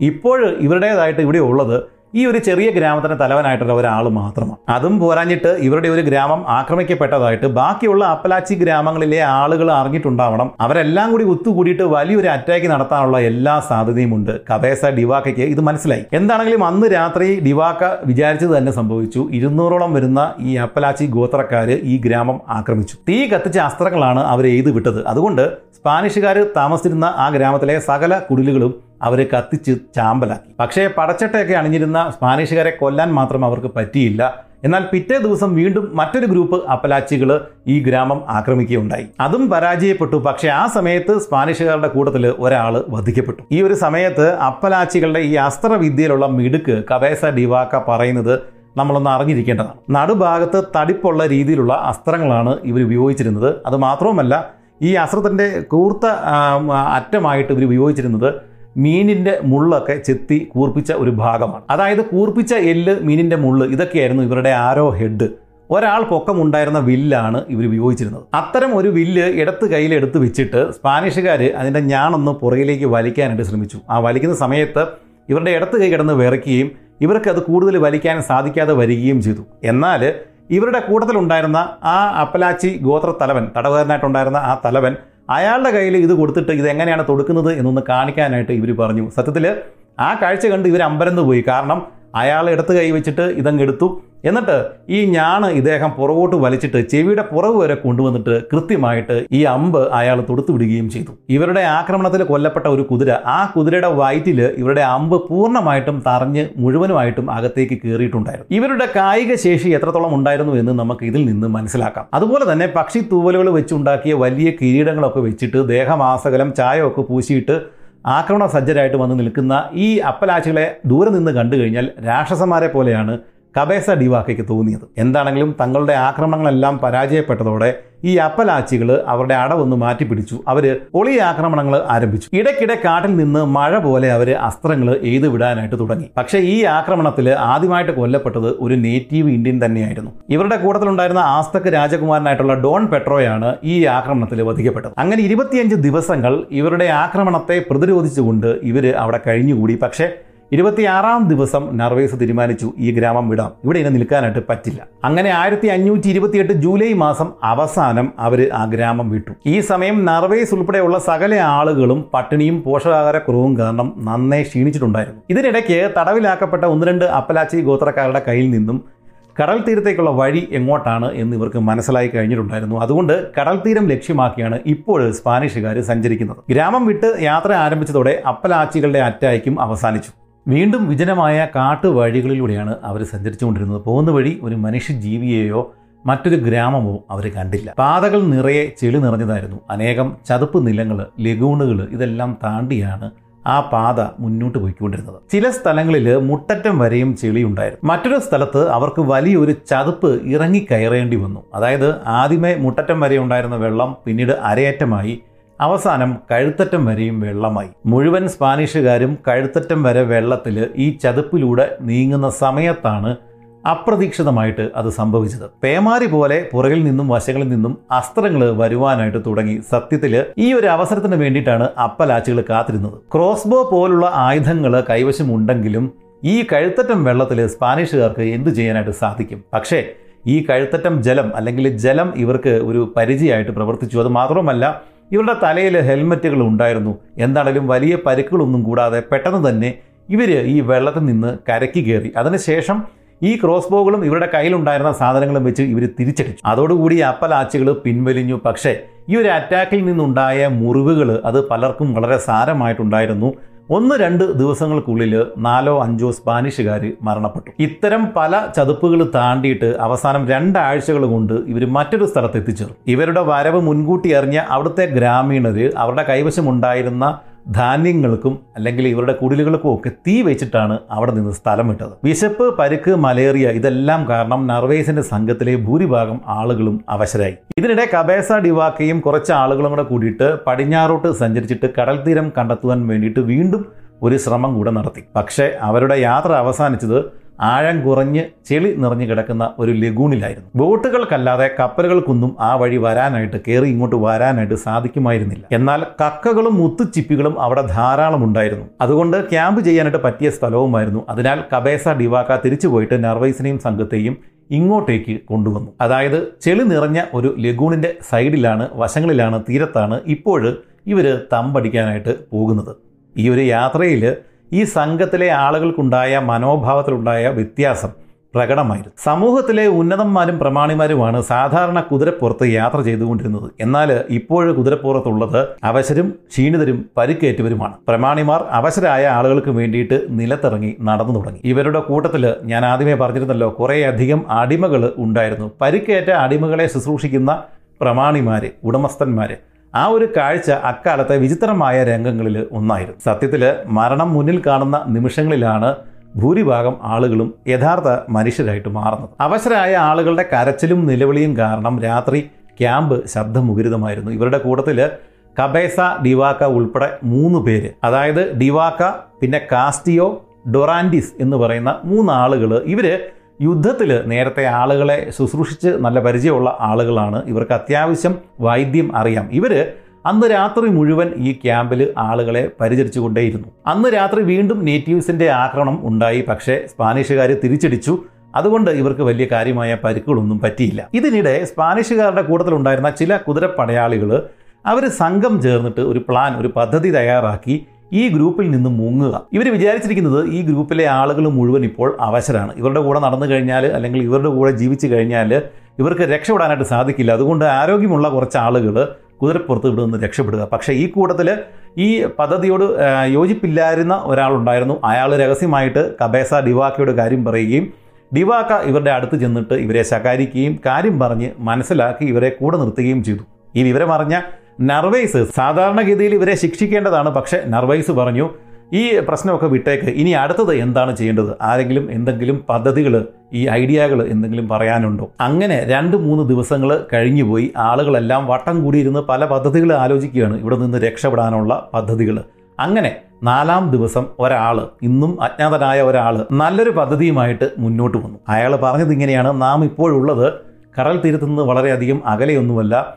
കപ്പലുകൾക്ക് ഇങ്ങോട്ട് വരാനുള്ള ആഴമില്ല ചെളിയാണ് എന്ന് മാത്രമേ ഉള്ളൂ. പക്ഷേ ബോട്ടുകളിൽ നമുക്കിവിടെ നിന്ന് പുറം കടലിലേക്ക് പോകാനുള്ള സൗകര്യവും വെള്ളവും ഇവിടെ ഉണ്ട്. നമ്മുടെ കൂട്ടത്തിൽ ബോട്ട് പണിയാനായിട്ട് അറിയാവുന്ന ഒന്നിൽ കൂടുതൽ ആളുകളുണ്ട്. അവരുടെ സഹായത്തോടെ നമ്മുടെ കയ്യിലുള്ള ആയുധങ്ങൾ ലോഹങ്ങൾ ഒക്കെ വെച്ചിട്ട് നമുക്ക് മൂന്നോ നാലോ അഞ്ചോ ബോട്ടുകൾ നിർമ്മിക്കാനായിട്ട് സാധിക്കും. അങ്ങനെ വന്നാൽ കരയിലെ നേറ്റീവ്സിന്റെ ആക്രമണത്തിൽ നിന്ന് നമുക്ക് രക്ഷപ്പെട്ട് കടലിലേക്ക് പോകാനും കടലിൽ നമ്മെ തിരഞ്ഞു നടക്കുന്ന ബാക്കിയുള്ള കപ്പലുകൾ കണ്ടെത്താനായിട്ടും സാധിക്കും. ആളുകൾ കൈയടിച്ചാണ് ഈ ഒരു നിർദ്ദേശം സ്വീകരിച്ചത്. നർവേസിനും ഈ ഒരു നിർദ്ദേശം സ്വീകാര്യമായി. അങ്ങനെ അവർ ബോട്ട് നിർമ്മാണം ആരംഭിച്ചു. ആയിരത്തി അഞ്ഞൂറ്റി ഇരുപത്തിയെട്ട് ആഗസ്റ്റ് മാസം നാലാം തീയതിയാണ് ഇവർ ബോട്ട് നിർമ്മാണം ആരംഭിച്ചത്. ആദ്യമായിട്ട് ഇവർ ഉല അതായത് ബെല്ലോസ് ഈ ആയുധങ്ങൾ അല്ലെങ്കിൽ ലോഹങ്ങൾ ഉരുക്കാൻ വേണ്ടിയിട്ടുള്ള ഒരു സെറ്റപ്പാണ് ഇവർ ആദ്യമേ തന്നെ ഉണ്ടാക്കിയത്. ഇവർ വേട്ടയാടി പിടിച്ച മാനിന്റെ തുകലുകൾ ഉണക്കിയിട്ട് അത് കൂട്ടി യോജിപ്പിച്ചാണ് ഇവർ ഉല നിർമ്മിച്ചത്. വായു കയറി ഇറങ്ങുവാൻ വേണ്ടിയിട്ട് പൊള്ളയായിട്ടുള്ള മരത്തടികളും ഇവർ ഉപയോഗിച്ചു. ഉണക്ക തടി കഷ്ണങ്ങൾ കരിയിലകൾക്ക് അകത്ത് ഇട്ടിട്ട് പുകച്ചിട്ട് ഇവർ മരക്കരി ഉണ്ടാക്കി. ചങ്ങലകൾ ചൂണ്ടുവില്ലുകൾ അങ്ങനെ ഇവരുടെ കയ്യിലുണ്ടായിരുന്ന ചൂണ്ടുവില്ലുകൾ എന്ന് പറഞ്ഞാൽ ക്രോസ് ബോസ് അങ്ങനെ ഇവരുടെ കയ്യിലുണ്ടായിരുന്ന സകലവിധ മെറ്റൽ വസ്തുക്കളും ഉരുക്കിയിട്ട് ഇവർ ആണികളും ഈ ബോട്ടുകൾ നിർമ്മിക്കുവാൻ വേണ്ടിയിട്ടുള്ള ബാക്കിയുള്ള ഉപകരണങ്ങളും നിർമ്മിച്ചു. ബോട്ടിന്റെ കീലായിട്ട് അവർ ഉപയോഗിച്ചത് പൈൻ മരങ്ങളുടെ കറ ഉരുക്കിയിട്ടാണ്. പനയുടെ നാര് കുതിരകളുടെ രോമം ഇതെല്ലാം കൂട്ടി യോജിപ്പിച്ചിട്ട് അവർ വലിയ വടങ്ങൾ നിർമ്മിച്ചു. വസ്ത്രങ്ങൾ പരസ്പരം തുന്നിക്കെട്ടിയാണ് ഈ ബോട്ടുകൾക്ക് വേണ്ട പായകൾ ഇവർ നിർമ്മിച്ചത്. മുത്തുച്ചിപ്പുകൾ കക്കുകൾ ഇതൊക്കെയാണ് ഈ സമയത്ത് ഇവർ ഭക്ഷിച്ചിരുന്നത്. അത് മാത്രമല്ല ഇത് തീർന്നു കഴിഞ്ഞപ്പോഴേക്കും മൂന്ന് ദിവസത്തിൽ ഒന്ന് എന്ന കണക്കിന് ഇവരുടെ കയ്യിലുണ്ടായിരുന്ന കുതിരകളെ ഇവർ കൊന്ന് ഭക്ഷിച്ചു. തുകൽ ആ, ഈ കുതിരകളുടെ തുകൽ ഇവർ ഉണക്കിയെടുത്തിട്ട് അതൊരു ബാഗ് രൂപത്തിലാക്കിയിട്ട് ശുദ്ധജലം ശേഖരിച്ച് വെക്കുവാൻ വേണ്ടിയിട്ട് ജാറുകളാക്കി മാറ്റി രോമങ്ങൾ വടം നിർമ്മിക്കാൻ വേണ്ടിയിട്ട് ഇവർ ഉപയോഗിക്കുകയും ചെയ്തു. ഇടയ്ക്ക് വേട്ടയാടി കിട്ടിയിരുന്ന മാനുകളുടെ തുകലുകളും ഇവർ ശുദ്ധജലം സംഭരിച്ച് വെക്കുവാനുള്ള ഭരണികൾ അല്ലെങ്കിൽ ജാറുകൾ നിർമ്മിക്കുവാൻ വേണ്ടിയിട്ട് ഉപയോഗിച്ചു. ഈ സമയത്തെല്ലാം ഗോത്രവർഗക്കാരുടെ ആക്രമണങ്ങൾ നടക്കുന്നുണ്ടായിരുന്നു. അവർ ഇതിനെ പ്രതിരോധിക്കുകയും ചെയ്തു. പക്ഷേ പത്ത് പന്ത്രണ്ട് പേര് ഈ ഒരു അറ്റാക്കിൽ മരണപ്പെടുകയും ചെയ്തിട്ടുണ്ട്. അവസാനം സെപ്റ്റംബർ മാസം പന്ത്രണ്ടാം തീയതി നാൽപ്പത് അടി നീളമുള്ള അഞ്ച് ബോട്ടുകളാണ് ഇവർ നിർമ്മിച്ചെടുത്തത്. ഈ ബോട്ടുകളുടെ അടിഭാഗം പരന്നാണ് ഇരുന്നിരുന്നത്. ബോട്ടുകൾ വെള്ളത്തിലേക്ക് ഇറക്കിയ ആ ഒരു സമയത്ത് തന്നെ ഇതിനകത്തേക്ക് വെള്ളം കയറാനായിട്ട് തുടങ്ങി. പക്ഷേ കുറച്ച് കഴിഞ്ഞപ്പോഴേക്കും ഇവർ ഉപയോഗിച്ചിരുന്ന തടികൾ ജലം ആഗീരണം ചെയ്തിട്ട് വീർത്ത് അത് ഫിറ്റായി കഴിഞ്ഞപ്പോഴേക്കും ഈ ചോർച്ച അവസാനിക്കുകയും ചെയ്തു. ബോട്ട് പണി കഴിഞ്ഞ് രണ്ടാം ദിവസമാണ് ഇവർ അവസാനത്തെ കുതിരയും കൊന്ന് ഭക്ഷണമാക്കിയത്. ഇതുവരെയും ഇവരുടെ ഭാഗത്ത് നിന്ന് അതായത് ഇവർ കാലുകുത്തിയ ആ ഗ്രാമത്തിൽ നിന്ന് നടക്കാൻ തുടങ്ങിയ ശേഷം അറുപതോളം ആളുകളാണ് വധിക്കപ്പെട്ടിട്ടുള്ളത്.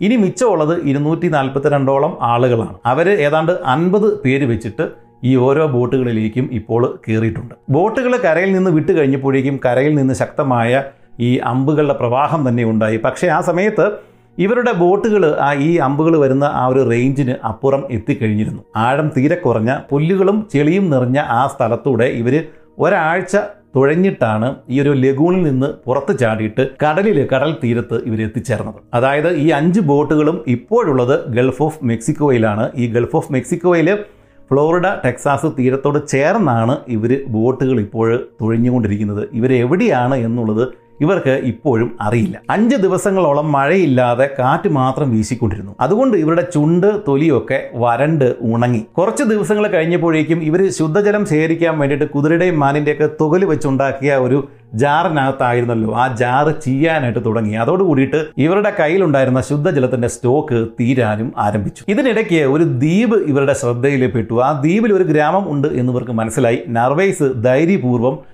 ആ ദ്വീപിലേക്ക് ബോട്ട് അടുപ്പിച്ചു. എതിർപ്പുകളില്ലാതെ സന്തോഷത്തോടു കൂടിയാണ് ആ ഗ്രാമവാസികൾ ആ ദ്വീപ് വാസികൾ ഈ സ്പാനിഷുകാരെ സ്വീകരിച്ചത്. ഗ്രാമത്തലവൻ നർവേസിനെ അയാളുടെ കുടിലിലേക്ക് ക്ഷണിക്കുകയും പ്രത്യേകം ഭക്ഷണം അദ്ദേഹത്തിന് കൊടുക്കുകയും ചെയ്തു. മാത്രവുമല്ല അന്തി ഉറങ്ങുവാൻ വേണ്ടിയിട്ട് നർവേസിന് ഒരു പ്രത്യേക കുടിൽ തന്നെ അവർ കൊടുത്തു. അന്ന് രാത്രി മറ്റ് സംഘാംഗങ്ങൾ ഈ ബോട്ട് കിടക്കുന്ന സ്ഥലത്ത് അതായത് ഈ കടലിന്റെ തീരത്ത് തന്നെയാണ് കിടന്ന് ഉറങ്ങിയിരുന്നത്. എന്നാൽ അതൊരു വൻ ചതിയായിരുന്നു. രാത്രിയുടെ മറവിൽ ഇരുട്ടിന്റെ മറവിൽ തീരത്തെത്തിയ ദ്വീപ് നിവാസികൾ വലിയ കല്ലെടുത്തിട്ട് സ്പാനിഷുകാരുടെ തലയിലിടിച്ച് അവരെ കൊലപ്പെടുത്തുവാനായിട്ട് ആരംഭിച്ചു. കുടിലിൽ കിടന്നുറങ്ങിയിരുന്ന നർവേസിനും കാര്യമായ പരിക്ക് പറ്റി. ആ ഒരു സമയത്ത് ശബ്ദം കേട്ടിട്ട് ഈ ഡി വാക്ക അവിടെ എത്തിയില്ലായിരുന്നുവെങ്കിൽ നർവേസ് അന്ന് അവിടെ വെച്ച് വധിക്കപ്പെട്ടനെ. ജീവനോടെ രക്ഷപ്പെട്ട ബാക്കിയുള്ള സ്പാനിഷുകാർ ഇവരുടെ ബോട്ട് കിടക്കുന്ന സ്ഥലത്ത് ഒത്തുകൂടി. രാത്രി രണ്ട് മൂന്ന് വട്ടം ഗ്രാമത്തിൽ നിന്ന് ഇവർക്ക് നേരെ കല്ലേറൊക്കെ ഉണ്ടായി. ഇവർ പക്ഷേ ഒരു വിധത്തിൽ പിടിച്ചു നിന്നു. അവസാനം നർവേസ് പഴയ ബുദ്ധി തന്നെ വീണ്ടും പ്രയോഗിച്ചു. ഇരുട്ടിന്റെ മറവിൽ കുറച്ച് സ്പാനിഷുകാർ വലിയ കഠാരയും ഒക്കെ ആയിട്ട് പതുങ്ങി വേറൊരു സ്ഥലത്ത് മാറി നിന്നു. വീണ്ടും ഈ ഗ്രാമവാസികൾ ആക്രമിക്കാൻ വന്നു. ആ സമയത്ത് ഈ സ്പാനിഷുകാർ വീട്ടിൽ നിന്ന് ഇവരെ ആക്രമിക്കുകയും വളരെയധികം പേരെ കുത്തി കൊലപ്പെടുത്തുകയും ചെയ്തു. കനത്ത ആൾനാശം ഉണ്ടായതോടെ ദ്വീപ് നിവാസികൾ പിന്നീട് ഇവരെ ആക്രമിക്കാനായിട്ട് മുതിർന്നില്ല. ഈ സമയം സ്പാനിഷുകാരിലെ ഭൂരിഭാഗം ആളുകൾക്കും പരിക്ക് പറ്റിയിട്ടുണ്ടായിരുന്നു. നേരം വെളുക്കുന്നതിന് മുമ്പ് പരിക്ക് പറ്റാത്ത സ്പാനിഷുകാർ പെട്ടെന്ന് തന്നെ ഈ ബോട്ടുകളിലേക്ക് കയറുകയും അവിടെ നിന്ന് സ്ഥലം വിടുകയും ചെയ്തു. ജീവനോടെ ആ ദ്വീപിലുണ്ടായിരുന്ന ബാക്കിയുള്ള ആളുകളെ ഈ ഗ്രാമവാസികൾ എന്ത് ചെയ്തു എന്ന് നമുക്കറിവില്ല. പിന്നീടുണ്ടായിരുന്ന ഇവരുടെ യാത്രയിലെ പലവട്ടം ഇത്തരം ദ്വീപുകളിൽ നിന്നും തീരങ്ങളിൽ നിന്നും ഇവർക്കെതിരെ ആക്രമണങ്ങൾ ഉണ്ടായി. അനേകം വഞ്ചികൾ സ്പാനിഷുകാരെ പിന്തുടർന്നു. പക്ഷേ കടലിൽ നല്ല രീതിയിൽ കപ്പൽ ഓടിച്ച് ശീലമുണ്ടായിരുന്ന ഇവരുടെ പുറകെ എത്താനായിട്ട് അവർക്ക് സാധിച്ചില്ല. ഞാൻ മുമ്പ് പറഞ്ഞതുപോലെ തീരത്തോട് വളരെയധികം ചേർന്നാണ് ഇവരുടെ ബോട്ടുകൾ സഞ്ചരിച്ചുകൊണ്ടിരിക്കുന്നത്. പക്ഷേ പിന്നീടുണ്ടായ ഒരു വലിയ കാറ്റ് ഇവരെ വിശാലമായ ഒരു അഴിമുഖത്താണ് കൊണ്ടെത്തിച്ചത്. ഏതോ ഒരു ഭീമൻ നദി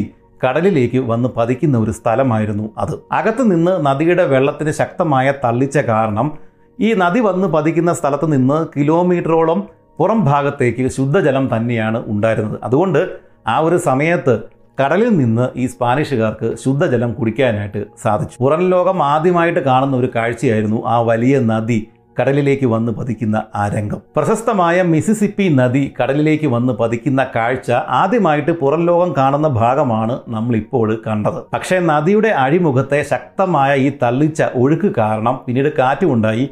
ഇവർ ഈ ബോട്ടിലുണ്ടായിരുന്ന അഞ്ച് പേരും അഞ്ച് വശങ്ങളിലേക്ക് അഞ്ച് ദിക്കുകളിലേക്ക് ഒഴുകി മാറിപ്പോയി. അതായത് ഈ അഞ്ച് ബോട്ടുകളും ഇപ്പോൾ കൂട്ടം തെറ്റി പല വശത്താണ് ഉള്ളത്. നദിയുടെ തള്ളിച്ച കാരണം ഈ അഞ്ച് ബോട്ടുകളും തീരത്ത് നിന്ന് വളരെയധികം മാറി പുറം കടലിലേക്ക് ഒഴുകിപ്പോയി. രാത്രിയായി. ബാക്കി ബോട്ടുകൾ എവിടെയാണ് എന്നുള്ളത് ഡിവാക്കയ്ക്ക് പിടികിട്ടുന്നതേയില്ല. അങ്ങ് തീരത്ത് അനേകം തീക്കുണ്ടങ്ങൾ പ്രത്യക്ഷപ്പെട്ടു. ഇവരെ ഈ കടലിൽ കണ്ടതോടെ ബാക്കിയുണ്ടായിരുന്ന ആളുകൾ ആ തീരത്തുണ്ടായിരുന്ന നേറ്റീവ്സ് ഇവരെ പേടിച്ചിട്ട് ഇവർ കരയിൽ കയറാതിരിക്കാൻ വേണ്ടിയിട്ട് കത്തിച്ച തീ കുണ്ടങ്ങളാണ് ഇവർ കണ്ടുകൊണ്ടിരിക്കുന്നത്. ഈ സമയം ഇവർ ബോട്ടിൽ കയറിയിട്ട് നാൽപ്പത് ദിവസങ്ങൾ കഴിഞ്ഞിട്ടുണ്ടായിരുന്നു. വിശപ്പും പട്ടിണിയും രോഗങ്ങളും കാരണം ഈ ബോട്ടുകളിൽ നിന്ന് വീണുപോയവരുടെ ശവശരീരങ്ങൾ അതുവഴി ഒഴുകി നടപ്പുണ്ടായിരുന്നു. അവസാനം കബേസ ഡിവാക്കയുടെ ബോട്ട് നർവൈസിന്റെ ബോട്ട് കണ്ടെത്തി. കബേസ ഡിവാക്ക ഉറക്കെ നർവേസിനോട് വിളിച്ചു പറഞ്ഞു ഇനിയും നമ്മൾ അങ്ങോട്ടും ഇങ്ങോട്ടും ഈ ബോട്ട് കൂട്ടി കിട്ടിയില്ലെങ്കിൽ ഇതുപോലുള്ള സ്ഥലങ്ങൾ വന്ന് എത്തിക്കഴിയുമ്പോഴേക്കും അങ്ങോട്ടും ഇങ്ങോട്ടും വീണ്ടും ദിശ തെറ്റി കൂട്ടം തെറ്റിപ്പോകാനുള്ള സാധ്യതയുണ്ട് എന്ന് പറഞ്ഞു.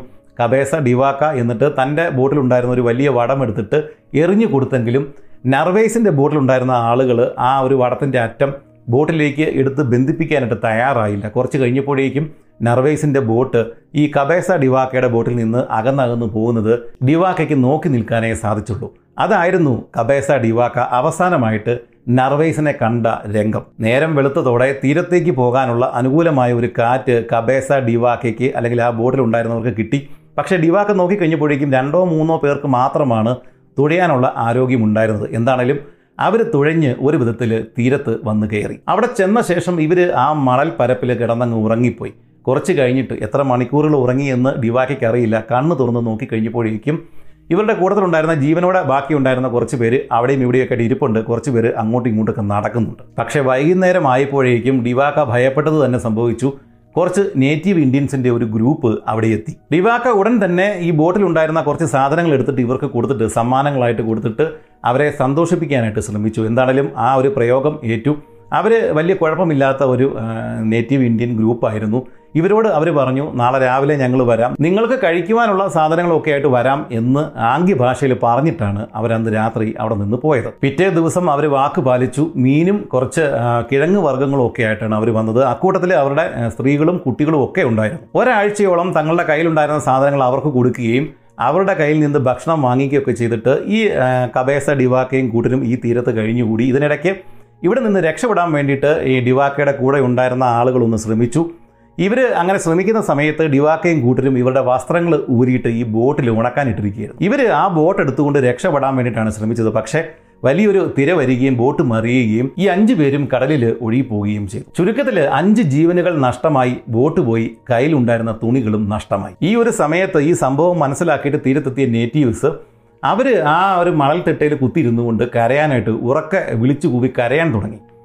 അത് കണ്ടിട്ട് കബേസ ഡിവാക്ക അത്ഭുതപ്പെട്ടു പോയി. ഇവരെന്തിനാണ് ഇത്ര ഭീകരമായിട്ട് കരയുന്നത്? പിന്നീടാണ് അദ്ദേഹത്തിന് മനസ്സിലായത് ഇങ്ങനെ ആളുകൾ മരിച്ചു കഴിഞ്ഞാൽ ഉറക്കെ കരയുന്നത് ഇവരുടെ ആചാരത്തിന്റെ ഭാഗമാണ്. പിന്നീട് അവർ ഈ ഡിവാക്കയും ബാക്കിയുള്ളവരെയും അവരുടെ ഗ്രാമത്തിലേക്ക് ഇവർ കൂട്ടിക്കൊണ്ടുപോയി. വസ്ത്രമില്ലാതിരുന്ന സ്പാനിഷുകാർക്ക് വേറെ മാർഗമൊന്നും ഉണ്ടായിരുന്നില്ല. ഇവർ അവരെ പിന്തുടർന്ന് ഇവരുടെ ഗ്രാമത്തിലെത്തി. ഗ്രാമത്തിലെത്തി കഴിഞ്ഞപ്പോഴേക്കും വീണ്ടും ഇവർക്ക് ഞെട്ടലായി. കാരണം അവർ വലിയ തീ കുണ്ടങ്ങൾ വലിയ ആഴികൾ അവിടെ ഉണ്ടാക്കിയിട്ടുണ്ട്. ഇത് കണ്ടപ്പോഴേക്കും ഡിവാക്ക ഉൾപ്പെടെയുള്ള ആളുകൾ വിചാരിച്ചു ഇവരെ വറുത്ത് തിന്നാനുള്ള പരിപാടിയാണ് എന്ന് മനസ്സിലായി. അല്ലെങ്കിൽ അങ്ങനെ അവർ ഓർത്തു.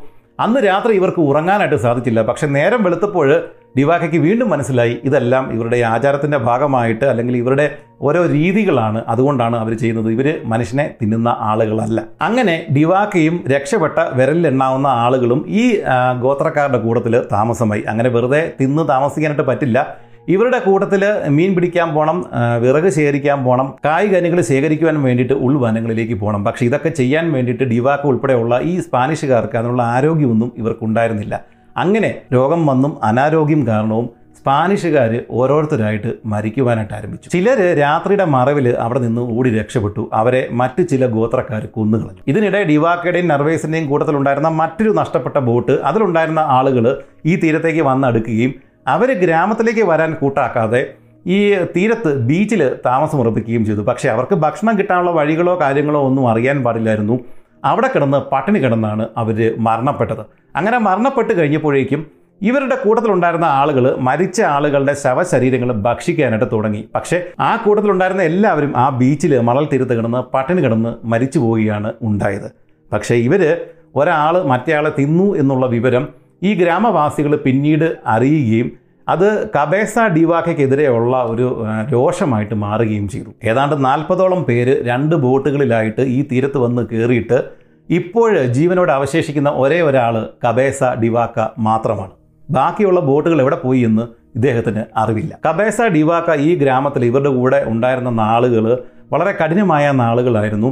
ഈ ഇവർ നരമാംസം ഭക്ഷിക്കുന്ന ആളുകളാണ് എന്ന് ഈ ഗോത്രക്കാർക്ക് മനസ്സിലായതോടെ ഇദ്ദേഹത്തിനെതിരെയുള്ള ക്രൂരതകൾ പിന്നീട് വർദ്ധിക്കാനായിട്ട് തുടങ്ങി. ആത്മഹത്യ ചെയ്യുന്നത് പാപമാണ് എന്ന് വിചാരിച്ചിരുന്നതുകൊണ്ട് മാത്രമാണ് ഈ കവേസ ഡിവാക്ക ആ സമയത്ത് അത് ചെയ്യാതിരുന്നത്. അത്രയ്ക്ക് വലിയ പീഡനമാണ് ഇദ്ദേഹത്തിന് കിട്ടിയത്. തന്റെ ജീവൻ എടുക്കുവാൻ വേണ്ടിയിട്ട് ഇദ്ദേഹം ദൈവത്തോട് പ്രാർത്ഥിച്ചു. പക്ഷേ കബേസ ഡിവാക്കയുടെ വിധി മറ്റൊന്നായിരുന്നു. നാനൂറ് പേരിൽ ഈ കഥ നമ്മോട് പറയാൻ വേണ്ടിയിട്ട് വിധി ശേഷിപ്പിച്ചത് പ്രധാനമായും കബേസ ഡിവാക്കയെ തന്നെ. ആയിരത്തി അഞ്ഞൂറ്റി ഇരുപത്തി ഒൻപത് ഏപ്രിൽ ആയതോടെ കബേസ ഡിവാക്കയ്ക്ക് തന്റെ ആരോഗ്യം കുറച്ചൊക്കെ തിരിച്ചു കിട്ടി. പക്ഷേ ആ സമയത്തും നേറ്റീവ്സിന്റെ പെരുമാറ്റം വളരെ മോശമായിരുന്നു. ഇദ്ദേഹത്തെ അടിമയെ പോലെയാണ് അവർ കരുതിയിരുന്നത്. ഈ നേറ്റീവ്സ് ആയിട്ടുണ്ടായിരുന്ന ആളുകൾ ഒരിടത്ത് തന്നെ താമസിക്കുന്ന ആളുകളായിരുന്നില്ല. മീൻ പിടിക്കുവാൻ വേണ്ടിയിട്ട് തീരത്തേക്ക് പോകും കായികനികൾ ശേഖരിക്കുവാൻ വേണ്ടിയിട്ട് ഉൾക്കാട്ടിലേക്ക് പോകും ഇതിനിടയ്ക്ക് വിറക് ശേഖരിക്കണം കയ്യിലുണ്ടായിരുന്ന സാധനങ്ങൾ മുഴുവൻ ചുമന്നുകൊണ്ട് വേണം ഈ യാത്ര മുഴുവൻ നടത്തുവാൻ വേണ്ടിയിട്ട്. ചുരുക്കത്തിൽ ഈ ഡിവാക്കയുടെ ആരോഗ്യം വീണ്ടും വീണ്ടും ക്ഷയിച്ചു. അവസാനം അവശനായി എല്ലും തോലുമായി മാറിയ ഡിവാക്ക ഒരു വിധത്തിൽ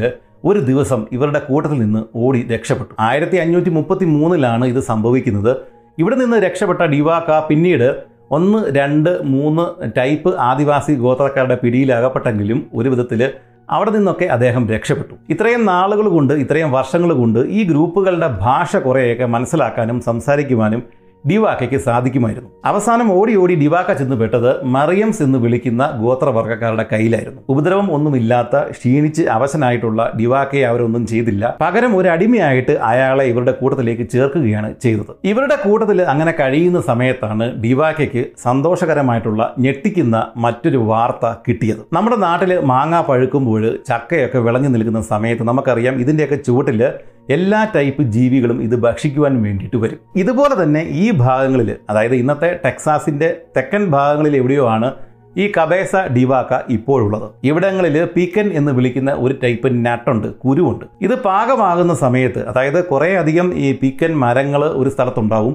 ആ ഒരു സ്ഥലത്ത് ഈ ഗോത്രവർഗക്കാർ ഒരുമിച്ച് കൂടും ഇത് പെറുക്കുവാൻ വേണ്ടി. പീക്കൻ വീണ് കിടക്കുന്ന സ്ഥലങ്ങളിൽ എല്ലാ ടൈപ്പ് ഗോത്രവർഗക്കാർ എത്തുകയും ഇവിടെ നിന്ന് ഇവരുടെ സഞ്ചികളിലേക്ക് ഇവർ ഈ നട്ട് പെറുക്കിയെടുക്കുകയും വളരെ സമാധാനപരമായിട്ട് നടക്കുന്ന ഒരു പ്രക്രിയയാണ്.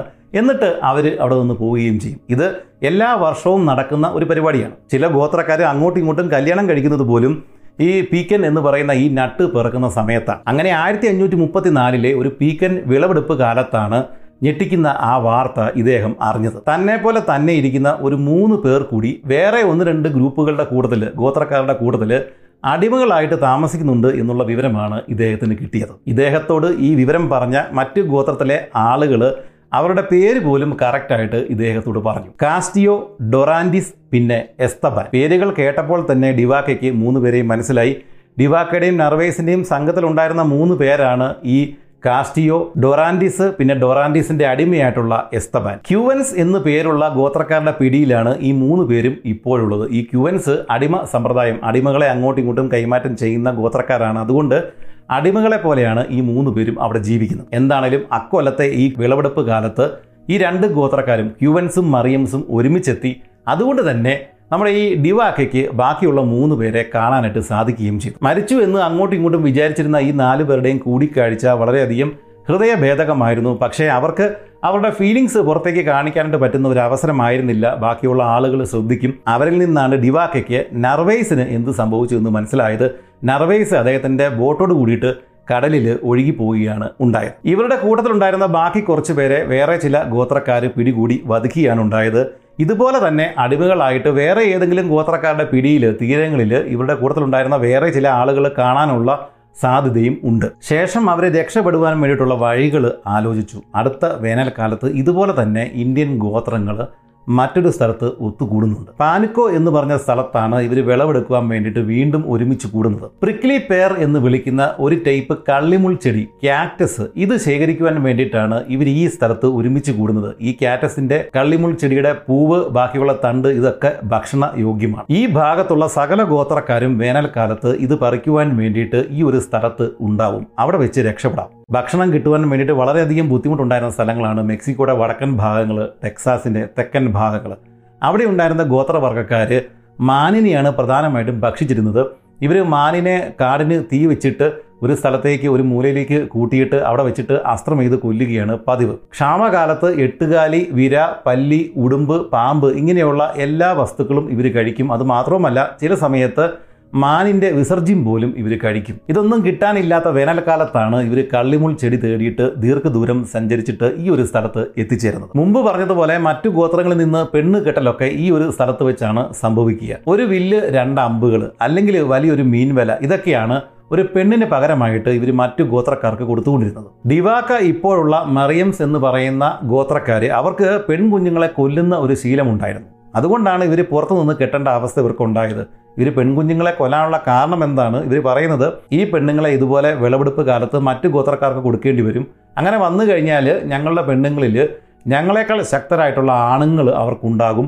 ആ ആണുങ്ങൾ ഇവരെ നശിപ്പിക്കും. ഇതൊക്കെ പറഞ്ഞ് ഭയപ്പെട്ടിട്ടാണ് ഇവർ ഇവരുടെ സ്വന്തം പെൺകുഞ്ഞുങ്ങളെ കൊന്നുകൊണ്ടിരുന്നത്. ഇതൊന്നും പോരാഞ്ഞിട്ട് ചില സ്വപ്നങ്ങളോ അല്ലെങ്കിൽ ഏതെങ്കിലും മന്ത്രവാദിയോ ഒക്കെ പറഞ്ഞു കഴിഞ്ഞാൽ സ്വന്തം ആൺകുഞ്ഞുങ്ങളെയും ഇവർ കൊന്നിരുന്നു. ഇതിനിടെ സഹികെട്ട ഡിവാക്ക ഈ ഒരു സ്ഥലത്ത് എത്തിച്ചേരുന്നതിന് മുമ്പ് മൂന്ന് തവണ ഇവരുടെ കയ്യിൽ നിന്ന് ഓടി രക്ഷപ്പെടാൻ നോക്കിയെങ്കിലും മൂന്ന് തവണയും ഇവർ ഇദ്ദേഹത്തെ പിടികൂടി. എന്താണെങ്കിലും ആയിരത്തി അഞ്ഞൂറ്റി മുപ്പത്തി നാലിലെ ഈ കള്ളിമുൾ ചെടിയുടെ ഈ വിളവെടുപ്പ് സമയത്ത് ഈ നാല് പേരും അവരവരുടെ യജമാനന്മാരുടെ കയ്യിൽ നിന്ന് ഗോത്രക്കാരുടെ കയ്യിൽ നിന്ന് രക്ഷപ്പെട്ടു. ഇതിനിടെ ഈ എസ്തബാൻ ആരാണ് എന്നൊന്ന് അറിഞ്ഞിരിക്കണം. കാരണം ഇദ്ദേഹം ഒരു മൊറോക്കൻ വംശജനായിട്ടുള്ള ഒരാളാണ്. ഡൊറാൻഡിസിന്റെ അടിമയാണ്. എസ്ദബാന്റെ ശരിക്കുള്ള പേര് അതായത് മുൻപുണ്ടായിരുന്ന പേര് മുസ്തഫ എന്നാണ് അക്കാലങ്ങളിൽ ന്യൂ വേൾഡിലേക്ക് പര്യവേഷണത്തിന് വേണ്ടിയിട്ട് വിടുന്ന സമയത്ത് സ്പെയിന് ഈ കപ്പലിൽ റോമൻ കത്തോലിക്കരല്ലാത്ത ആരെയും കയറ്റി വിട്ടിരുന്നില്ല. അങ്ങനെ ഡൊറാൻഡീസിന്റെ കൂടെ ഈ എസ്ദബാന് പോകണം എന്നുണ്ടെങ്കിൽ മുസ്തഫയ്ക്ക് പോകണം എന്നുണ്ടെങ്കിൽ മതം മാറണമായിരുന്നു. അങ്ങനെയാണ് മുസ്തഫ മതം മാറി എസ്തബാനായിട്ട് ഡൊറാൻഡീസിന്റെ കൂടെ ഈ യാത്രയിൽ വന്നത്. എന്താണെങ്കിലും ബാക്കി മൂന്ന് സ്പാനിഷുകാരുടെ കൂട്ടത്തിൽ രക്ഷപ്പെട്ട് ഈ ദൂരം സഞ്ചരിച്ച ഈ എസ്തബാൻ സത്യത്തിൽ ഫ്ലോറിഡയിൽ കാലുകുത്തിയ ആദ്യത്തെ ആഫ്രിക്കൻ വംശജനാണ്. ഗോത്രക്കാരുടെ കയ്യിൽ നിന്ന് രക്ഷപ്പെട്ടിട്ട് ഈ നാലു പേരുടെയും പിന്നീടുണ്ടായിരുന്ന യാത്രകളിൽ ഏറ്റവും മുന്നിൽ നടന്നിരുന്നത് ഈ എസ്തബാനാണ് കാരണം എസ്തബാൻ പെട്ടെന്ന് ഭാഷ പഠിക്കുമായിരുന്നു. അത് മാത്രവുമല്ല സൈൻ ലാംഗ്വേജ് ഈ ആംഗ്യ ഭാഷ കാണിച്ചിട്ട് കാര്യങ്ങൾ മനസ്സിലാക്കുന്ന രീതിയിൽ എസ്ദബാന് നല്ല ബിരുദുണ്ടായിരുന്നു അടിമയായിട്ട് പോലും എസ്ദബാൻ ഇത്രയും സ്പാനിഷുകാരുടെ കൂട്ടത്തിൽ നിന്ന് ഈ നാല് പേരുടെ കൂട്ടത്തിൽ എത്തിച്ചേരാനുള്ള സാഹചര്യം അതായത് ഡൊറാൻഡിസും എസ്ദബാനും തമ്മിൽ നല്ലൊരു ബന്ധം ഉണ്ടായിരുന്നു എന്നാണ് ചില ആളുകൾ വിചാരിക്കുന്നത്. എന്താണെങ്കിലും ഈ നാല് പേരും പിന്നീട് രണ്ട് വർഷങ്ങൾ വടക്കൻ മെക്സിക്കൻ ഭാഗങ്ങളിലൂടെ അലഞ്ഞുതിരിഞ്ഞു നടന്നു. ഇവർ ചെന്നുപെട്ട ചില നാടോടി ഗോത്ര വിഭാഗക്കാരുടെ ഇടയിൽ വൈദ്യന്മാരായിട്ടാണ് ഇവർ പ്രവർത്തിച്ചത്. അല്ലെങ്കിൽ അങ്ങനെയാണ് ഇവർ ആക്ട് ചെയ്തത്. ഈ പണി ഇവർക്ക് നേരത്തെ അറിയാമായിരുന്നല്ലോ. അതുകൊണ്ട് ഈ ആദിവാസി ഗോത്രക്കാരുടെ ഇടയിൽ ഉണ്ടായിരുന്ന അവശരായിട്ടുള്ള ആളുകളെ ഇവർ നോക്കി അവരെ രക്ഷപ്പെടുത്തിയെടുത്തു. അങ്ങനെ ഇവരുടെ ആദരവ് ഈ നാല് പേരും പിടിച്ചു അങ്ങനെ സാവധാനം ഇവരുടെ പേര് വടക്കൻ മെക്സിക്കോയിലുള്ള അന്നത്തെ ഇന്ത്യൻ ഗോത്രക്കാരുടെ ഇടയിൽ പ്രശസ്തമായി. ഇവർ വലിയ വൈദ്യന്മാരായിട്ടാണ് പിന്നീട് അറിയപ്പെട്ടത്. കബേസ ഡിവാക്ക ഇതിനിടയ്ക്ക് ഒരാളുടെ ശരീരത്തിൽ ആഞ്ഞ് തറഞ്ഞ് കയറിയ ഒരു അമ്പ് സർജറി ചെയ്തിട്ട് പുറത്തെടുക്കുകയും ചെയ്തു. അതോടുകൂടിയിട്ട് ഇവരെ ആളുകൾക്ക് വലിയ കാര്യമായി ഇഷ്ടമായി. ഒരു ഗ്രാമത്തിൽ നിന്ന് ആഘോഷമായിട്ട് പത്ത് ഇരുന്നൂറ് പേര് അകമ്പടി സേവിച്ചാണ് ഇവരെ അടുത്ത ഗ്രാമത്തിലേക്ക് പറഞ്ഞ് വിട്ടുകൊണ്ടിരുന്നത്. ആളുകളോട് പറഞ്ഞിട്ടില്ല എങ്കിലും ഇവർ ബോധപൂർവം തെക്കോട്ട് ആണ് സഞ്ചരിച്ചു കൊണ്ടിരുന്നത്. കാരണം തെക്കോട്ട് ചെന്ന് കഴിഞ്ഞാൽ എർണൻ കോർട്ടസിന്റെ മെക്സിക്കോയാണ്. അവിടെ ചെന്ന് കഴിഞ്ഞാൽ ഉറപ്പായിട്ടും സ്പാനിഷുകാർ അവിടെ ഉണ്ടാവും. അവിടെ വെച്ചിട്ട് ഇവർക്ക് തീരത്തേക്ക് വന്നിട്ട് കപ്പലിൽ കയറിയിട്ട് തിരിച്ച് സ്പെയിനിലേക്ക് പോകാം. ഈ ഒരു ലക്ഷ്യം മനസ്സിൽ കണ്ടുകൊണ്ടാണ് ഇവർ ഒരു ഗ്രാമത്തിൽ നിന്ന് മറ്റൊരു ഗ്രാമത്തിലേക്ക് പോകുന്നുണ്ടെങ്കിലും തെക്കോട്ട് തെക്കോട്ടാണ് ഇവർ സഞ്ചരിച്ചുകൊണ്ടിരുന്നത്. അങ്ങനെ അവസാനം ആയിരത്തി അഞ്ഞൂറ്റി മുപ്പത്തി അഞ്ചിൽ ഇവരൊരു ഗ്രാമത്തിൽ എത്തിച്ചേർന്നു. ആ ഗ്രാമത്തിലെ ഒരു ആദിവാസിയുടെ കഴുത്തിൽ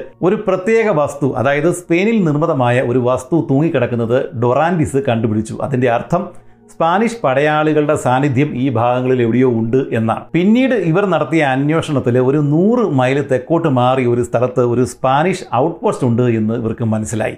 ഇവർക്കുണ്ടായ സന്തോഷം എത്രത്തോളം ഉണ്ടാവും എന്ന് നമുക്ക് ഊഹിക്കാവുന്നതേ ഉള്ളൂ. ആ ഒരു റൂട്ടിലൂടെ സഞ്ചരിച്ച് കഴിഞ്ഞപ്പോഴാണ് ഇവർക്ക് ഇവരുടെ മനസ്സിന് സന്തോഷം പകരുന്ന മറ്റൊരു കാഴ്ച കണ്ടത് കുതിരകളുടെ കാൽപ്പാടുകൾ. അതായത് സ്പാനിഷുകാർ ഈ വഴി പോയിട്ടുണ്ട്. ഒടുക്കം ആയിരത്തി അഞ്ഞൂറ്റി മുപ്പത്തി ആറ് ഏപ്രിൽ മാസത്തിൽ ഇവർ നാലു പേരും കുറച്ച് സ്പാനിഷ് പടയാളികൾ സഞ്ചരിക്കുന്ന സ്ഥലത്ത് എത്തുകയും അവരെ കണ്ടുമുട്ടുകയും ചെയ്തു. സത്യത്തിൽ ഇവരെ കണ്ട ആ സ്പാനിഷുകാർ ഒരു പതിനഞ്ച് മിനിറ്റോളം ഒരു അക്ഷരം മിണ്ടാതെ നോക്കി നിന്നു എന്നാണ് ഇവർ എഴുതിയിരിക്കുന്നത് അങ്ങനെ ഫ്ലോറിഡയിൽ നഷ്ടപ്പെട്ടു പോയ നാനൂറ് പേരിൽ നാല് പേര് എട്ട് വർഷങ്ങൾക്ക് ശേഷം മെക്സിക്കോയിൽ ഒരു സ്ഥലത്ത് പ്രത്യക്ഷപ്പെട്ടിരിക്കുകയാണ്. ചുരുക്കം പറഞ്ഞാൽ നർവേസ് തുടങ്ങി വെച്ച യാത്ര കബേസ ഡെവാക്ക അവസാനിപ്പിച്ചു. ഇവർ മെക്സിക്കോ പട്ടണത്തിൽ എത്തിച്ചേരുന്നതിന് മുമ്പ് തന്നെ ഇവർ ഇങ്ങനെ വന്നിട്ടുണ്ട് എന്നുള്ള വിവരം അവിടെ അറിഞ്ഞിട്ടുണ്ടായിരുന്നു. അതുകൊണ്ട് ഇവരവിടെ എത്തിച്ചേർന്ന് കഴിഞ്ഞപ്പോഴേക്കും ഈ കുതിരപ്പടയാളികളുടെ കൂട്ടത്തിൽ ഇവരവിടെ എത്തിച്ചേർന്ന് കഴിഞ്ഞപ്പോഴേക്കും ഇവർക്ക് വലിയൊരു സ്വീകരണമൊക്കെയാണ് അവിടെ കിട്ടിയത്. ഈ നാല് പേരിൽ കാസ്റ്റിയോ പിന്നീട് മെക്സിക്കോയിൽ നിന്ന് തന്നെ കല്യാണം കഴിച്ച് അവിടെ തന്നെ സ്ഥിരതാമസമാക്കി. ഡൊറാൻഡിസും പിന്നീട് മെക്സിക്കോയിൽ തന്നെയാണ് താമസിച്ചത്. എന്നാൽ അടിമയായിട്ടുണ്ടായിരുന്ന എസ്ദബാൻ പിന്നീട് ഡൊറാൻഡിസിന്റെ കയ്യിൽ നിന്ന് മാറിയിട്ട്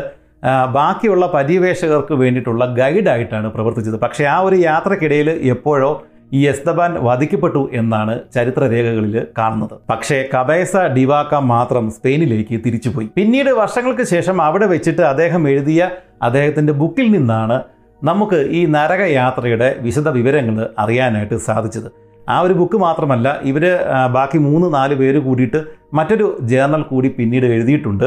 ഈ രണ്ട് ബുക്കുകളിൽ നിന്നാണ് നമുക്ക് കൂടുതൽ വിവരങ്ങൾ പിന്നീട് ലഭിച്ചത്. ഞാൻ ഇടയ്ക്ക് പറഞ്ഞിരുന്നുവല്ലോ ഈ അനുഭവങ്ങൾ കബേസ ഡിവാക്ക എന്ന് പറഞ്ഞ മനുഷ്യനെ അപ്പാടെ മാറ്റിക്കളഞ്ഞിരുന്നു. ആയിരത്തി അഞ്ഞൂറ്റി നാൽപ്പതിൽ സ്പെയിൻ ഇദ്ദേഹത്തെ ഇന്നത്തെ അർജന്റീന പരഗ്വൈ ഉറുഗ്വൈ ആ സ്ഥലങ്ങളിലേക്ക് ആ രാജ്യങ്ങളിരിക്കുന്ന സ്ഥലങ്ങളിലേക്ക് അവിടുത്തെ കോളനികളിലേക്ക് ഇദ്ദേഹത്തെ പറഞ്ഞയച്ചു. പക്ഷേ അവിടെ ചെന്ന് കഴിഞ്ഞപ്പോഴേക്കും നേറ്റീവ്സ് ആയിട്ടുള്ള ആളുകളോട് ഈ സ്പെയിൻകാർ ചെയ്യുന്ന ക്രൂരതകൾ കണ്ടിട്ട് ഇദ്ദേഹത്തിന് കണ്ടില്ല എന്ന് നടിക്കാനായിട്ട് പറ്റിയില്ല. ഇദ്ദേഹം ശബ്ദമുയർത്തി പക്ഷേ ആളുകൾ സ്പെയിനിലുള്ള ആളുകൾ സ്പാനിഷുകാർ ഇയാൾക്കെതിരെ തിരിഞ്ഞു. ഇദ്ദേഹത്തെ അറസ്റ്റ് ചെയ്താണ് പിന്നീട് തിരിച്ച് സ്പെയിനിലേക്ക് അയച്ചത്. കോടതി പക്ഷേ ഇദ്ദേഹത്തെ കുറ്റവിമുക്തനാക്കി. അതിനുശേഷം കബേസ ഡിവാക്കയുടെ ജീവിതം വളരെ ദുരിതപൂർണമായിട്ടുള്ള ജീവിതമായിരുന്നു. ഇദ്ദേഹത്തിന് ഉണ്ടായിരുന്ന സ്ഥാനമാനങ്ങളൊക്കെ ആളുകൾ എടുത്തു കളഞ്ഞു. ഇദ്ദേഹത്തെ ആളുകൾ ബഹുമാനിച്ചില്ല. കാരണം ഈ നേറ്റീവ്സ് ഇന്ത്യൻസിനോട് കുറച്ചുകൂടെ നല്ല രീതിയിൽ പെരുമാറണം എന്ന് ഇദ്ദേഹം പറഞ്ഞതാണ്. ഇദ്ദേഹത്തെ അവഗണിക്കാനുണ്ടായ പ്രധാന കാരണം. അതുകൊണ്ട് തന്നെ ശക്തമായ എതിർപ്പുകൾ ഇദ്ദേഹത്തിന് നേരിടേണ്ടി വന്നു. ആയിരത്തി അഞ്ഞൂറ്റി അറുപതുകളിൽ എപ്പോഴോ ആണ് കബേസ ഡിവാക്ക അന്തരിക്കുന്നത്. മരിക്കുന്ന സമയത്ത് ഇദ്ദേഹം ദരിദ്രനായിട്ടാണ് ഒന്നും കയ്യിലില്ലാതെയാണ് ഇദ്ദേഹം മരിച്ചത് എന്നാണ് ചരിത്രം പറയുന്നത്. ഒരേ അവസ്ഥയിൽ സഞ്ചരിച്ച രണ്ട് പേര് അവരുടെ വ്യത്യസ്തമായ കാഴ്ചപ്പാടുകൾ. ഇത് കാണിക്കുവാൻ വേണ്ടിയിട്ട് ആളുകൾ ഒരു കാലത്ത് ഇപ്പോൾ പോലും പറഞ്ഞുകൊണ്ടിരിക്കുന്ന ഒരു കഥയാണ് അല്ലെങ്കിൽ സംഭവമാണ് നർവേസിന്റെയും കബേസ ഡിവാക്കയുടെയും. രണ്ടുപേരും അഭിമുഖീകരിച്ചത് ഒരേ ടൈപ്പ് ആളുകളെയാണ് ഒരേ ടൈപ്പ് അവസ്ഥകളെയാണ്. പക്ഷേ മരണം വരെയും നർവേസ് ക്രൂരനായിട്ട് തന്നെ ജീവിച്ചു മരിച്ചു. പക്ഷേ കബേസ ഡിവാക്ക അനുഭവങ്ങളിൽ നിന്ന് പഠിച്ച് ഒരു നല്ല മനുഷ്യനായിട്ട് മരണപ്പെട്ടു. അമേരിക്കയുടെ തെക്കൻ ഭാഗങ്ങളിലൂടെ ആദ്യമായിട്ട് യൂറോപ്യൻസ് നടത്തിയ യാത്രയാണ് കബേസ ഡിവാക്കയും കൂട്ടരും നടത്തിയത് എന്ന് ഓർക്കുക. ആ ഭാഗത്തുണ്ടായിരുന്ന ഈ നേറ്റീവ്സ് ആയിട്ടുള്ള ഈ നേറ്റീവ് ഇന്ത്യൻസിന്റെ പ്രധാന വിവരങ്ങളൊക്കെ നമുക്ക് തന്നത് പ്രത്യേകിച്ച് ഈ അപ്പലാച്ചി ഗോത്രക്കാരുടെ വിവരങ്ങളൊക്കെ നമുക്ക് തന്നത് കബേസ ഡിവാക്കയാണ്. ഇദ്ദേഹത്തിന്റെ പുസ്തകത്തിൽ ഇദ്ദേഹം പറഞ്ഞിരുന്ന പല ഗോത്രക്കാരെയും പിന്നീട് ആരും ജീവനോടെ കണ്ടിട്ടില്ല. കാരണം അവരൊക്കെ പിന്നീടുണ്ടായ ആക്രമണങ്ങളിലൊക്കെ നശിച്ചു പോയിട്ടുണ്ട്. ഇനി ഇടയ്ക്ക് വിട്ടുപോയ ഒരു കാര്യം കൂടെ പറയാം. ഈ നർവേസിന്റെ കപ്പലുകൾക്ക് എന്താണ് സംഭവിച്ചത്? ഈ മിറുവല എന്ന് പറയുന്ന നാവികൻ ആ ഉൾക്കടലിന്റെ ഗ്യാപ്പ് കാണാൻ വേണ്ടിയിട്ട് പോയെങ്കിലും അദ്ദേഹത്തിന് ഇത് സാധിച്ചില്ല. അദ്ദേഹം എന്ത് ചെയ്തു? തിരിച്ച് തെക്കോട്ട് പോയിട്ട് ക്യൂബയിൽ കാത്തു നിന്നിരുന്ന അവസാനത്തെ കപ്പൽ അത് സാധനമൊക്കെ നിറച്ച് റെഡിയായിട്ട് നിൽക്കുവാണ്. ആ കപ്പലുമായിട്ട് ഇദ്ദേഹം തിരിച്ചു വന്നു. എന്നിട്ട് ഈ നർവേസിന്റെ സംഘത്തെ അന്വേഷിച്ചുകൊണ്ട് തീരത്തോടെ പൊയ്ക്കൊണ്ടിരുന്ന ബാക്കി രണ്ട് കപ്പലുകൾ ഇദ്ദേഹം കണ്ടെത്തുകയും ആ കപ്പലുകളുടെ കൂട്ടത്തിൽ ഏതാണ്ട് ഒന്ന് രണ്ട് കൊല്ലം ഈ ഒരു ഭാഗത്ത് ഇദ്ദേഹം കറങ്ങി നടക്കുകയും ചെയ്തു ഈ നർവേസിനെയും സംഘത്തെയും അന്വേഷിച്ച്. പക്ഷേ ആ സമയത്ത് നർവേസും സംഘവും അകത്ത് അപ്പലാച്ചികളുമായിട്ട് യുദ്ധം ചെയ്തുകൊണ്ടിരിക്കുകയായിരുന്നു. അതുകൊണ്ട് ഇവർക്ക് തീരത്തേക്ക് എത്താനും പറ്റിയില്ല. ഇവരൊട്ട് കണ്ടതുമില്ല. ഇവർ ഈ കപ്പലിലുണ്ടായിരുന്ന ആളുകൾക്ക് പിന്നീട് ചില അനുഭവങ്ങളൊക്കെ ഈ തീരത്ത് വെച്ച് ഉണ്ടാകുകയും എന്താണെങ്കിലും ഭൂരിഭാഗം ആളുകളും സുരക്ഷിതമായിട്ട് തിരിച്ച് ഈ ക്യൂബയിൽ എത്തിച്ചേരുകയും ചെയ്തു. ഫ്ലോറിഡയുടെ പടിഞ്ഞാറൻ തീരങ്ങളിൽ അക്കാലത്തുണ്ടായിരുന്ന വിശാലമായ ചതുപ്പ് നിലങ്ങളാണ് സത്യത്തിൽ നർവേസിന്റെ സകല കണക്ക് കൂടലുകളും തെറ്റിച്ചളഞ്ഞു നർവേസിന്റെ ആ അഞ്ച് ബോട്ടുകളിൽ ഉണ്ടായിരുന്ന ചില ആളുകൾ വേറെ ചില തീരങ്ങളിൽ ചെന്ന് കയറുകയും അവിടെ ഉണ്ടായിരുന്ന ഗോത്രവർഗക്കാരുടെ കൂടെ പിന്നീട് ശിഷ്ടകാലം ജീവിച്ചതായിട്ട് പല രേഖകളുമുണ്ട് കാരണം ഇതിന്റെ പുറകെ വന്ന ചില പര്യവേഷകർ ഇതിൽ ചിലരെ അവിടെ നിന്ന് രക്ഷപ്പെടുത്തിയ ചരിത്രവും ഉണ്ട്. അതിൽ ഒരെണ്ണം വളരെ രസകരമായ ഒരു ചരിത്രമാണ്. അത് പിന്നീട് എപ്പോഴെങ്കിലും നമുക്ക് പറയാം. പതിവ് പോലെ ഡിസ്ക്രിപ്ഷൻ ഭാഗത്ത് റെഫറൻസുകൾ അഡീഷണൽ റീഡിങ്സ് ഒക്കെ കൊടുത്തിട്ടുണ്ട്. നമുക്ക് വീണ്ടും കാണാം. നന്ദി നമസ്കാരം.